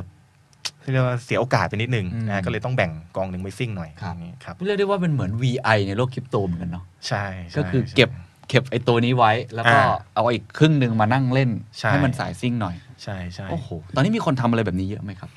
ก็เยอะนะฮะ อย่างเพจที่ผมเพิ่งเพิ่งสร้างมาได้เมื่ออาทิตย์อาทิตย์ก่อนนะฮะชื่อ Kim DeFi Daddy เนี่ย เกี่ยวอ่ะเกี่ยวกับเรื่อง DeFi เนี่ย ก็ตอนนี้ก็มีคนตามมาประมาณ 4 0 0 0 คนละนะฮะแค่อาทิตย์เดียวนะฮะก็ แล้วทั่วโลกอะครับ ถ้าทั่วโลกเลยเนี่ย คนเล่นเยอะไหม ผมวัดเป็นจำนวนเงินดีกว่า วัดเป็น อ่า จำนวนคนอาจจะไม่เห็นภาพ เมื่อช่วงกุมภาพันธ์ปีที่แล้ว ครับ นะครับ ตลาด DeFi เนี่ยมีเงินหมุนเวียนประมาณ 1,000 ล้านดอลลาร์สหรัฐ อืม แต่ณวันเนี้ยที่ผมคุยกับคุณเคนอยู่ อืม ตอนเนี้ยเงินหมุนเวียนในตลาด DeFi เพิ่มขึ้นมาเป็น 50,000 ล้านดอลลาร์สหรัฐ คือ 50 เท่า อืม นะครับจากกุมภาพันธ์ปีที่แล้ว อืมอืม นะซึ่งโอ้ตรงนี้มันเป็นอัตราการเติบโตที่ก้าวกระโดดมาก อืม ๆ แปลว่าอะไร แปลว่าคนเนี่ยเชื่อมั่นในโลกนี้มากยิ่งขึ้นในโลก อืม ดีฟาการเงินที่แบบไม่ต้องไม่ต้องพึ่งพาตัวกลาง อืม นะกล้าที่จะอัดเงินเข้ามากล้า อืม ที่จะฝากเงินเข้ามา อืม นะเพราะว่าเขาเชื่อในอะไรเขาเชื่อในในในเอ่อกติกาที่เขา อืม มองเห็น อืม นะครับในเงื่อนไขที่ที่มันประกาศเอาไว้บนบล็อกเชนว่า อืม โกงเขาไม่ได้ อืม เอาเงินเข้าไปไม่ได้ อืม นะฮะแล้วสิ่งนี้แหละเลยกลายเป็นสิ่งที่ชักจูงนักลงทุนใหม่ๆเนี่ยเข้ามาในโลก d e f ามากขึ้นมากขึ้น โอเค เรื่อย ทีนี้ผมว่าหลายคนฟังนี่เริ่มจินตนาการแล้ว ๆ ครับ ฉันก็อยากจะเป็นยูฟาร์เมอร์กับเขาบ้างจังเลยเออ ครับ ก็ คนที่เก่งต้องทำยังไงอย่างอาคุณคิมอย่างเงี้ย โอเค สมมติมีคนแนะนำพี่ผมอยากเป็นแบบพี่อ่ะ ครับ มันมันมันมีไหมว่าคนที่เก่งคนนี้ต้องฝึกฝนต้องพัฒนาอะไร อ่าได้จริง ๆ จริง ๆ ตรงเนี้ยข้อมูลข้อมูลเกี่ยวกับเรื่องการทำฟาร์มนะครับ เบื้อง เบื้องต้นหรือว่าพื้นฐานต่างๆเนี่ยผมมีการทำทำวิดีโอคลิปนะฮะ อืม อ่าสอนไปประมาณ 9 ตอนนะครับ โอ้อืม ประมาณ 9 ตอนแล้วก็ชื่อรายการ Define WTF ที่ย่อมาจากว่า What the Finance นะ เพราะเดี๋ยวไฟแน นซ์อ่ะไปเสิร์ชได้ใน YouTube เนาะ ไปเสิร์ชได้ใน อ่ะไปเสิร์ช YouTube ได้ครับ แล้วก็เริ่มเริ่มเรียนปูพื้นตั้งแต่ EP หนึ่งมาเรื่อยๆ ตรงนี้ก็ อ๋อ ก็สอนกันฟรีๆอยู่แล้ว โอเค นะครับก็ให้ความรู้แต่สำหรับเอ่อคนที่เป็นแบบมือใหม่นะ อื ฮะ ม แล้วแบบอาจจะกังวลอยู่อะไรเงี้ยก็อาจจะอาจจะต้องแล้วแบบอยากจะเขาเรียกอยากจะกระโดดเข้ามานะครับไม่มีความรู้แต่อยากกระโดดเข้ามา อาจจะใช้วิธีอ่าลงผ่านพวกกองทุนอะไรพวกนี้ได้ ซึ่งตอนเนี้ยอ่ากรตเนี่ยกำลังเปิดให้อ่าขอลายเส้นใบอนุญาตเกี่ยวกับเรื่องอ่าผู้จัดการกองทุนสินทรัพย์ดิจิทัล อืม ตอนนี้มียังฮะ ตอนเนี้ยเอ่อเขาเดทไลน์วันที่ 24 กุมภาให้คนไปยื่นแอปพลายซึ่งผมเนี่ยก็เป็นหนึ่งในนั้น ที่จะเป็นผู้จัดการกองทุน นะฮะครับก็มีการยื่น แต่ในต่างประเทศ apply มีแล้วกอ ในต่าง ทุ ประเทศเนี่ยอ่าถ้าเป็นกองทุนด้านสินทรัพย์ดิจิทัลเนี่ยมีแล้ว อืม มีแล้วนะครับ อืม แต่ว่าในในไทยเนี่ยยังไม่มี แล้วแล้วผู้จัดการกองทุน เอ่อ ถ้าในโลกแห่งความเป็นจริงก็คือไปซิ่งไปซิ่งมา ถูกไหม ก็มันก็ต้องมี ซิ่ง การ มาให้แล้วก็ผลตอบแทน ใช่ มา หรือว่าจริง ๆ เราแค่เอามาเดี๋ยวเราฉันทำไอ้ฟาร์มฟาร์มให้ ก็จะมีหลายกองครับ บางทีอาจจะเป็นกองที่เน้นอ่าการซื้อเหรียญบิตคอยน์ โอเค นะเป็นเป็นหลักหรือว่าบางกองอาจจะซื้อพวกอินเด็กซ์หลาย ๆ เหรียญรวม ๆ กันที่ อืม แบบอยู่ในท็อป 10 ของ Market Cap อะไรอย่างนี้ หรือว่าอาจจะเป็นอีกกองหนึ่งเป็นกองที่แบบว่าเน้นลงทุนเกี่ยวกับเรื่อง d e f i โดยเฉพาะเป็นแบบ d e f i Farming ใช่แล้วก็คือเหมือนโลกแห่งความเป็นจริงเลยว่าแต่ละกองทุนก็จะมีความถนัด ใช่ ไม่ จะ เหมื มี อนกัน เขาเรียกว่า strategy ความเสี่ยง ที่ ไม่เหมือนกัน ที่ไม่เหมือนกัน โอเค แตกต่างกัน อ่า นะครับก็ตรงเนี้ยอาจจะรอหน่อยแล้วถ้าเกิดว่าอ่ากรตแอปพลายอะไรเส้นให้แล้วก็เดี๋ยวอาจจะลองลองติดต่อมาได้ แต่ว่า ครับ เอ่อการจะลงกองทุนนี้ต้องลงด้วยคริปโตหมด อ่าสามารถลงด้วยเงินบาทได้นะครับ แต่ว่าอย่างอย่างที่ผมย้ำตอนเนี้ยกรตออยู่ในช่วงให้ขอใบอนุญาต อืม นะครับ ดังนั้นในช่วงระหว่างนี้ถ้าเกิดมีใครมาชักชวนคุณอ่า อย่าเพิ่ง ไปลงทุนอย่าพึ่งนะ อืมอืม รอรอให้เขามีใบอนุญาตก่อน อืม แม้แต่ผมเองตอนเนี้ยผมก็รับไม่ได้นะ อย่างคุณเคนตอนเนี้ยถ้าเกิดอยากจะใส่เงินให้ไหมาให้ผ มเนี่ยผมก็รับไม่ได้เหมือนกัน โอเค นะฮะก็ต้องรอให้มีใบอนุญาตก่อนนะครับ โอเค แต่ว่าสิ่งสิ่งที่ผมทำตอนเนี้ยคือ ก็อาจจะทำกับคนรู้จักนะครับอ่าคนที่แบบเราเราสนิทอะไร อ่า เงี้ย เขาใจ เรา มั ก็ นเหมือน รับ เขายืมยืมยืม อ่า เล่ ก็ นให้ รับ อ่ะ รับดูแลให้เขาอะไรเงี้ย เข้าใจ อันนี้เป็น เข้าใจ การเขาเรียกว่าเป็นเป็น private fund ส่วนตัว โอเค เข้าใจ ครับ แล้วอันนี้มันต่างอะไรกับพวก hedge fund ที่ อืม เขาก็ลงในในบิตคอยเหมือนกัน ครับ ในโลกแห่งความเป็นจริง ที่เขาก็สมมติว่าผมลงเงินไปในนี้ใช่ไหมเขาก็ไปเล่นแต่อันนี้ก็คือลงใน ผมไม่แน่ใจว่ามันก็เรียกว่ากองทุนเหมือนกันแต่เป็นกองทุนที่อยู่ในคริปโตเลย อ่าจะเป็นกองทุน d e f i อะไรอย่างงี้ใช่ไหมฮะ อ๋อ ก็กองเนี้ยจริง ๆ ก็ถือว่าเป็นเป็นกองแยกที่ผมมองว่าน่าจะยังไม่ไม่มีใครทำนะในประเทศไทย เพราะว่าอ่าต้องใช้ความรู้ที่ค่อนข้างสเปเชียลมาก ๆ นะฮะสเปเชียลิสต์มาก แต่หน่อยเพราะว่า เออ ผมไม่จำเป็นต้องมีบิตคอยก็ได้ ผมก็เล่นได้ ๆ ใช่ใช่ โอเค ใช่ เข้าใจละ ครับแต่ก็ต้องรอหน่อยรหน่ย โอเค นะครับ โอ้โหโลกมันมันซับซ้อนเหลือเกินนะอ่ะทีนี้มาถึงคำถามที่ผมคิดว่าหลายคนเอ่ออาจจะไม่ได้เป็นนักลงทุนนะ ครับ แต่เริ่มอยากรู้ว่าปรากฏการณ์ที่เกิดขึ้นนี้แลนด์สเคปที่เปลี่ยนไปแบบนี้ มันจะมากระทบกับเราในโลกแห่งความเป็นจริง อย่างไร คุณคิดลองวิเคราะห์ให้ฟังหน่อยไอ้ดีฟาเนี่ยที่ตอนนี้กำลังโอ้โหสนุกสนานกันเลยข้างในเนี่ย อืม ถ้าผมเป็นนายแบงค์ผมเป็นเนี่ยผมเป็น ครับ บก ผมเป็นคนทำงานเป็นนักกฎหมาย เกี่ยวอะไรกับผมฮะมันจะกระทบผมไหม อืมจริงๆ มีคำถามหนึ่งที่คนชอบถามมากเลยว่าในในแบงค์นะฮะหรือว่าธนาคารอะไรต่างๆเนี่ยเออจะได้รับผลกระทบ อืม จาก d e f i ไหม อืม เพราะว่าตรงเนี้ยบางคนมองว่ามันจะมา disrupt ธนาคาร อืม ใช่ไหมตัดตัวกลางนะ ใช่ เออแล้วนี้ธนาคารจะกระทบอะไรไหมจริงๆ ผมมองว่าไม่นะ d e f i เนี่ยผมกลับมองว่ามันจะมาช่วยยกระดับนะครับให้กับธนาคารในประในประเทศไทยหรือว่าในทั่วโลกเนี่ย อ่า นะฮะได้มีการอัปเกรดระบบเนี่ยให้พัฒนาไปไปไกลได้ยิ่งขึ้น อืม เข้าถึงแหล่งเงินได้มากขึ้นได้ อืม ง่ายขึ้นด้วยซ้ำไป อืมอืม ถ้าเรารู้จักใช้ประโยชน์ของมัน อืม นะครับ หรือแม้แต่คนทั่วไปอ่ะอย่างคุณเคนหรืออะไร ครับ เงี้ยนะซึ่งอาจจะไม่ได้กระทบในในเชิงเอ่อสถาบันการเงินอะไรขนาดนั้น แต่ว่า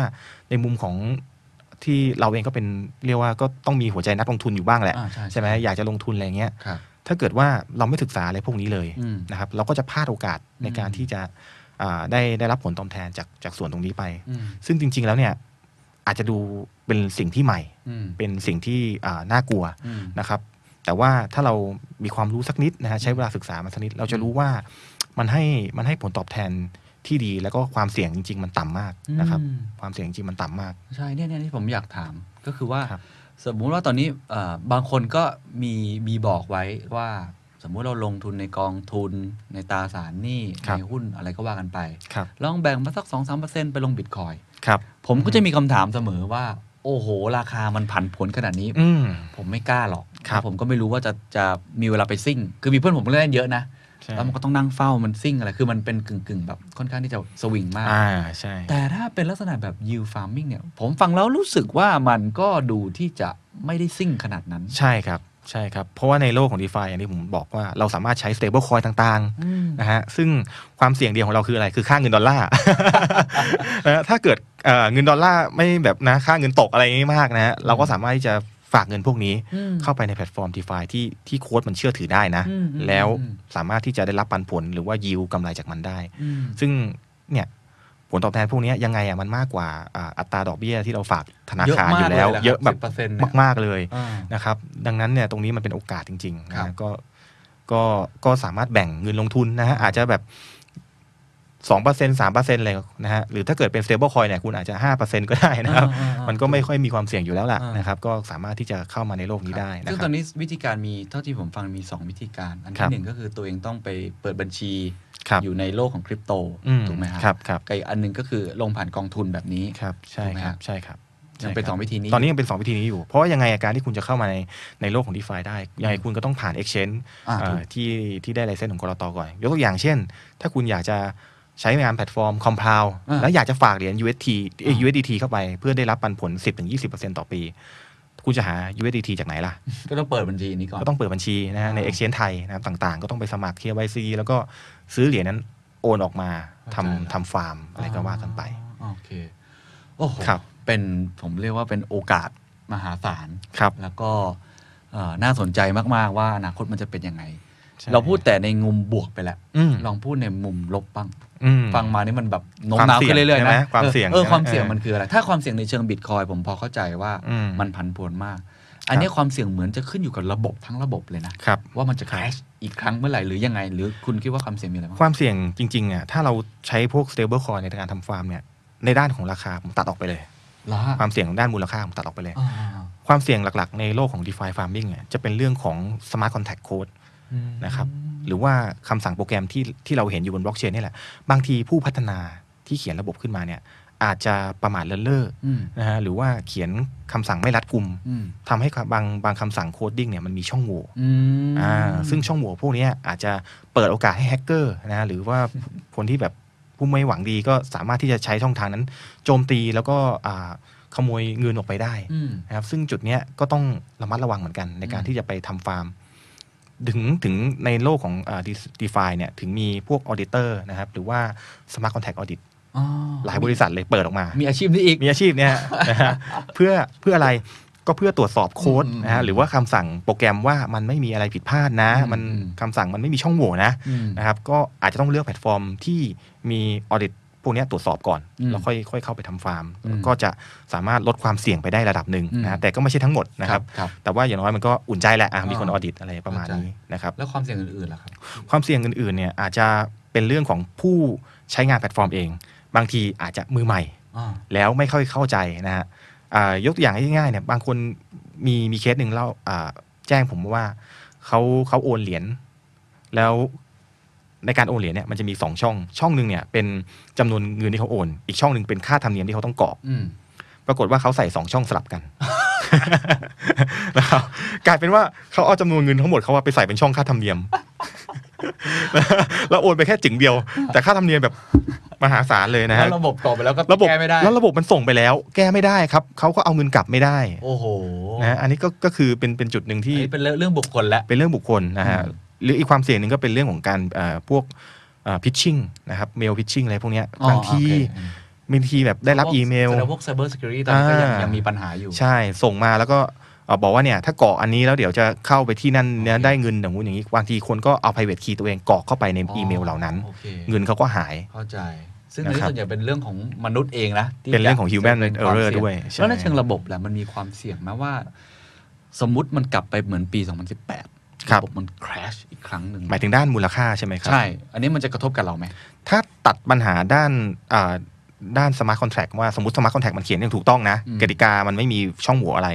นะครับ ความเสี่ยงตรงตรงตรงนี้ไม่มีเลย อืม นะครับ ไม่มีเลยนะครับ อืม ก็มูลค่าลดลงแล้วยังไง มูลค่าลดลงก็เอ่อถ้าเกิดคุณคุณเป็นคนที่ฝากเงินไว้เฉย อืม ๆ นะฮะคุณไม่ได้กู้ออกมาความ ไม่ได้ เสี่ยง ค้ำประกัน ไม่ได้ ไม่ได้อะไร ไม่ได้ไม่ได้ค้ำเพื่อกู้อะไรออกมาความเสี่ยงคุณไม่มีเลยนะ ไม่หายไปไม่ ไม่หายไปแน่นอน แต่แต่ถ้าเกิดคุณไปกู้ออกมา อ่า อันเนี้ยจะเสี่ยงแล้ว โอเค ยกตัวอย่างเช่น คุณค้ำหนึ่งร้อยคุณกู้ คุณกู้ห้าสิบ อืม แล้วมูลค่าเงินค้ำคุณมันลดลงมาเหลือห้าสิบ โอเค คุณก็ต้องโดนยึดไป คุณต้องโดนยึดแน่นอน อันเนี้ยอันนี้แหละคือความเสี่ยงใน โอเค ในโลกดีฟาที่คุณต้องรับ ซึ่งอันนี้คือแทบจะไม่มีความเสี่ยงในแง่ของการโดนยึดเลย ถ้าคุณแค่ฝากคุณไม่ได้ไปทำอันอื่นสิ่ง ใช่ ติดอะไร ใช่ อื่น และสมาร์ทคอนแทคไม่มีช่องโหว่นะ อ่า อ่าและสมาร์ทคอนแทค คือราคามันจะลงไปเท่าไหร่ก็ช่างมัน เราก็ได้ปันผลมาของเรา ถูกต้องครับ ใช่ครับ โอ้โอเคป็โ อย่างนั้นเลยครับอย่างนั้นเลย สวมากนะ สวยงามมากครับ แล้ว อืม แล้วอันนี้ผมถามต่ออีกเล็กน้อย ม คือในโลกแห่งความเป็นจริงในธนาคารเนี้ยเวลาเราฝากแบงค์ ครับ ใช่ไหมเราได้ดอกเบี้ยเนี่ยเอ่อสิ่งที่มันได้มาก็เพราะว่ามันมีคนเข้าไปขอกู้เงินเข้ามาเรื่อย ใช่ ๆถูกไหมใน ใช่ มันมี ใช่ ยุคหนึ่งยุคก่อนก่อนต้มยำกุ้งเนี่ย ใช่ค โอ้โหรับดอกเบี้ยแบบแปดเปอร์เซ็นต์อย่างเงี้ย ครับ มันก็ขึ้นไปเรื่อยๆ เพราะว่าคนมันใส่เงินเข้าไป ใส่เงินเข้า อ่า ไป ใช่ เรา ใช่ หมดมันก็หมุนหมุนมี liquidity อันนี้มันมีโอกาสที่จะไม่มี liquidity เกิดขึ้นไหมาแล้วเราฝากไปมันขัดขัดสนอะ ครับคำถามนี้ดีมากเหมือนกันครับ อ่า จะเกิดอะไรขึ้นถ้ามีแต่คน ฝาก ไม่มีคนกู้นะครับแพลตฟอร์มแพลตฟอร์มก็จะไม่มีเอ่อดอกเบี้ยจากคนกู้มา ถูก มาให้มาจ่ายให้กับคนฝาก ถูก นะครับระบบมันก็จะผลตอบแทนก็อาจจะไม่ดี อืม นะครับยิวที่เราเห็นกัน 10% 20%ต่อปีก็อาจจะลดลง อาจจะเหลือ 1 เหลือเหลือ 2 อะไรอย่างนี้ อืม นะฮะซึ่งถ้าเกิดว่ามันยังมากกว่าอัตราดอกเบี้ยที่เราฝากกันอยู่ในระบบการเงินปัจจุบันล่ะ อืมอือื มันจะยังดีอยู่ไหมอะไรอย่างนี้ก็ก็ต้องอาจจะต้องเปรียบเทียบกัน แต่ถ้าเกิดว่าอ่ะสมมุติว่าไม่มีคนกู้เลยแล้วแบบอัตราดอกเบี้ยมันเป็นศูนย์ อืม คนก็คงไม่ใช้ อืม ดีฟาแพลตฟอร์มนั้นคนก็คงไม่ใช้นะครับ อ่า ก็แค่นั้นเอง เข้าใจก็คือเหมือนแต่ถ้ามีคนกู้น้อย ครับ ระบบมันก็เสื่อม มันก็สจะภาพ มันก็จะปรับอัตราดอกเบี้ยที่จ่ายให้คนปล่อย เข้าใจอะ น้อยลงเรื่อย เออ ๆนะครับเป็น แต่ ดีมาซัพพลายไป แต่ตอนนี้มันมีกี่กี่เอ่อแพลตฟอร์มแล้วครับดีฟเยอะมากไหม เยอะมากครับเยอะมากในในโลกของ d e f าตอนนี้มีมีเป็นหลายร้อยแพลตฟอร์มเลย โอ้ นะครับที่ทำออกมาแข่งกันนะค ก็ รับ เหมือนกับเรามีหลายเป็นพันเป็นหมื่นแบงค์ในโลก ใช่ อยู่ ใช่ ที่ว่าเราจะไปเลือกอันไหน ใช่ ถูก ค ไหม รับ ฮะ ใช่ครับแต่หลักๆ มันก็จะมีอันที่มีชื่อเสียงอะอยู่ ไม่ไม่กี่ตัวหรอกที่อยู่แบบท็อป 10 อะไรเงี้ยก็ อืม อาจจะถ้าเกิดเราจะใช้งานแพลตฟอร์ม d e f าพวกนั้นก็ควรจะต้องเลือกแพลตฟอร์มที่มันติดอยู่ในระดับท็อป 10 นิดนึ โอง เคเข้าใจ นะเพื่อลดความเสี่ยงหน่อย ครับ ครับ อ่ะท้ายที่สุดแล้วกันนะครับ ผมคิดว่าวันนี้ได้ความรู้ใหม่เยอะมากตัวผมเองเปิดโลกใหม่มาก แล้วก็เป็นอีกโลกหนึ่งที่มันมันเขาใช้ว่าใช้กลไกที่เราพอจะเข้าใจ ครับ ม ามากกว่าการไปซิ่งบิตคอยที่บางทีมัน อืม ผันผวนสุด ใช่ ๆ ใช่ เหมือนกันนะครับ ใช่ค แต่ รับ ว่าอยากให้ลอง อืม มองภาพให้คุณคิมลองมองอนาคต อืม มันจะเป็นยังไงต่อไปครับ ไอ้โลก d e f าเนี่ยมันมันจะเติบโตไปเรื่อยๆ ตามโลกคริปโต อืม จะกลายเป็นตัว disrupt ขนาดใหญ่ หรือจริง ๆ เป็นแค่ทางเลือก อืม แล้วตัวคุณกิมเองมองอนาคตชีวิตเพราะนี่คือฝากชีวิตอีกกับตัวนี้ เหมือนกันนะ ยังไงบ้าง ครับเอ่อผมมองว่าตอนนี้เนี่ยเอ่อถ้าดูจากสแตทย้อนหลังเนี่ยดีฟามันมันเติบโตขึ้นเรื่อยๆนะครับในในอัตราที่ก้าวกระโดดอยู่แล้วล่ะ อืม อ่าถ้าคนที่เข้ามาในโลกนี้แล้วเนี่ย ผมบอกเลยนะ ส่วนใหญ่เข้ามาแล้วจะไม่อยากออกไป อ่าเพราะว่าอะไรเหมือนเขาเหมือนเขาเหมือนเขาขี่จักรยานเป็น เหมือนเขารู้รู้วิธีทำเงินได้เอง อืม นะครับเขาก็จะไม่อยากกลับไปโลกการเงินแบบแบบเดิมๆ อืม นะดังนั้นเนี่ยในอนาคตเราจะเห็นพวกสถาบันทางการเงินต่างๆ อีกมากมายนะ อืม อันนี้คือคือส่วนตัวนะ อ่า ผมมองว่า ผมว่าอย่างนั้น เขาจะกระโดดเข้ามาในโลกนี้มากยิ่งขึ้น อืม นะครับหรือแม้แต่ตอนเนี้ยอย่างเอ่อ SCB 10X อะไรเงี้ยก็ได้ อ่า ก็ได้มีการอ่าประกาศนะครับเอ่อให้เงินลงทุนกับพวกโปรเจกต์ดีฟาต่างๆเนี่ย อืม อ่ามูลค่าแบบเป็นร้อยล้านเลย อืม นะครับซึ่งเขาก็มีการลงทุนในในอย่างเช่นแบรนด์โปรโตคอล อ่าใช่ อ่าที่คุณแบรนด์ใช่ไหม อ่าผม แล้วก็ เพิ่งคุยไปกับคุณแมน ใช่ แบงค์ทอง แล้วก็มีโปรเจกต์อัลฟานะฮะที่เป็นโปรเจกต์ของทีมพัฒนาคนไทย อืม อันนี้ก็มีมูลค่าใน Market Cap ประมาณ 1 บิลเลียนสหรัฐเหมือนกัน อืมอืม นะครับก็เนี่ยเราเริ่มเห็นแล้วว่าเริ่มมีความสนใจของพวกสถาบันทางทางการเงินเนี่ยเข้ามาในโลกนี้มากขึ้น และ อืม ในอนาคตเนี่ยมันจะเติบโตเติบโตขึ้น อืม อย่างไม่หยุดยั้งนะครับ อืม เพราะว่ากระแสกระแสเงินสดมันไหลเข้ามาได้จากทุกที่เลย อืม นะครับ อืม ข้ออีกข้อหนึ่งที่ที่เป็นจุดได้เปรียบของของโลกดีฟาก็คือ ในโลกเนี้ยคุณจะเป็นใครก็ได้ อืม นะฮะผมเวลาผมกู้ยืมผ่านแพลตฟอร์มคอมพาวเนี่ยนะครับผมไม่จำเป็นต้องรู้เลยว่าใครปล่อยกู้ให้ผม อ่าจริงใช่ใช่ นะฮะผมแค่มีกระเป๋า ผมมี private key มี wallet ใช่ไหมผมก็สามารถอ่าฝากเหรียญเข้าไปได้ หรือสามารถกู้ยืมได้ อืม นะครับดังนั้นเนี่ยกระแสเงินสดมันมันเลยไหลเข้ามาได้ได้อย่างง่ายดายมาก อืมอืม จากทุกที่ทั่วโลก เพราะมันมีกติกาอยู่ด้วย เราไม่ต้องกลัวว่าใครจะยึด ยึดเงินเราไป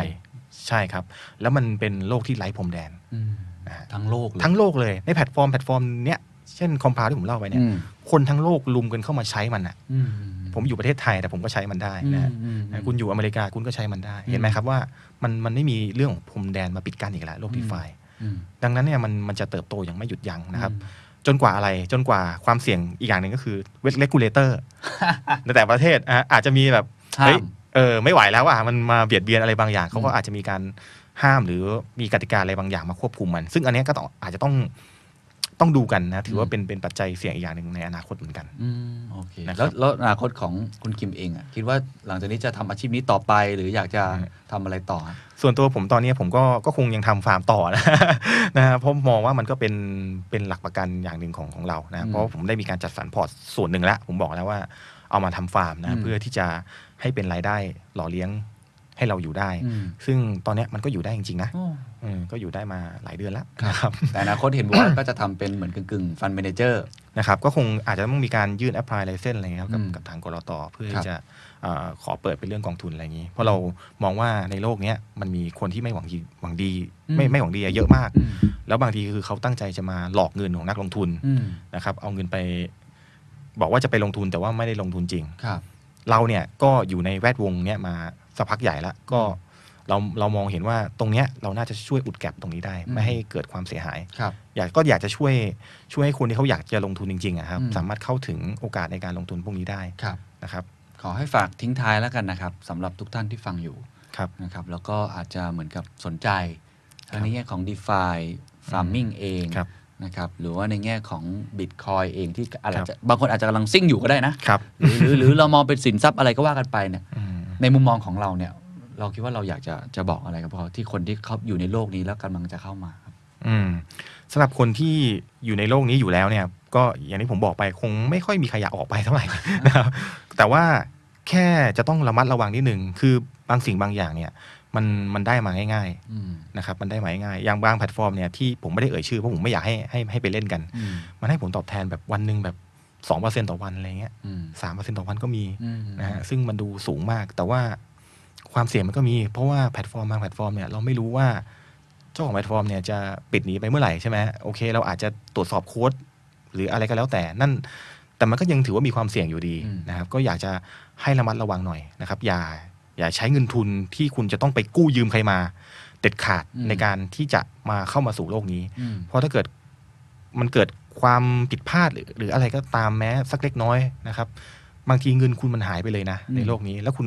กู้กลับมาไม่ได้ อืม คุณฝากในธนาคารคุณยังกู้คืนได้ คุณฝากใน Exchange เงินคุณหายคุณยังอาจจะแบบทวงกับ Exchange ได้ อืม แต่ว่าในโลกดีฟาถ้าเกิดเนี่ยคุณส่งผิดอะไรอย่างเงี้ย อืม มันหายไปเลย ดังนั้นเนี่ยก็อยากจะให้ระมัดระวังหน่อย อย่าอย่าอย่าเล่นด้วยเงินทุนที่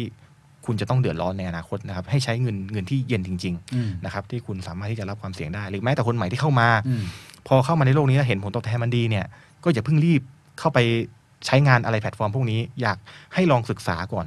ค่อยๆ เรียนรู้ไปนะฮะคลิปอะไรผมก็มีมีทำสอนไปหมดแล้วนะครับ ก็อยากให้ค่อยๆ ศึกษาไปทีละนิดนะครับโอกาส